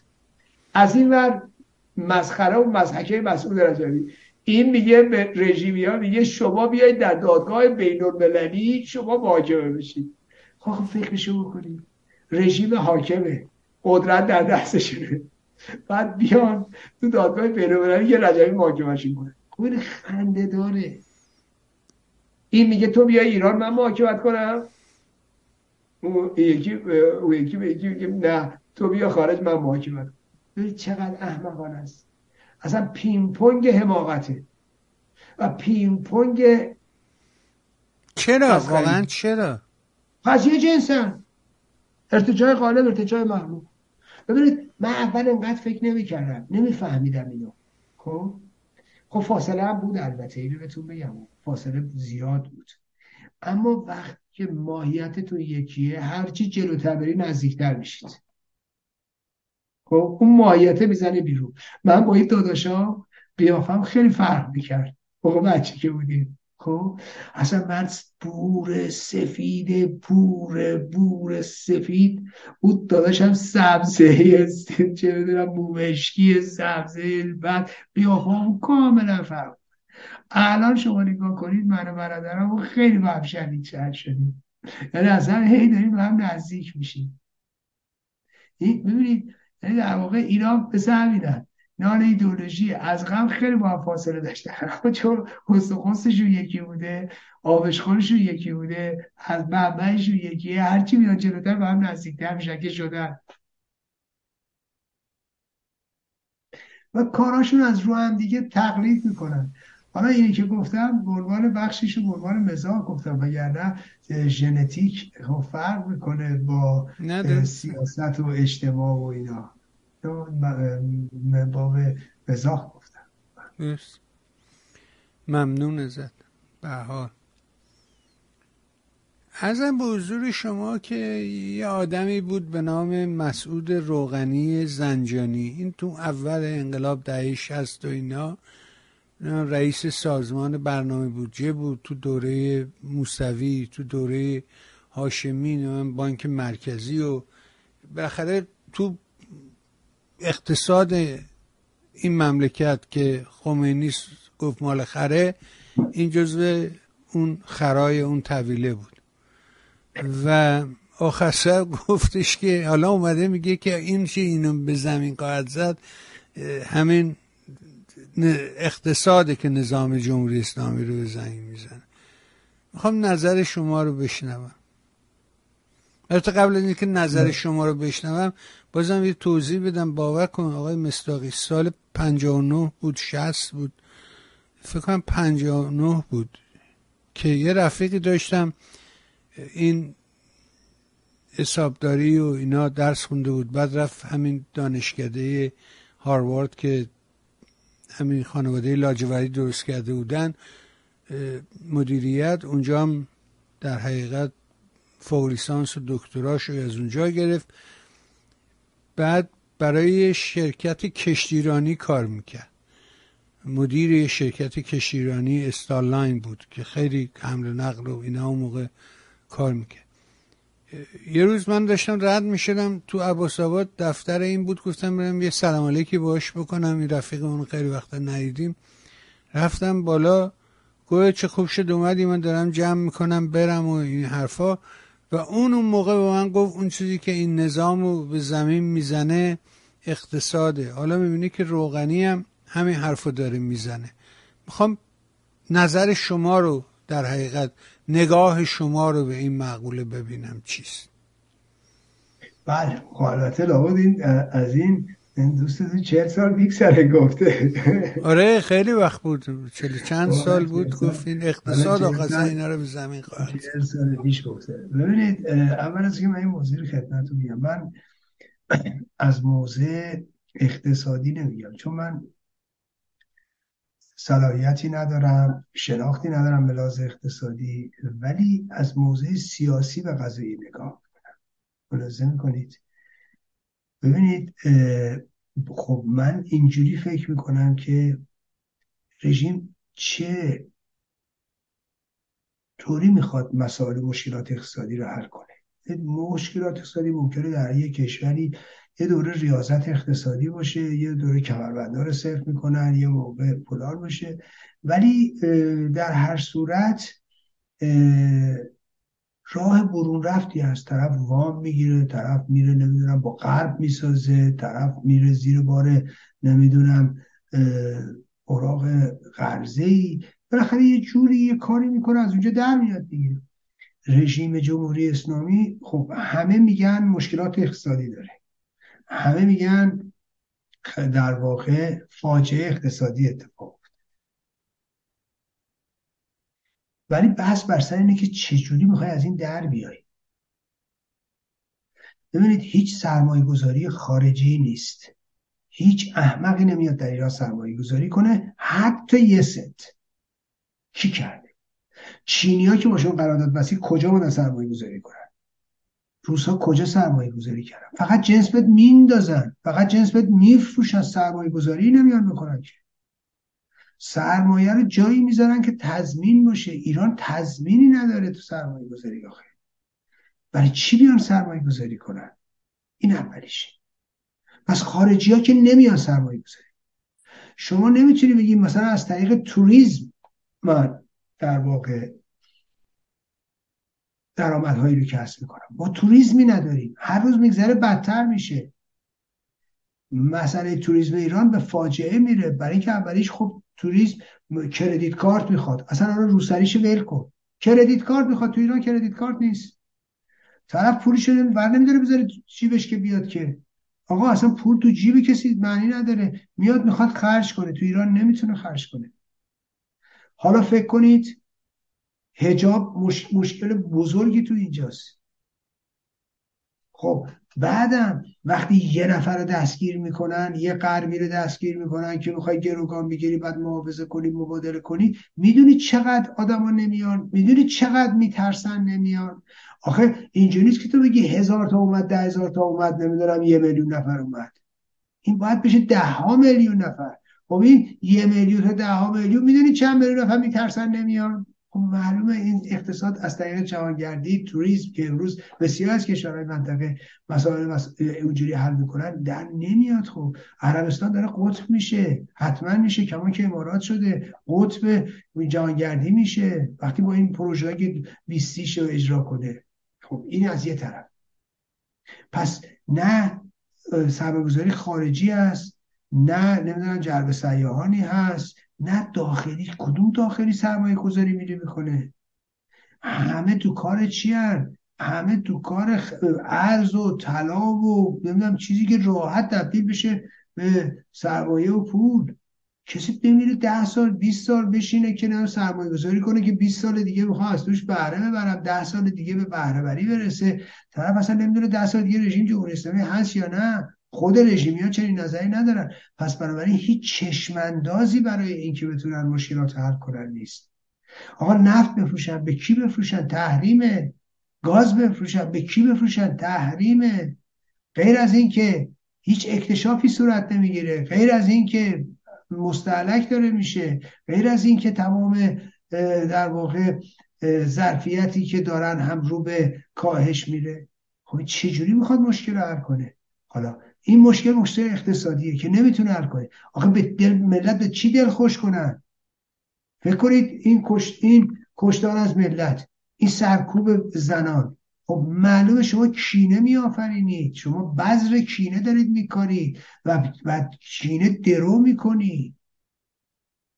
خب چجوری می‌خواد با این وضعیت نکبت بخوای مثلا مردم هم اینجوری سرکوب کنی. بالاخره یه تعادلی باید باشه. بابا یه جایی اقتدار هست سرکوب از جنایت هست اما ملت دارن حال می‌کنن.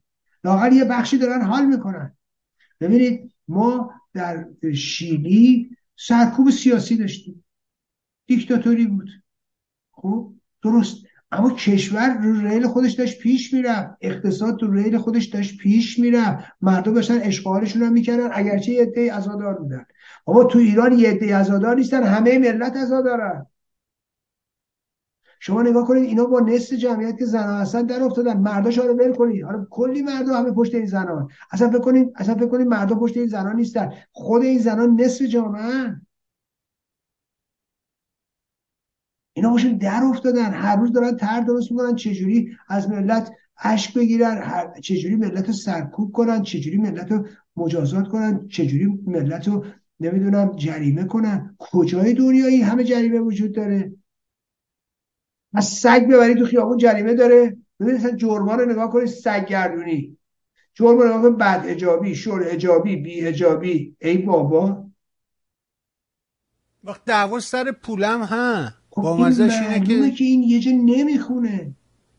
نمیشه. این, م... این مذهب گریزی که امروز تو ایران هست برید نگاه کنید ببینید تو قوم چه خبره تو مشهد چه خبره. خود این رژیمی ها دارن میگن. یعنی ما حکومت مذهبی و دینی رو نمی‌خوایم. ببین من نمی‌دونم چه اتفاقی میفته آقای بهبانی اما یه جایی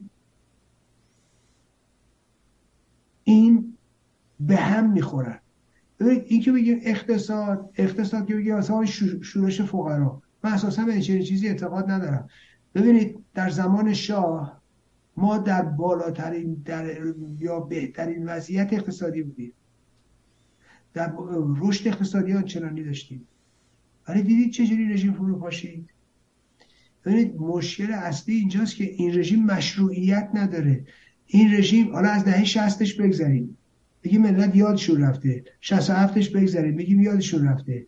بگیم ببینید بگیم 78 بگیم آقا 25 سال ملت یادشون رفته. ها؟ 88 چی؟ ملت یادشون رفته. اصلا 88 هم یادشون رفت. اون نسل 88 هم یادش نیست. 1401 یادشه که. 96 98 بعد نه میگم حالا من اونها رو دیگه خیلی نرفتم پشتش. میگم حالا میگم فلان یهو اومدم تو 1401 ببانیم. برای اینکه بگم آقا دیگه اینم رژیم نامشروعه نامشروع. ببینید و این مشروعی ببینید رژیمی که مشروعیت نداره هر جون به جونش بکنی ازش می‌زنه بیرون. این رژیم اینه. این رژیم در واقع یه رژیم ضد تاریخ. بعد مهمتر از همه رژیم ضد تاریخیه. ببینید ما فقط مشکل رو نباید فقط اقتصادی ببینید این رژیم ضد تاریخیه. یعنی چی؟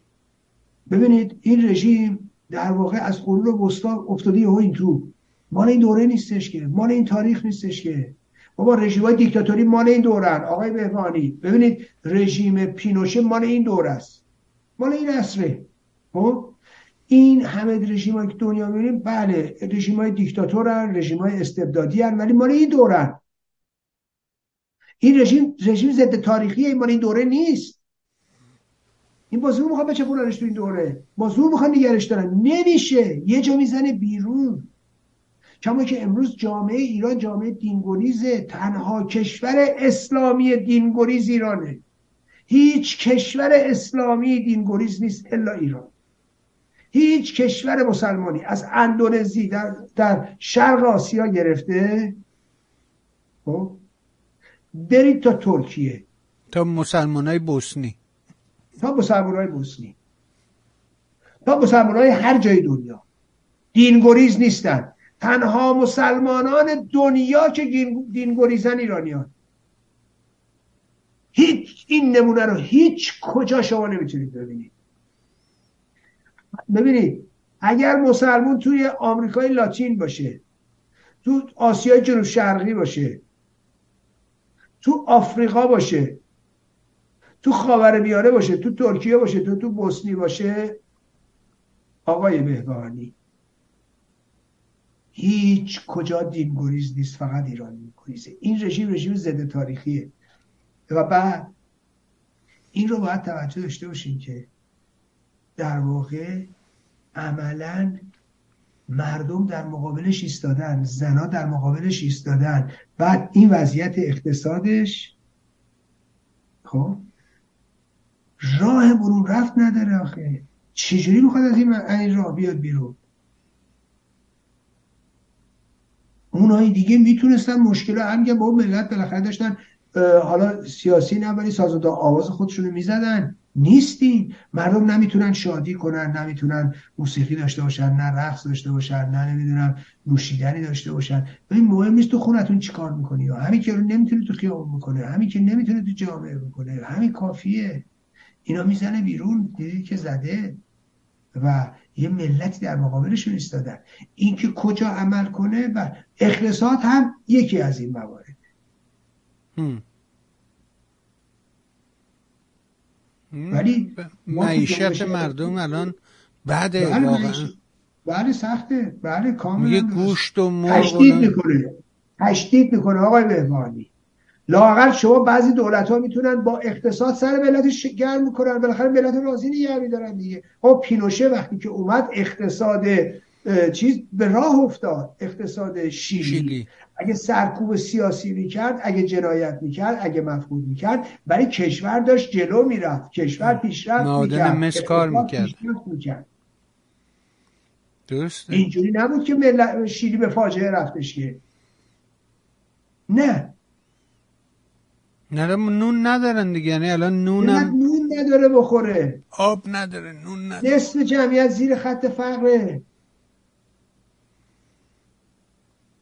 کجای دنیا اینه؟ هیچ جا اینجوری نیست آقای بهبانی. کشوری که این همه منابع داشته ببین عربستان داره چیکار می‌کنه ایران داره چیکار می‌کنه. اینا اصلا نبودن. یعنی اصلا اینا همشون زیر نام ایران بودن. تمام این قطر امارات نمی‌دونم همشون زیر نام ایران بودن. نهایت افتخارش این بودش که اومده شیراز مثلا. رفته دکتر رفته شیراز رفته دکتر. حالا ببین اون کجا قرار گرفته؟ ما کجا قرار گرفتیم؟ بله.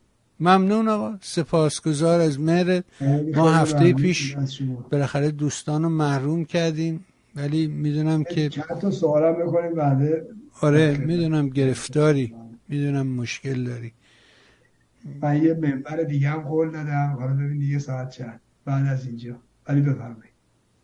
پس بذار از یکی یکی انتخاب کنم چون اینجوری سخت شد کار. دیگه نمیشه از اول تا آخر رفت. نه حالا برین برین بگین برین تو تو جواب آره. آخه بعضیش حرفای خودی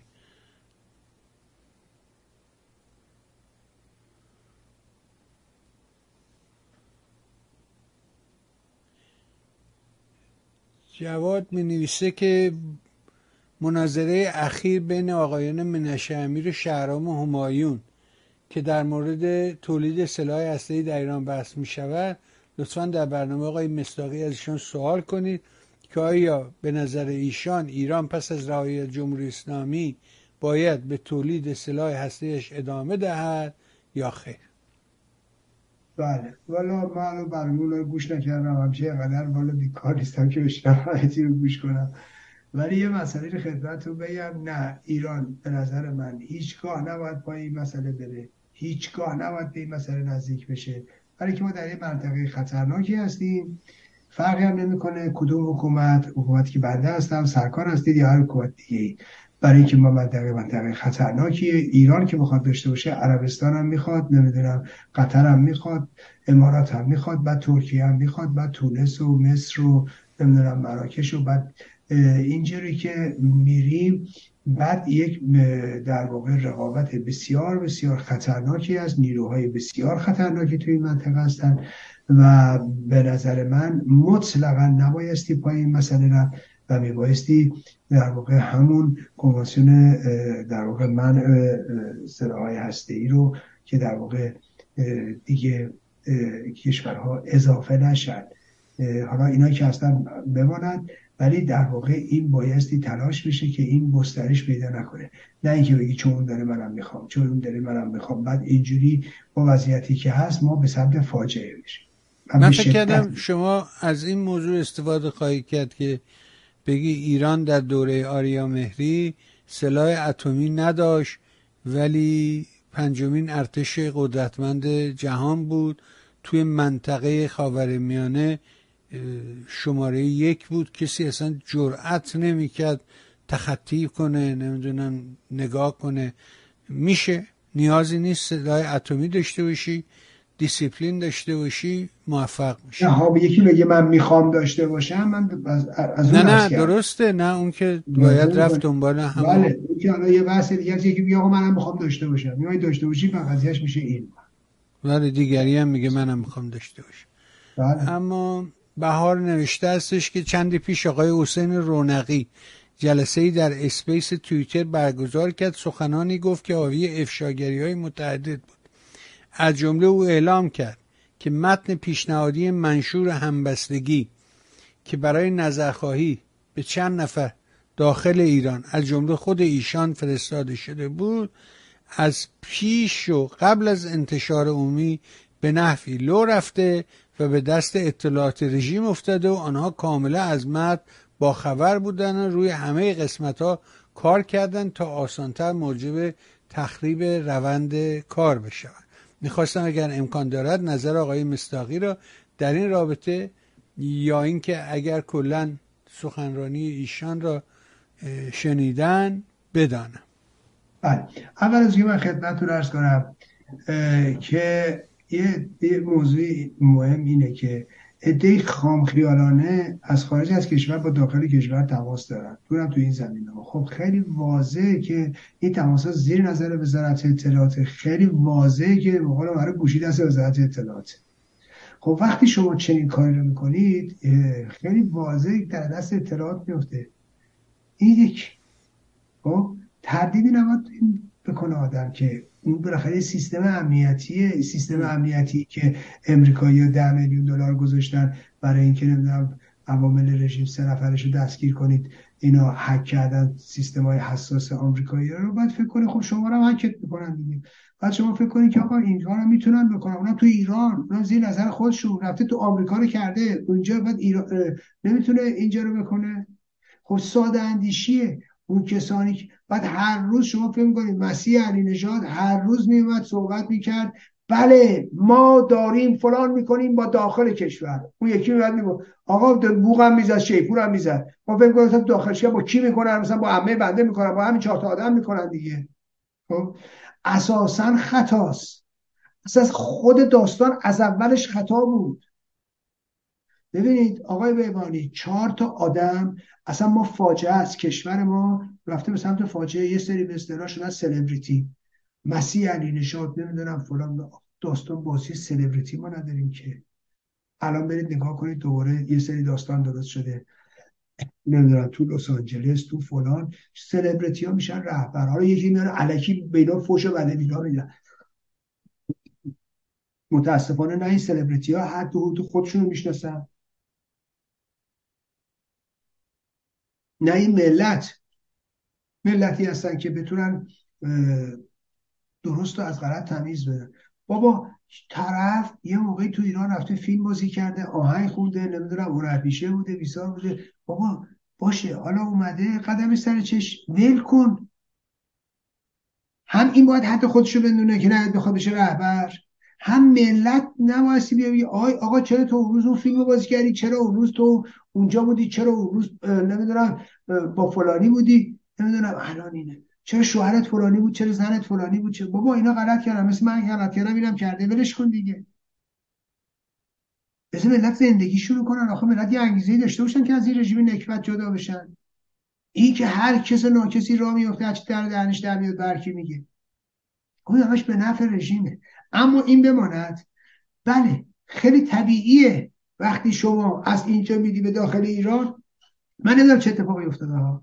من هیچ اطلاعی ندارم دوستم ندارم داشته باشم. اصلا ذهنم هم از اینا خالی می‌کنم. ولی من خیلی راحت می‌دونم که رژیم اونجا هست. من خیلی راحت می‌دونم که رژیمی ها می‌تونن دخل تصرف کنم من خیلی راحت می‌تونم بفهمم که چنین چیزایی امکان پذیره کما اینکه وقتی یه دی تو ایران نمی‌دونم پیام می‌دادن نمی‌دونم جوانان محلات مدام دست بردارید از این بازی ها کدوم جوانان محلات؟ کدوم رهبری جنبش؟ دائم اومدم گفتم تو همین برنامه گفتم چه می‌دونم پشت برنامه به این اون گفتم به دوستان گفتم به همین روزنامه نگارا گفتم به همین خبرنگارا گفتم. گفتم نکنید به همین فعالین سیاسی گفتم. گفتم بابا کدوم جوانان محلات؟ رژیم به سه شماره می‌تونه اینا رو بگیردشون مگه میشه آخه یارو بشینه با ایران اینترنشنال گفته بود داشته باشه پیام بده برای نمی‌دونم فلان هفت آبان. نمی‌دونم یا ویسال بکنه بعد رژیم ندونه بعد رژیم نفهمه. بابا مگه میشه همچین چیزی؟ پس بگید آقا ما یه مشت آدم درمونده ایم که نمی‌تونیم این رژیم به این فشل. فشل رو در, در هم پاشیده رو بندازیم شاخه. خب اینه. حالا این که دیگه مکانیزمش چیه و اینا بماند. بابا من گفتم بازم میگم. او اینجا اگه می‌خوایم بدونید یه ایراد اساسیش. از نظر من بخوایم به شاهزاده رضا پهلوی برمیگرده که وارد این ماجرا میشه وارد این بازی ها میشه. اون نیازی نداره. مثل مثل داستان چی بهش میگن؟ وکالت. شاهزاده رضا پهلوی نیاز نداره. اما ایشون به یه داستانی وصله باره یه نوستالژی صد ساله. رضا پهلوی ببینید من ایرج بستانی ببینید اگر من یه اشتباه بکنم همه از من می‌بینن از خودم می‌بینن بلا فاصله می‌خوره تو سرم. خب؟ ببینید من خوب یا بدم به خاطر اعمالمه به خاطر مواضعمه به خاطر سوابقمه به خاطر به خاطر حرکتی که تو چهار پنج سال گذشته کردم. من اگه اینجا هستم هر جا یعنی این نقطه ای که هستم به علت خودمه. اما شاهزاده رضا پهلوی نه. من یه اشتباه بکنم می‌تونم بیام پایین. خب؟ شاهزاده رضا پهلوی نه. برای که به یه تاریخ بسته؟ یه تاریخ صد ساله. خب عجیب ملت هم از اون دوران. این نسل جوان که هیچی یادش نیست که. اینا که نبودن که. بابا کسی که الان 50 سالشه اون موقع 52 سالشه اون موقع 7 ساله بوده. و چیزی یادش نیست که. پس بنابراین این ملت که 40 سالش شد 42 سالش شد که اصلا 45 سالش شد تازه انقلاب بوده. اینا که شاه ندیدن که. یه چیزایی هم شنیدن. همه نوستالژی دارن اینا. نوستالژی اون چیزی که پدر و مادرشون گفته یا تو عکس دیدن یا تو فیلم ها دیدن. درسته؟ پس بنابراین به علت اینه که به شاهزاده رضا پهلوی اگه کسی علاقه به خاطر اینه به خاطر ایشون که کاری که نکرده که. پس بنابراین حتی اگه اشتباهی هم بکنه اونجوری ضربه نمی‌بینه که بقیه می‌بینن من می‌بینم. شما می‌بینید. برای اینکه اون به یه تاریخ وصله ملت هم دلشون خوشه. میگن شاه بیاد همه چی درست میشه. در رضا پهلوی بیاد همه چی درست میشه. یا امیدواریم درست بشه. چرا؟ چون یک در واقع نوستالژی شیرین دارن با اون گذشته. و ایشون نیازی نداشت آخه. بعدم با یه آدمایی بره که هیچ افزوده ای ندارن. حالا به نظر من اون داستان جورج تاون و چه می‌دونم اساس و اینا این دیگه ته ماجرا بود. اساسا ایشون نشستنش با اینا فول بود از نظر من. در یه ساعت در یه جا. همه هم می‌دیدید دیگه. خانم مسیح نژاد اینجوری میشست حامد اسماعیلی اونجوری همشون هم تمرین نشسته می‌کردن. خب؟ که یا ما کسی هستیم.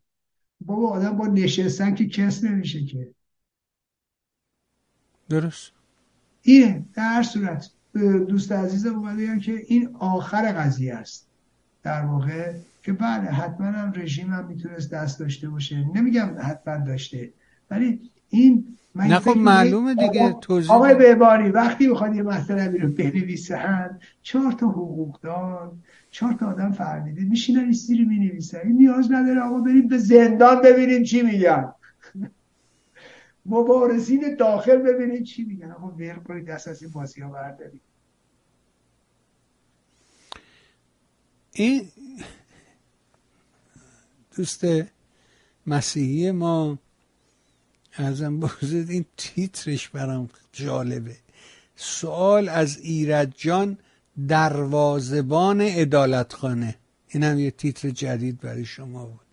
دروازبان ادالتخانه اما چون این تیترش جالب بود من این ایمیلش رو می‌خونم.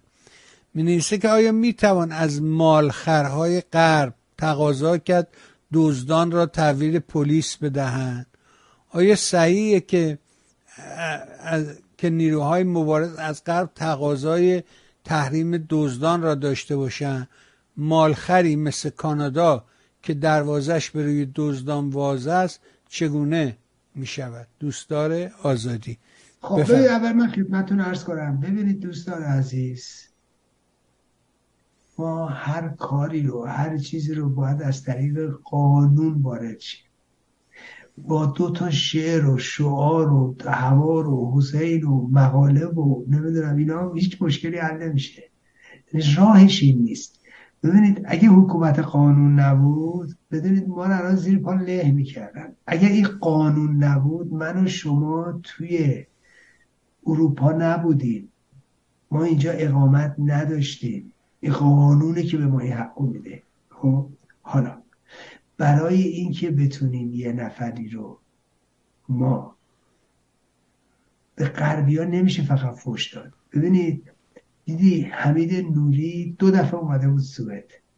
هفت سالم بود میمد اروپا و میرم ولی یه بار که از طریق قانونی عمل کردیم یه بار که درست عمل کردیم یه بار که راه های قانونی رو رفتیم. از طریق وکیل مجرب و وکیل خوشنام رفتیم.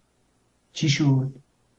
حمید نوری هنوز تو ایران بود. همین سوئدی که انقدر راجبش می‌گفتیم حکم دستگیری شده پس ما باید از طریق خوب درست بریم. آقا همین که بیایم یه فوشی بدیم که اصلا حل نمیشه که. همین که بیایم بگیم آقا این دوزه این خوب اگه اینجوری باشه همه شما برید برای که بگی این دوزه خودتون می‌دونید. باید دلیل می‌خواد سند می‌خواد مدرک می‌خواد باید بری نمی‌دونم بتونی اثبات کنی پرونده خیلی خرجش میشه اینطوری نیست. ببینید دوستان همینطوری نمی‌تونیم بگی یعنی ما با اصلی اینم نگاه کنیم. خب من در اینجا توضیح دادم. وقتی آقای حامد اسماعیلی میاد سر بلند می‌کنه بعدم یه جوری جلوه میده انگار که وزیر خارجه یا بخشید. نخست وزیر کانادا تو جیب ایشونه. خب باید نگاه کنی بعد که شما میای اونجا بادی به قبقب میندازی باید باید نگاه کنی که سپاهی ها می‌تونن بیان کانادا. خلاصه می‌کنی؟ اینه. یعنی یه بخشیشو من به غربی ها اشکال نمی‌دونم. اشکال به خود ما برمیگرد و بخشیش هم مسئله قانونیه و اینکه بالاخره هر چیزی مذراتی هم داره دیگه. بله حکومت قانون اونا هم از سوراخاش استفاده می‌کنن راحت میان دیگه. بله. و این رو هم بهتون بگم. ولی یه روالی هم هست. مثلا خیلی از اینا شرکت دارن تو ایران. شرکت ها با شرکت های خارجی وصلن. مثلا من یه شرکت دارم بعد شرکت من از زیمنس خرید می‌کنه بعد زیمنس راحت برای من یه دونه ویزا می‌گیره من میام. خیلی راحت. می‌دونید یعنی یه همچین مشکلاتی هم هست دیگه. خب به همین این همین آقای فلانی هم که اومده خب میگن در ایران وسایل لیزیک و فلان اینا رو مونوپولی این آقاست. بنابراین همونطور که شما گفتی کمپانیا راحت براش ویزا می‌گیرن بله. دعوتش بله. می‌کنن میارن بله. می‌برن. ولی ما اگه بخوایم بگیم باید باید ثابت کنیم. اول ما نباید بگیم آقای شو سپاهی دیگه نمی‌تونست بیاد خارج. تمام. بله اما در مورد نگی نمی‌تونست. یا بالاخره ما می‌تونستیم بریم اعتراض کنیم. بگیم آقا اینکه سپاهیه چجوری اومده چجوری اومده؟ به درست. می نویسه که در مورد پژوهش تاریخی و شیوه برخورد رسانه ها پژوهش های تاریخی و دقیق آقای مصداقی را ملاحظه می کنیم که نه تنها با دقت و موشکافی حیرت انگیز تحریر شده است بلکه روشمند و علمی است. این تعلیفات الگویی هستند برای پژوهش‌های تاریخی اجتماعی. اما وقتی نوبت به رسانه و ویژه برنامه ها در مورد وقایع تاریخ معاصر می‌رسد جای تحقیقات در رسانه ها خالی است. حتی در کلاب هاست برنامه گذاشتن. در مورد کشتار 67 ولی یکی از سخنرانان آقای سرکویی است که هیچ دانشی در این زمینه ندارد. دیگران هم کسانی در حد ایشان. آخه چرا؟ گویی به تعمد یه تعمد و دشمنی در کار است. سپاکگزار خواهم بود نظر آقای مستاقی رو بشنو خب من که این اول توضیح دادم راجع به اون کلاب خیلی حالا که توضیح دادین پس بذارید که من یه مطلبی همون موقع به دست من رسید. منتها یه قدی دیرتر دیگه از اون فاز رد شده بودیم. دوست خوب شما و دوست خوب همه ما همیجان اشتری برای من یک مطلبی رو فرستاد و البته اول این مطلب رو که تو کلاب هاست بذار صداشو بذاریم بعد اون وقت بقیه رو دنبال سلام آقای بهانی من چند دفعه هم تو الان که ایرج توضیح میده دست بلند کردم که برم بالا چون بحث تحلیل قتل عام 67 بود. ولی تنها چیزی که توش نبود علت قتل عام 67 بود که من این متن رو برای این خانوم فرستادم و ایشون هم گفت که حتما مطرح می‌کنم و فلان که اینم مطرح نشد. خب. متنی رو که ایشون فرستاده بوده این بوده. نوشته بوده با سلام. آنچه با آن پرداخته نمی شود علت قتل عام 67 این باشد. اگر جنگ یک سال زودتر تمام می شد آیا قتل عامی انجام نمی گرفت آیا اگر خمینی یک سال دیرتر می مرد قتل عامی صورت نمی گرفت زندانیان چه کردند که خمینی حکم قتل عام زندانیان را صادر کرد. شرایط زندان در آن مقطع و سالها قبل چگونه بود که کل مقامات خواهان اعدام زندانیان شدند؟ متاسفانه تحلیل قتل عام سال 67 علت آن فقط پایان جنگ و مریضی خمینی و عملیات مجاهدین بوده بعد اون خانوم در پاسخ بهش نوشته که هنوز وارد اون محله نشدیم سه اتاق خواهد بود. حتما سوال شما رو می‌پرسم که بعد آقای اشتری تو این در حقیقت پیامی که اوشو گفت هیچ وقت اصلا منو بالا هم نبردن. خواستم اینو توضیح بدم نظر نه شما اونا, اونا خیلی حساب شده کار کردن. گفتم از نظر من اساسا قابل اعتماد نیستن اینها و کارنامه سیاسیشون که در ایران مشخصه اینم معرفتیشون هم همینه دیگه. یعنی در واقع کلاب هاست راجع به کشتار 67 گذاشتن تنها کسایی که اونجا حضور ندارن کسایی که کشتار 67 بودن یا تحقیق کردن گوهرس کردم. و در واقع یه پرونده حمید نوری را هم دارن.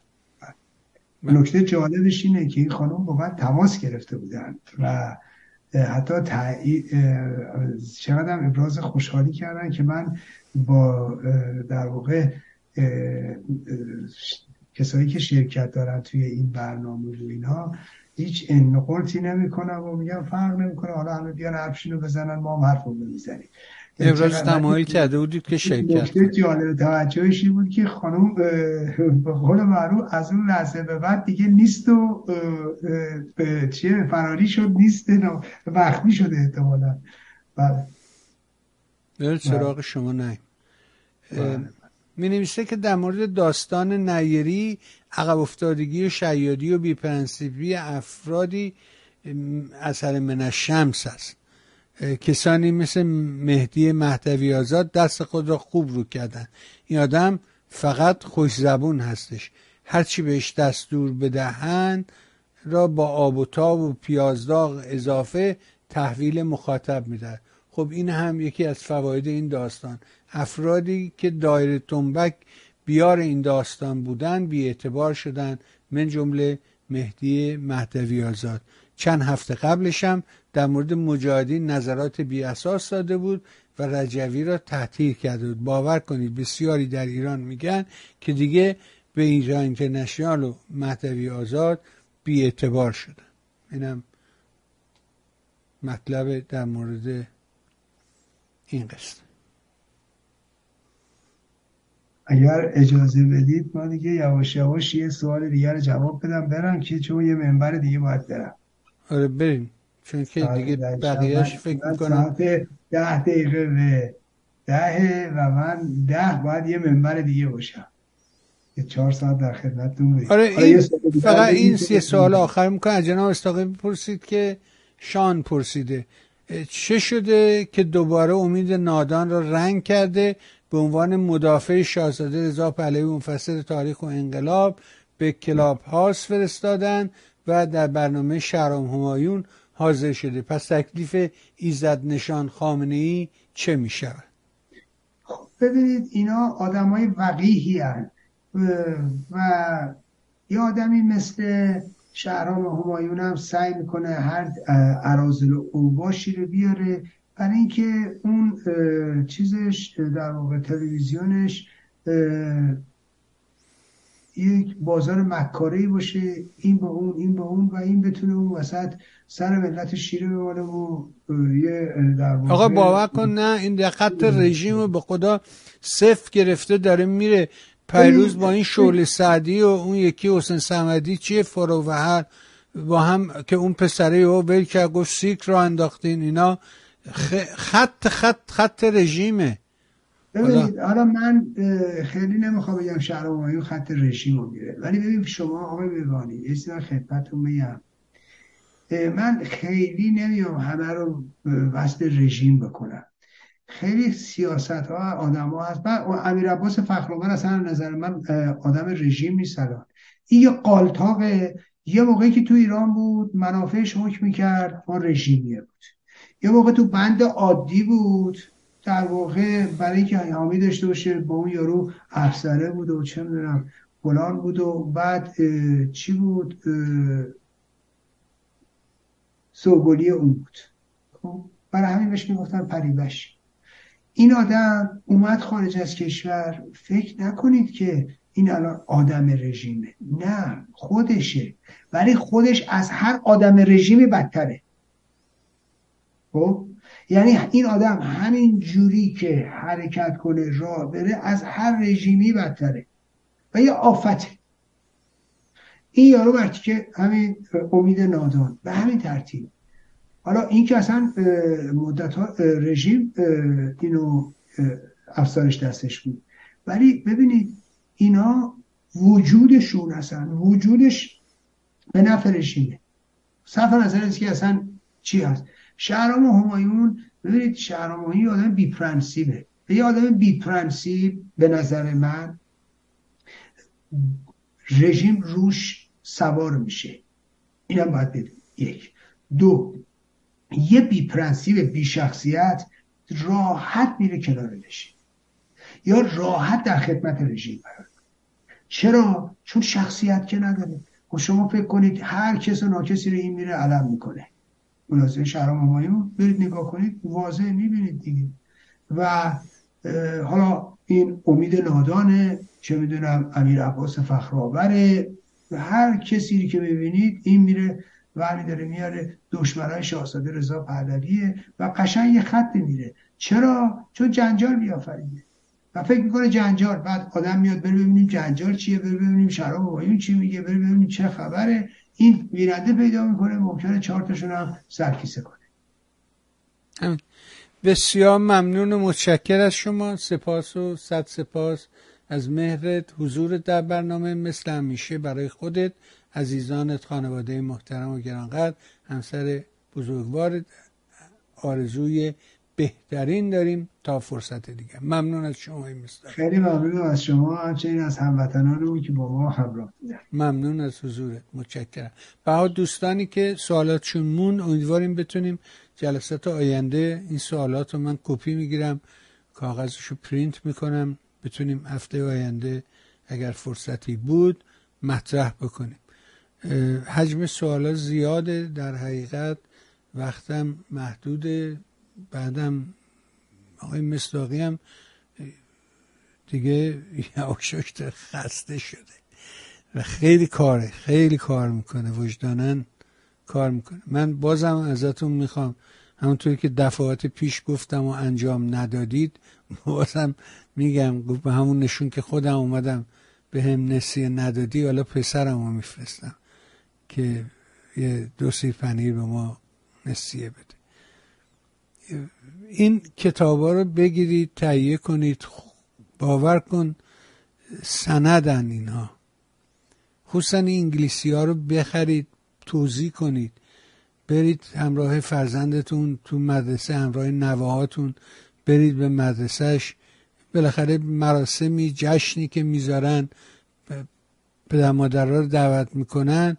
شما به عنوان پدر بزرگ مادر بزرگ پدر مادر هرچی وقتی که وارد مدرسه میشی این کتاب ببرید همراه خودتون. قدردانی کنید از معلم مدرسه از مدیر مدرسه. باور کن تاثیر داره.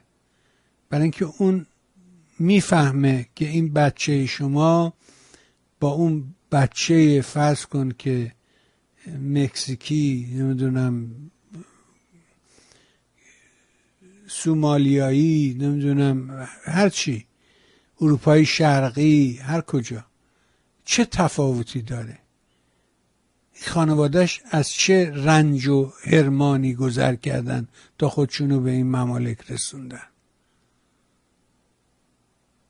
احترام فرزندت بیشتر میشه. اون آشنا میشه معلمه آشنا میشه.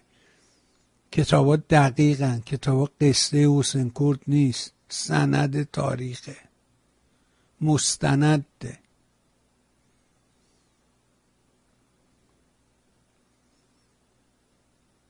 هیچ اشکالی نداره. صد دلار بدی یه کتاب بخری. هیچ هیچ گدا نمیشی. زمان مثل برق و باد میگذره.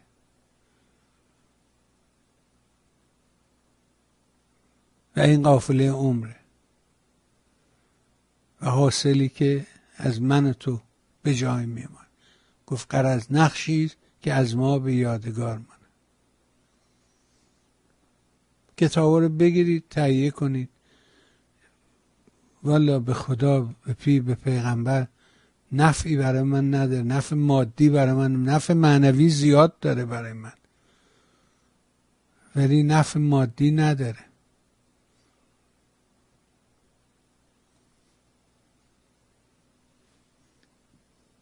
تو دهن دشمن بزن.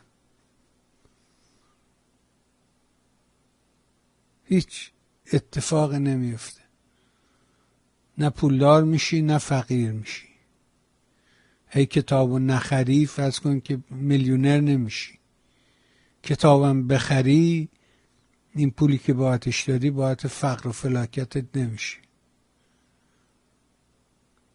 خدمتی کردی به هموطنت. به اون اسیر به اون جوونی که اسیره.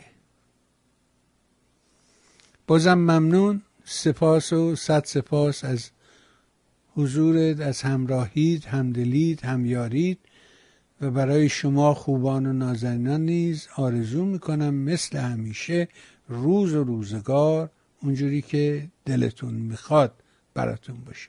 با تشکر از شما.